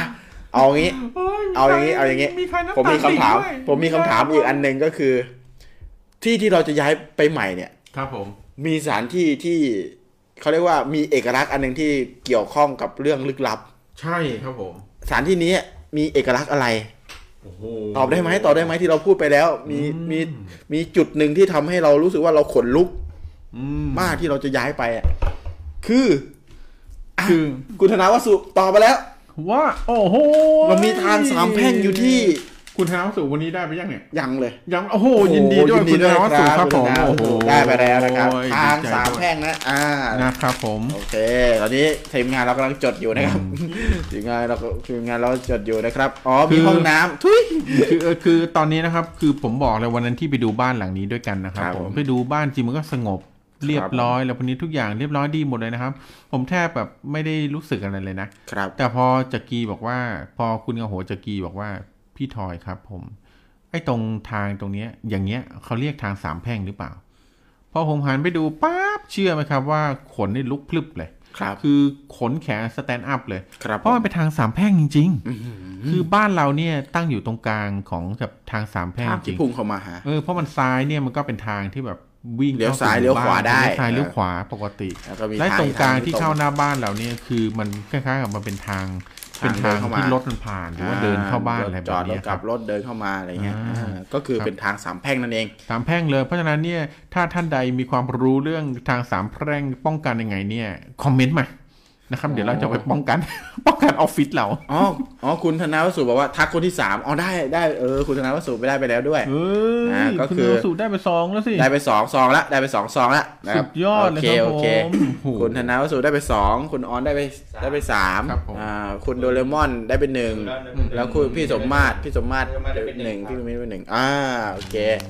นะ มีไหมมีใครยังไม่ได้ไหมครับ เดี๋ยวเดี๋ยวเราต้องเล่นไปเรื่อยอย่าเพิ่งเดี๋ยวเดี๋ยวอ๋อเอามีอะไรอีกไหมมีอะไรอีกไหมยังไม่ที่ได้ที่เราจะถามไม่ได้ที่เราจะถามอะเราจะถามอีกดิเราถามดีกว่า ถามวันนี้ถามง่ายๆเลยครับถามผมง่ายๆเลย เอ่ออ่าต้องคนถูกอย่างอย่างอย่างอย่างอย่างอย่างเรา มี เรามีมีอะไร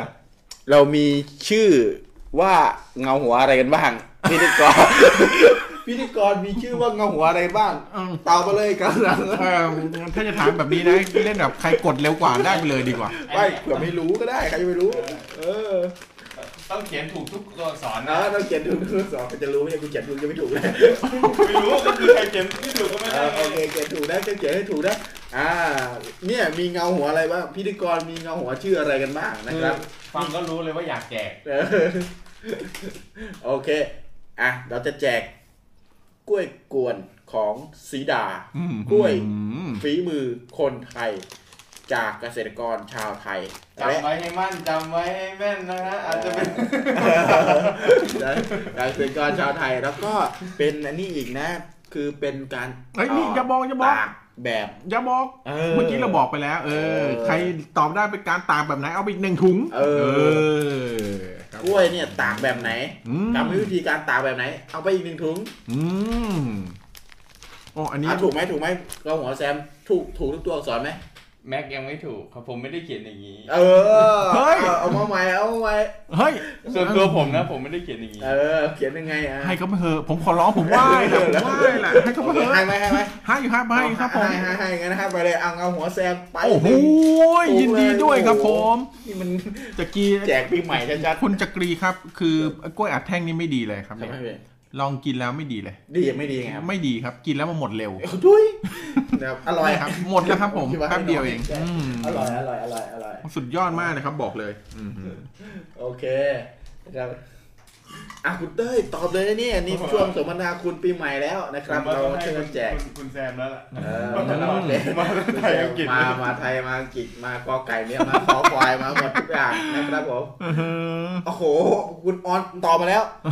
ตากด้วยแสงแดดประเทศไทย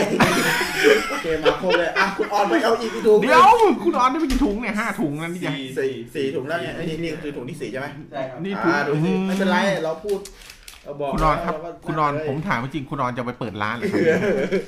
ไม่เป็นไรเราแจกแล้วนี่เป็นปีปีใหม่ไงปีแห่งการแจกนะครับ เออสี่ถุงนะครับสำหรับใจคุณเข้าไปคุณมินทพัฒน์บอกหิวอะไม่เป็นไรครับเดี๋ยวเรากินแทนให้ครับ จะได้หายหิวเอ๊ะพี่สมมาตรหายไปไหนพี่สมมาตรเราเฮ้ยเนี่ยพี่สมมาตรเอเอออพี่สมมาตรเนี่ยพี่เบิ้มบานบึ้มแล้วก็หายเออพี่เบิ้มไม่เข้ามาพี่เบิ้มไม่อยู่ พี่เบิ้มนี่ข้ามปีมากับเราหรือเปล่าเนี่ยพี่เบิ้มพี่เบิ้มมันค้างอยู่ปีเก่ายังไม่ได้มาโทรชวนแกหน่อยดิโทรทักแกหน่อยดิ แกข้ามปีกับยังเราหรือเปยัล่างเดี๋ยวแกมาดิแกมาอ๋อแกมาเดี๋ยวแกมามาบึ้มเอเลยอเดี๋ยวแกมาบึ้มเราเที่ยงคืนแกยังไม่มาเลยนะจะเดี๋ยวจะมาอีกนะอืมเมาเมาข้ามปีโอเคคำถามนี้นะครับ เป็นคำถาม เอาใจสปอนเซอร์ ครับผม เราไม่เคยบอกนะครับ เราไม่เคยบอกเรื่องนี้นะครับ ชื่อเจ้าของชื่ออะไรเย้ยเอ่อตากแดดไม่ถูกครับ มันต้องตากอะไรสักอย่างหนึ่ง ตากเอ่อตากแดดในประเทศไทย แสงแดดในประเทศไทยใช่ใช่ใช่ถ่ายด้วยแสงแดดในประเทศไทย เป็นแดดในประเทศไทยเอาละครับผมเกิดการแย่งชิงกล้วยกันนะครับ ตอนนี้ เราเหลือกี่รางวัลครับเนี่ยคุณจักรีครับ ผม นะครับเราเหลืออีกกี่รางวัลครับตอนนี้เราแจกอ่าตอนนี้เราได้สิบรางวัลแล้วครับ โอ้โหไปสิบรางวัลเหลืออีกห้ารางวัลเท่านั้นเออเออเอาอีกแค่ห้าพออีกห้าเราไว้เล่นครั้งที่แล้วนะเออแต่ขอเขาได้นะขอได้ต่อครับสปอนเซอร์เราแจกปั๊มมา สปอนเซอร์เราใจดีฮะ เออโอเค มันมี สปอนเซอร์ของเรายังไม่ได้ถามว่าคุณธนวัฒน์สุตอบสีตามมาแล้วอ่ายังครับยังยังยังยังเออพิจารณาวัสสุครับใจเย็นครับใจเย็นใจเย็นนะครับเอ่อกล้วยตากของสิตาเนี่ยนะครับ ครับผม มีชื่อไทยว่าอะไรอืมีชื่อไทยว่าอะไร มีชื่อไทยว่าอะไร มีชื่อไทยว่าอะไรครับอ๋อมีชื่อไทยว่าอะไรนะครับ กล้วยตากของสิตา มีชื่อไทยว่าอะไร อ่าตอบมาตอบเอ้ยได้ทุกคน มีท่านสมาชิกโอ้โหชื่อคุณสิตาคุณสิโซตล่าอ๋ออ๋อมียังไม่ถูกนะครับ ยังไม่ถูกครับผม อ่ายังไม่ถูกนะครับ สิตาชื่อไทยว่าสิตา ไม่ถูก สิตาว่าถูกแล้ว ไม่ถูกดูดิ มีคนถูกแล้ว ถูกแล้วอ๋อ คุณธนาวสุ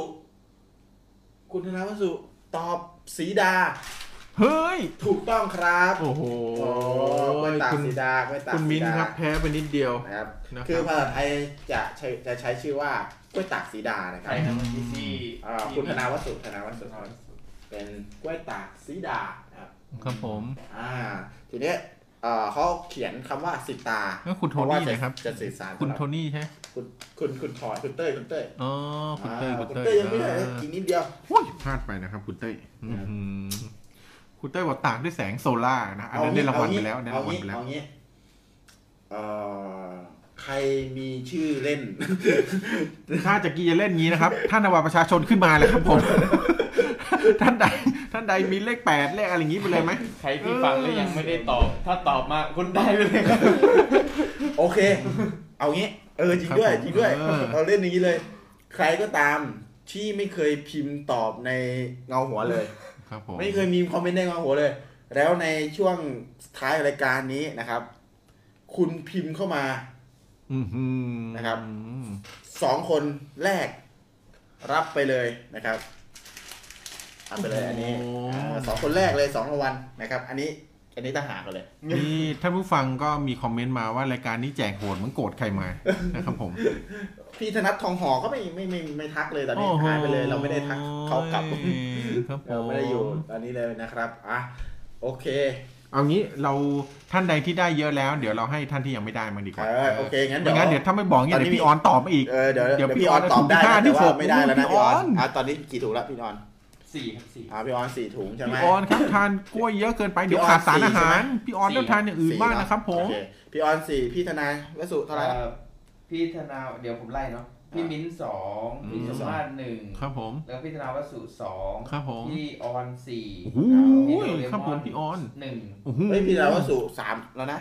สามแล้วเหรอครับเออสามแล้วสามแล้วเขาทำเขาตอบสามแพ่งอันหนึ่งแล้วคนทักคนที่สามอันหนึ่งแล้วเขาก็มาพูดสีดาหนึ่งเป็นอ๋สามอครับผมเออพี่ธนาวสุสามแล้วก็ท่านใดยังไม่ได้ครับพี่แซมหนึ่งพี่แซแต่มหนึ่งท่านใดยังไม่ได้ขอเสียงหน่อย ท่านใดอยากได้ครับ ท่านใดอยากลองทานกล้วยเอสีอดา มินได้อันหนึ่งมินได้อันหนึ่งอ่า มิมินนได้พัฒน์ด้วยครับอันที่สองคุณมินใช่พัฒน์ครับผมมินได้อันสองอ่าได้หนึ่งได้หนึ่งได้สอันนี้อันเดียวได้เดียวเออได้เดียวเออได้เดียวอืมอ่าโอเค แล้วเอ่อตอนนี้นะครับก็ใครก็คุณตามมินที่บอกมินได้อันที่สองตอนไหนเนี่ย คือแชทไหลครังบงแชทไหลงงอะโอเค มีมีทวงไม่คำถามต่อไปมีถ่วงมีถ่วงคำถามต่อไปก็ครับคืผมอ คำถามต่อไป เออคำถามมันมีคำถามอยู่อันหนึ่งนะก็ครับคือผม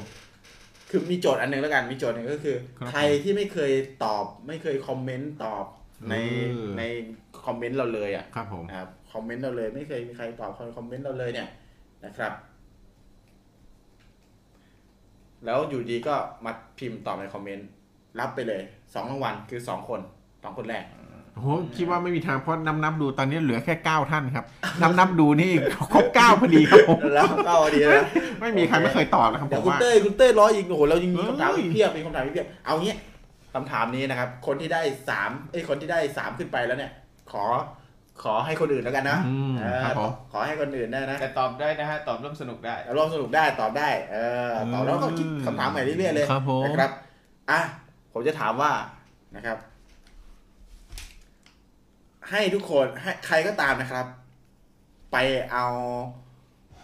ลิงก์ของแฟนเพจสิตามา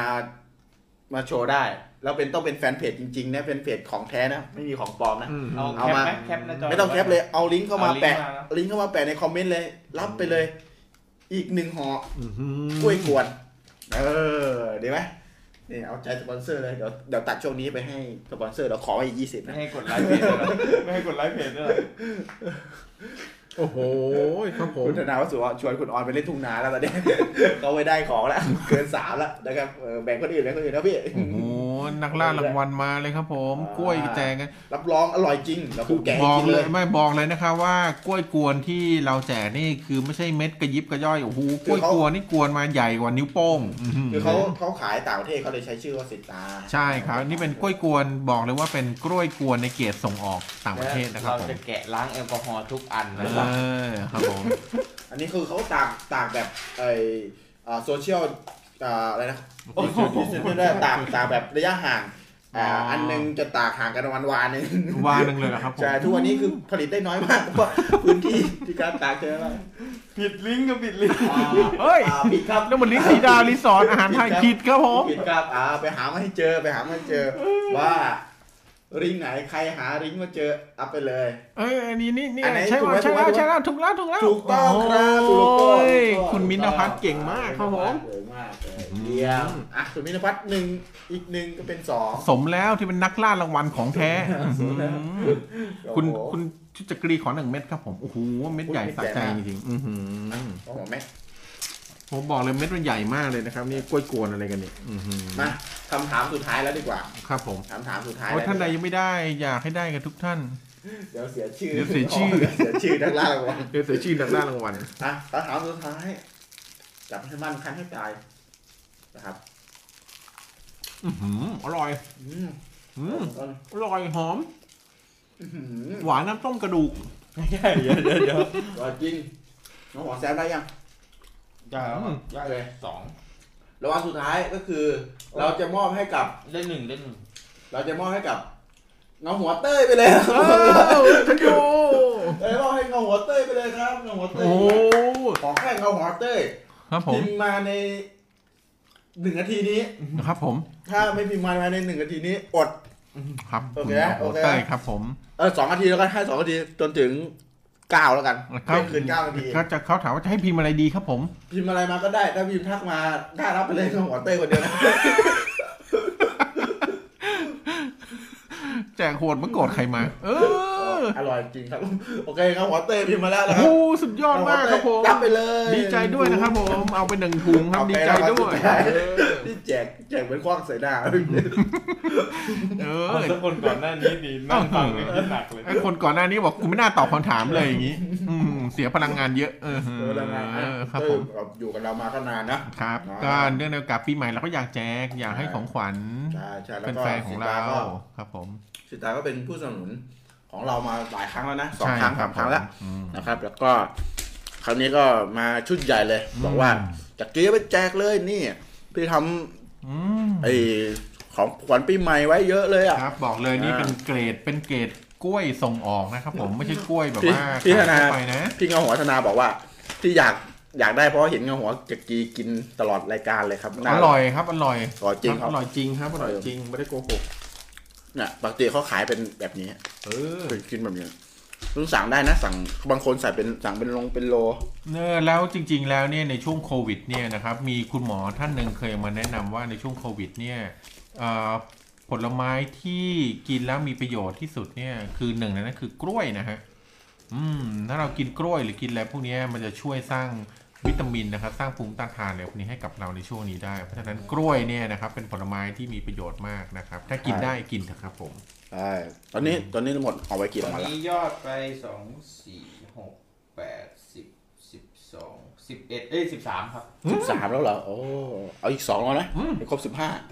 นะ อ่าอีกสองรางวัลให้ครบสิบห้านะครับสำหรับค่ำคืนนี้นะครับอะเรามีคำถามก็จริงๆสองรางวัลนั้นก็ให้กับคนใหม่ที่เข้ามาอืมใครก็ตามที่คนใหม่ที่เข้ามาแล้วทักภายในภายในอ่าห้านาทีนี้แล้วกัน มีไหมครับ มีแฟนๆท่านใหม่ที่เข้ามาแอบฟังอยู่ไหมครับผม ก็คือเอาอย่างนี้เอาอย่างนี้เราเราให้เวลาห้านาทีแฟนๆท่านใหม่ที่ผ่านเข้ามานะครับแล้วทักมาในคอมเมนต์สองคนแรกเนี่ยได้ไปเลยคนละรางวัลครับผม นะแต่ใน5นาทีนี้นะครับ เราก็จะมีเรื่อง อะไรพูดคุยกันอีกสักนิดหน่อยแล้วกันนะครับครับสำหรับเอ่อเขาเรียกว่า topic นี้อืมก็สรุปหน่อยแล้วกันนะครับสำหรับ topic นี้เราคุยกันเรื่องเขาเรียกว่าประวัติศาสตร์เนาะครับผมแล้วก็ปีนี้มันมีเป็นปีทิศทางของอืม ของเรานะครับ ซึ่งเราอะเป็นรายการที่ไม่ได้เน้นเรื่องความหลอนความอะไรมากมายครับผมนะครับก็จะมีเพราะเจือะอไรกันเราไปไม่ได้เน้นเรื่องความหลอนเพราะเรารายกลัวการเออเพราะนอกจากที่เรากลัวเนี่ยรายการที่เน้นเรื่องความน่ากลัวเนี่ยคือมันมีเยอะแล้วมีเยอะแล้วนะครับอืมจริงๆเราครับผมก็อ้างอย่างนั้นแหละเราทำน่ากลัวไม่ได้อ่าเราทำน่ากลัวให้เป็นเอาจริงๆด้วยด้วยเนเจอร์ของแต่ละคนครันะบผมคือสนุกสนาน แต่พอมาตั้งใจเล่าเรื่องผีเนี่ยก็ขำตัวเอง อืม คือถ้ากูไปเจอแบบนั้นก็หลอนนะน่ากลัวแต่ก็อดขำไม่ได้อดใช่อดคิดครับจะผมจะเล่นมุกแทรกตัวเองไม่ได้อะไรประมาณเนี้ยครับนะผม พี่ทอยเล่าเล่าอยู่เนี่ยก็โอ้โหคันปากยิบเลยอยากจะแบบใช่ครับผมแทรกเข้ามาอะไรอย่างเงี้ยนะคพูรัดบเลยว่าต่อให้ผีมาหลอกเราผีคงจะขำด้วยครับคิดใช่ ว่านะครับผมก็อืม ผมแทรกกันจนจนมีคนพิมพ์มาด่า พิมพ์มาว่านะนะว่าโอ้ถ้าแทรกกันขนาดนี้ไม่ต้องเล่าเรื่องผีแล้วอะไรอย่างเงี้ยนะครับ ก็ ขออภัยสำหรับอ่านักล่านักล่าเรื่องนักผีล่าเรื่อทั้งงหลายผีอืมนักล่าเรื่องผีหลาย ๆ ว่าพวกเราไม่อาจจะไม่ได้เล่าน่ากลัวขนาดนั้นเนี่ยดังนั้นปีนี้ก็เราจะเป็นแบบที่อ่าพี่เงาหัวออนนะครับ พูดมาแหละ ว่ารายการของเรานะก็จะมีทั้งความหลอนความรู้นะครับความหลอนความรู้ประวัติศาสตร์เรื่องลึกลับอืมปะปนกันไป ปีนี้เราจะเน้นเรื่องความรู้และประวัติศาสตร์มากหน่อยครับนะผมเพราะว่ามีจะมีการออกไปในการ ถ้าไม่มีโควิดนะถ้าไม่มีอะไรเปลี่ยนแปลง ถ้ามีถ้าโควิดยังเป็นอยู่เหมือนปีที่แล้ว เราอาจจะไม่ได้ไม่ได้ออกไป แต่ผมตั้งใจว่า เดี๋ยวปีนี้เราจะมีการออกไปถ่ายทำอะไรเอามาโชว์อืมว่าเราไปเที่ยวอ่าเชิงประวัติศาสตร์เอามาเล่าไปที่ไหน แล้วมีเรื่องเล่าตรงไหนเนี่ยครับเราก็จะเอามาเล่าให้ฟังนะครับในปีนี้ แล้วอีกอย่างหนึงคือปีนี้มันมีเทศกาลอย่างที่ผมบอกไว้อืมนะครับมีแคมเปญประกวดของเด็กๆนักศึกษานะครับ อาจจะเอามาให้กับเอ่อเราเงาหัวทุกท่านนะครับอืมได้โหวตกันนะครับ ได้เป็นหนึ่งในคณะกรรมการนะครับ ได้โหวตได้เขาเรียกว่าได้โหวตได้ได้ได้ให้สนับสนุนสนับสนุนน้องใหม่สนับสนุนสนับสนุนเด็กนักศึกษานะครับ เยาวชนที่ทำแอนิเมชันเรื่องผีแล้วคนรุ่นใหม่อ่าเขาเรียก short animation ก็คือเอ่อทำผีเกี่ยวกับเขาเรียกว่าเล่าเรื่องผีในรูปแบบของแอนิเมชันนะนะครับมาประกวดกันนะครับอ่า เร็วๆนี้นะครับกำลังจะมีแคมเปญแล้วก็ฝากชมฝากเชียร์ เพราะทุกคะแนนเสียงของพี่ๆที่ฟังที่ดูเอ่อเรื่องผีของน้องๆเนี่ย ก็จะเป็นคะแนนให้น้องๆได้รางวัล แล้วก็ไปฝึกฝนครับนะครับผมนำไปเป็นทุนการศึกษาต่อไป ปีนี้ก็เป็นปีที่เราตั้งใจจะทำแคมเปญแบบนี้ครับผมนะครับ แล้วก็ใครก็ตามที่ทำแอนิเมชันได้วาดการ์ตูนหรือมีเรื่องเล่าได้ ก็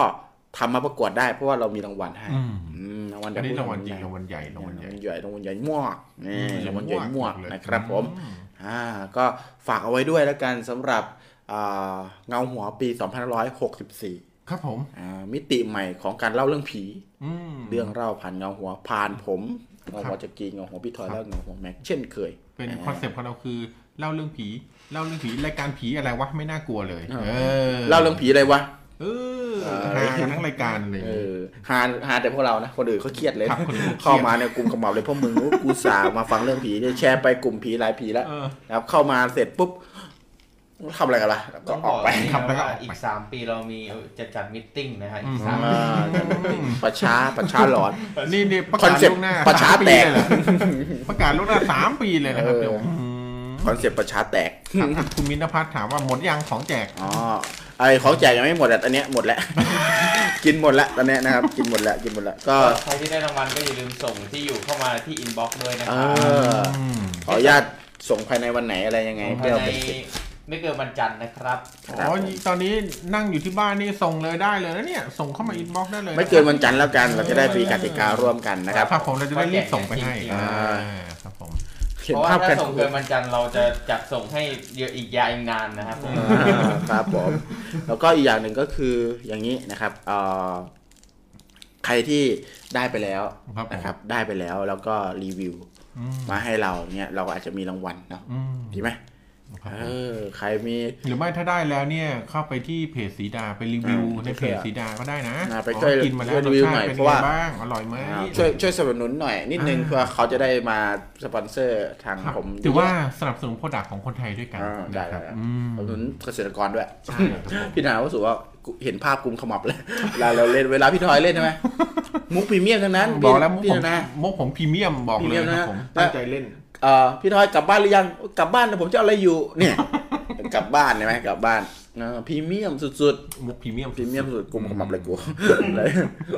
สนฟังกันหน่อยนะครับ อย่างเช่นแบบพี่เอ่อพี่เอ่อผมจะส่งของให้พี่ทอยเอาที่อยู่มาหน่อย ผมจะอยู่ที่ไหน อย่างเงี้ยครับผนี่มคือมุกพรีเมียม เอ่อเมื่อกี้ผมก็ขำนะครับ ตอนนี้กูเริ่มอายแล้ว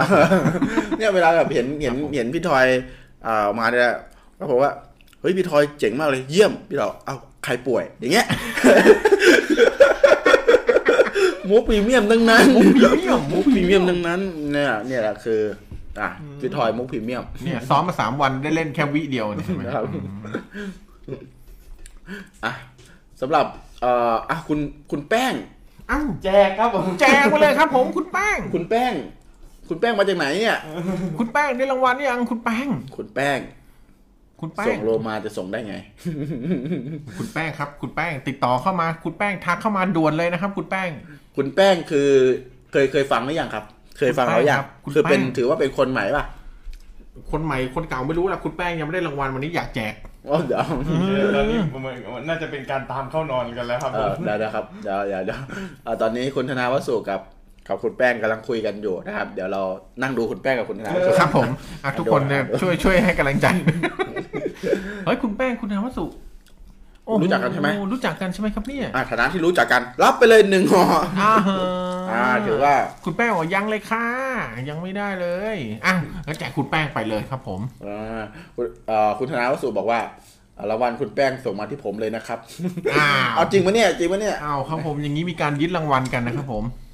ฟังจากคุณพ่อค่ะ อ๋อลูกสาว โอ้โหโอ้โหลูกสาวพี่ธนาวสุมีลูกสาวแล้วด้วย โอ้โหอ๋อสุดยน่าอรัดกที่นะคสุรัดบงั้นนั้นแจกให้คุณลูกสาวแจกไปให้เลลูยกสาวไปเลย โอ้โอ้โหโหคุณแป้งนะคุณแป้งคุณแป้งครับดีใจด้วยนะครับอ่าโหดีใจด้วยนะครับ คุณแป้งที่เป็นลูกสาวคุณพิธนาวสุนะครับโชคดีมากๆเพราะที่เพลูกราะสาว่าวอยู่กับพี่ธนาวสุไม่ได้สแจบากยแน่เพราะพี่ธนาวสุเดี๋ยวพา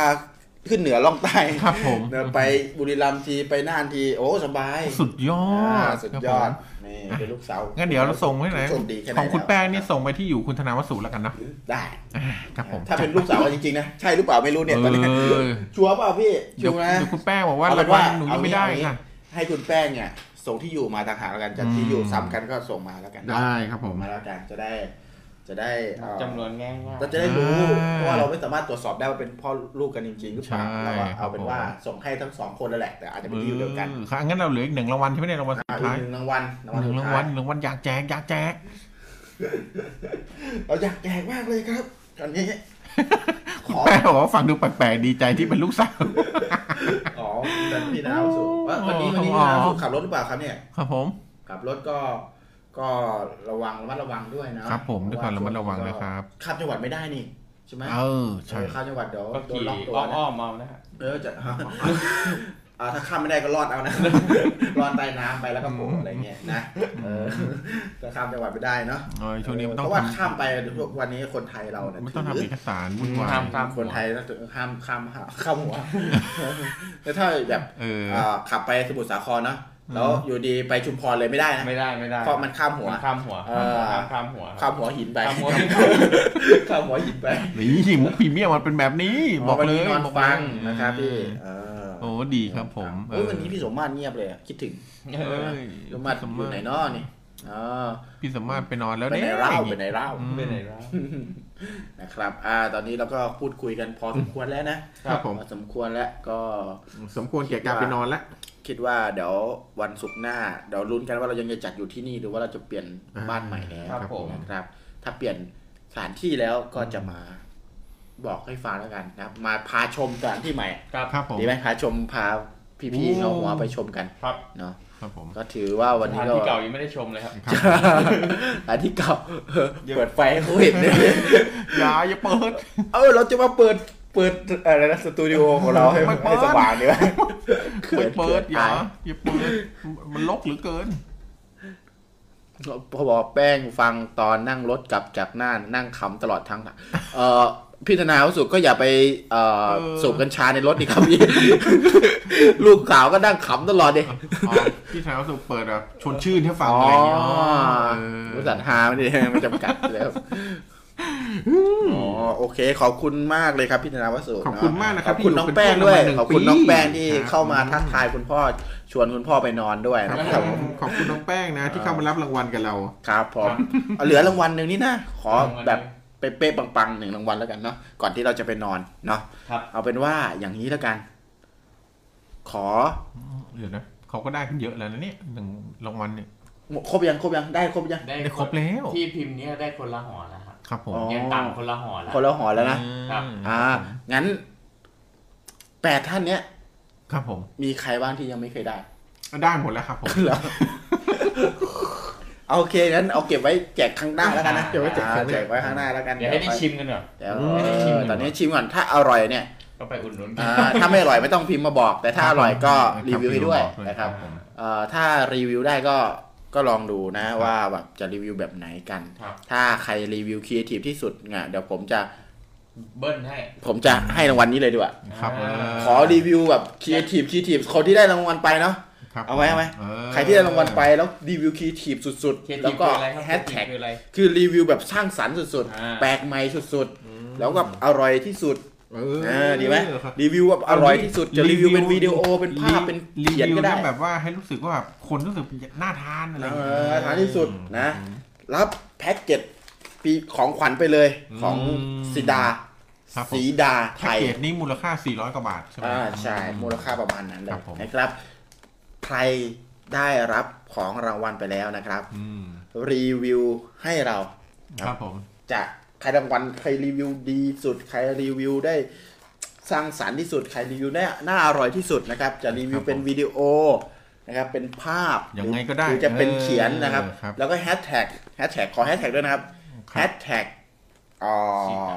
สีดาไทยสีตาไทยเนี่ยตอนนี้เขายังสะกดผิดกันอยู่ เออเดี๋ยวให้ให้เออมีเอ่อปัญหาให้ทีมงานสะกดผิดพิมพ์ไปครับนะครับผมว่าสะกดว่ายังไงนะครับอืมสีตาไทยนะแฮชแท็กสีตาไทยนะครับ แล้วก็ครับผม รีวิวนะแฮชแท็กรีวิว แล้วก็สีตาไทยแล้วกันนะเออคุณจักรีครับครับตอนนี้สำหรับท่านที่ได้กล้วยกวนในวันนี้นะครับผมครับ นะครับ ท่านเอ่อรบกวนส่งค่าส่งพัสดุมาเดี๋ยว ด้วยซองละหนึ่งร้อยบาทพี่ออนได้ไปสี่ซองส่ง โอ้โห ไม่ใช่ไม่เอาไม่เอานี่มันนะป้ครัอบนกันชัดๆเรา ออครับมอบผเป็นของขวัญปีใหม่ให้กับทุกคครันบผม ที่ติดตามเราแล้วก็และออยู่ยากเป็นให้เพื่อนแฟเรานๆของนะเรามีความสุขในปีใหม่ของใช่เราครับผมใช่ใช่ใช่ใช่ใช่ชิมแทนเลยอ่าโอ้ขโหอบคุณน่ารักคบมากเลยครับ คุณมินสีครับตาไทยนะครับผมสีตาไทยนะครับอ่าแฮชแท็กสีตาไทยนะ แล้วก็ขอรีวิวด้วยขอแฮชแท็กรีวิวด้วย เราจะได้รู้ว่าเล่นแคมเปญรีวิวครับอ่ารีวิวสีตาแจ่มๆไปเลยนะครับผนะครับม สีตาไทยนะอืมอ่ารีวิวให้มันแจ่มแมวม อร่อยแห้งๆไปเลยทีเดียวและท่านอาจจะเป็นผู้โชคดีได้รับรางวัลใหญ่ ได้รับรางวัลใหญ่เลยแพ็กใครเกจของขวัญฮาสุดของใครไรสุด รับรางวัลใหญ่เลย ครับผม ถ้ารีวิวดีจนแบบครบสมมุติว่ารับกันไป 10 กว่ารางวัลเนี่ยครับสิบกว่าคนเนี่ยสมมตินะครับผม แล้วรีวิวดีทั้งหมด 10 คนเลย เจ้าของสีดาไทยเนี่ยอาจจะให้หมดทุกคนเลยก็ได้นะ ใครจะไปรู้ครับผมเออและท่านที่อัรีไม่รู้วิวรีวิวได้ดีที่สุดนะครับสีตาไทยแบ่งหุ้นให้ท่านไปเลโอ้ยไม่ใช่โอ้พี่พูดแทนเขาเลยแล้ว เดี๋ยวเขาก็ไปบันลงอีกแล้วนะครับนี่ก็เอาเป็นว่าการันตีจากเงาหัวแล้วกันการันตีว่าอร่อยมากครับหผนึ่งมรางวัลแล้วกันอืมสำหรับการรีวิวนะครับแต่ผมว่า ถ้ารีวิวดีมากๆหลายๆรางวัลน่ะสีตาไทยก็ยินดีแจให้กอยู่แล้วยินครับแจกผอยู่มแล้วอ่าผู้ใหญ่ใจดีของเราจะดีนะครับผมครับผมอืมเดี๋ยวให้น้องแป้งรีวิวเด็ดๆให้ครับ สุดยอดเลยครับผมขอณนะสุดยอดเลยครับผมพี่พี่เจเจริญริญมาสุขครับเฮ้ยมันหมดแล้วอะกล้วยกวนอร่อยมากขึ้นอีกอันเหลือหนึ่งเม็ดหนึ่งเม็ดอันหนึ่งเดี๋ยวชิงดำชิงดกล้วยกวนอร่อยมากจริงครับเราเม็ดเบิ่มเลยำพี่หัวมีนภัสบอกว่ารีวิวตลกไม่ได้เลย ปกติขายสวยเออเดี๋ยวขายผักเอ่อเอ่อเอ่อถ้าถ้าจะถ้าจะสวยแล้ว ต้องพรีเมียมเลยนะครับผมถ้าจะขำมันต้องงั้นรีวิวสวยไปเลยครับผมอ่ารีวิวสวยๆไปเลยรีวิวสวยๆไปเลยนะครับ ไม่น่าจะได้นะมิ้นท์นะไปดูติ๊กต็อกมันแล้วอ่าน่าก็น่าจะได้อยู่นะ สวยครับผมจัดไปๆสวยสักกามค้างเลยอ่านะครับ โอเคเอาละครับขอของกินเม็ดนี้เสร็จแล้วก็จะลากันแล้วครับผมก็จะลากันเลยนะครับกินหน้ากล้องเหรอด้วยเม็ดสุดท้ายของเราอ่าแล้วดูพี่เออคุณเงาหัวจักรีกินกันนะครับ อ่า เนี่ย ยอดตกแล้วตอนนี้โอ้โห ยอดโอเคโอเคมันก็แค่นี้เนาะครับ ครับผม ฝากด้วย ครับก็ได้เวลาอันสมเอาละควรเหมาะเหม็งแล้วนะครับที่ใน EP เนี้ยเราก็พาทุกท่านเดินทางมาถึงปลายทางของ EP นี้แล้วนะฮะ ขอบคุณทุกท่านที่ติดตามรับชมรับฟังกันนะครับ ก็ของรางวัลเดี๋ยวยังไงทวนอีกทีแล้วกันใครที่ได้ของรางวัล ส่งที่อยู่นะฮะ เข้ามาทางอินบ็อกซ์ ของเพจเราเลยนะครับ ที่สำคัญอยากให้แชร์แชร์คลิปนี้แชร์คลิปด้วยเออแชร์ตัวไลฟ์นี้ด้วยนะครับผมเราจะได้มีสมาชิกเพิ่มขึ้นเรื่อยๆนะครับก็ส่งที่อยู่เข้ามาเดี๋ยวเราจะจัดส่งให้ไม่เกินวันจันทร์นะฮะต้องขอย้ำไม่เกินวันจันทร์แล้วได้ของรางวัลแล้วอย่าลืมรีวิวด้วย ถ้ารีวิวดีรีวิวสนุกรีวิวน่าดูเนี่ยได้ของรางวัลไปเพิ่มแน่นอน confirm จากเงาหัวนะครับครับผมใช่แล้วก็แฮชแท็กที่ผมส่งเออที่ทางทีมงานส่งไปด้วยนะครับผม อ่าขอบคุณทุกคนมากที่ติดตามรับฟัง เราสามคนคืนค่ำคืนนี้ก็ต้องขอจากลาไปก่อนแล้วนะครับ ผมไว้เจอกันใหม่สุขหน้า กับรูปแบบจะเป็นยังไงรอติดตามชมนะครับ ราตรีสวัสดิ์ขอให้ผีกระตุดสำหรับค่ำคืนนี้ สวัสดีครัสวัสดีบครับ สวัสดีครับผมสวัสดีครับ คุณนายครับ คือการสุดหน้าครับ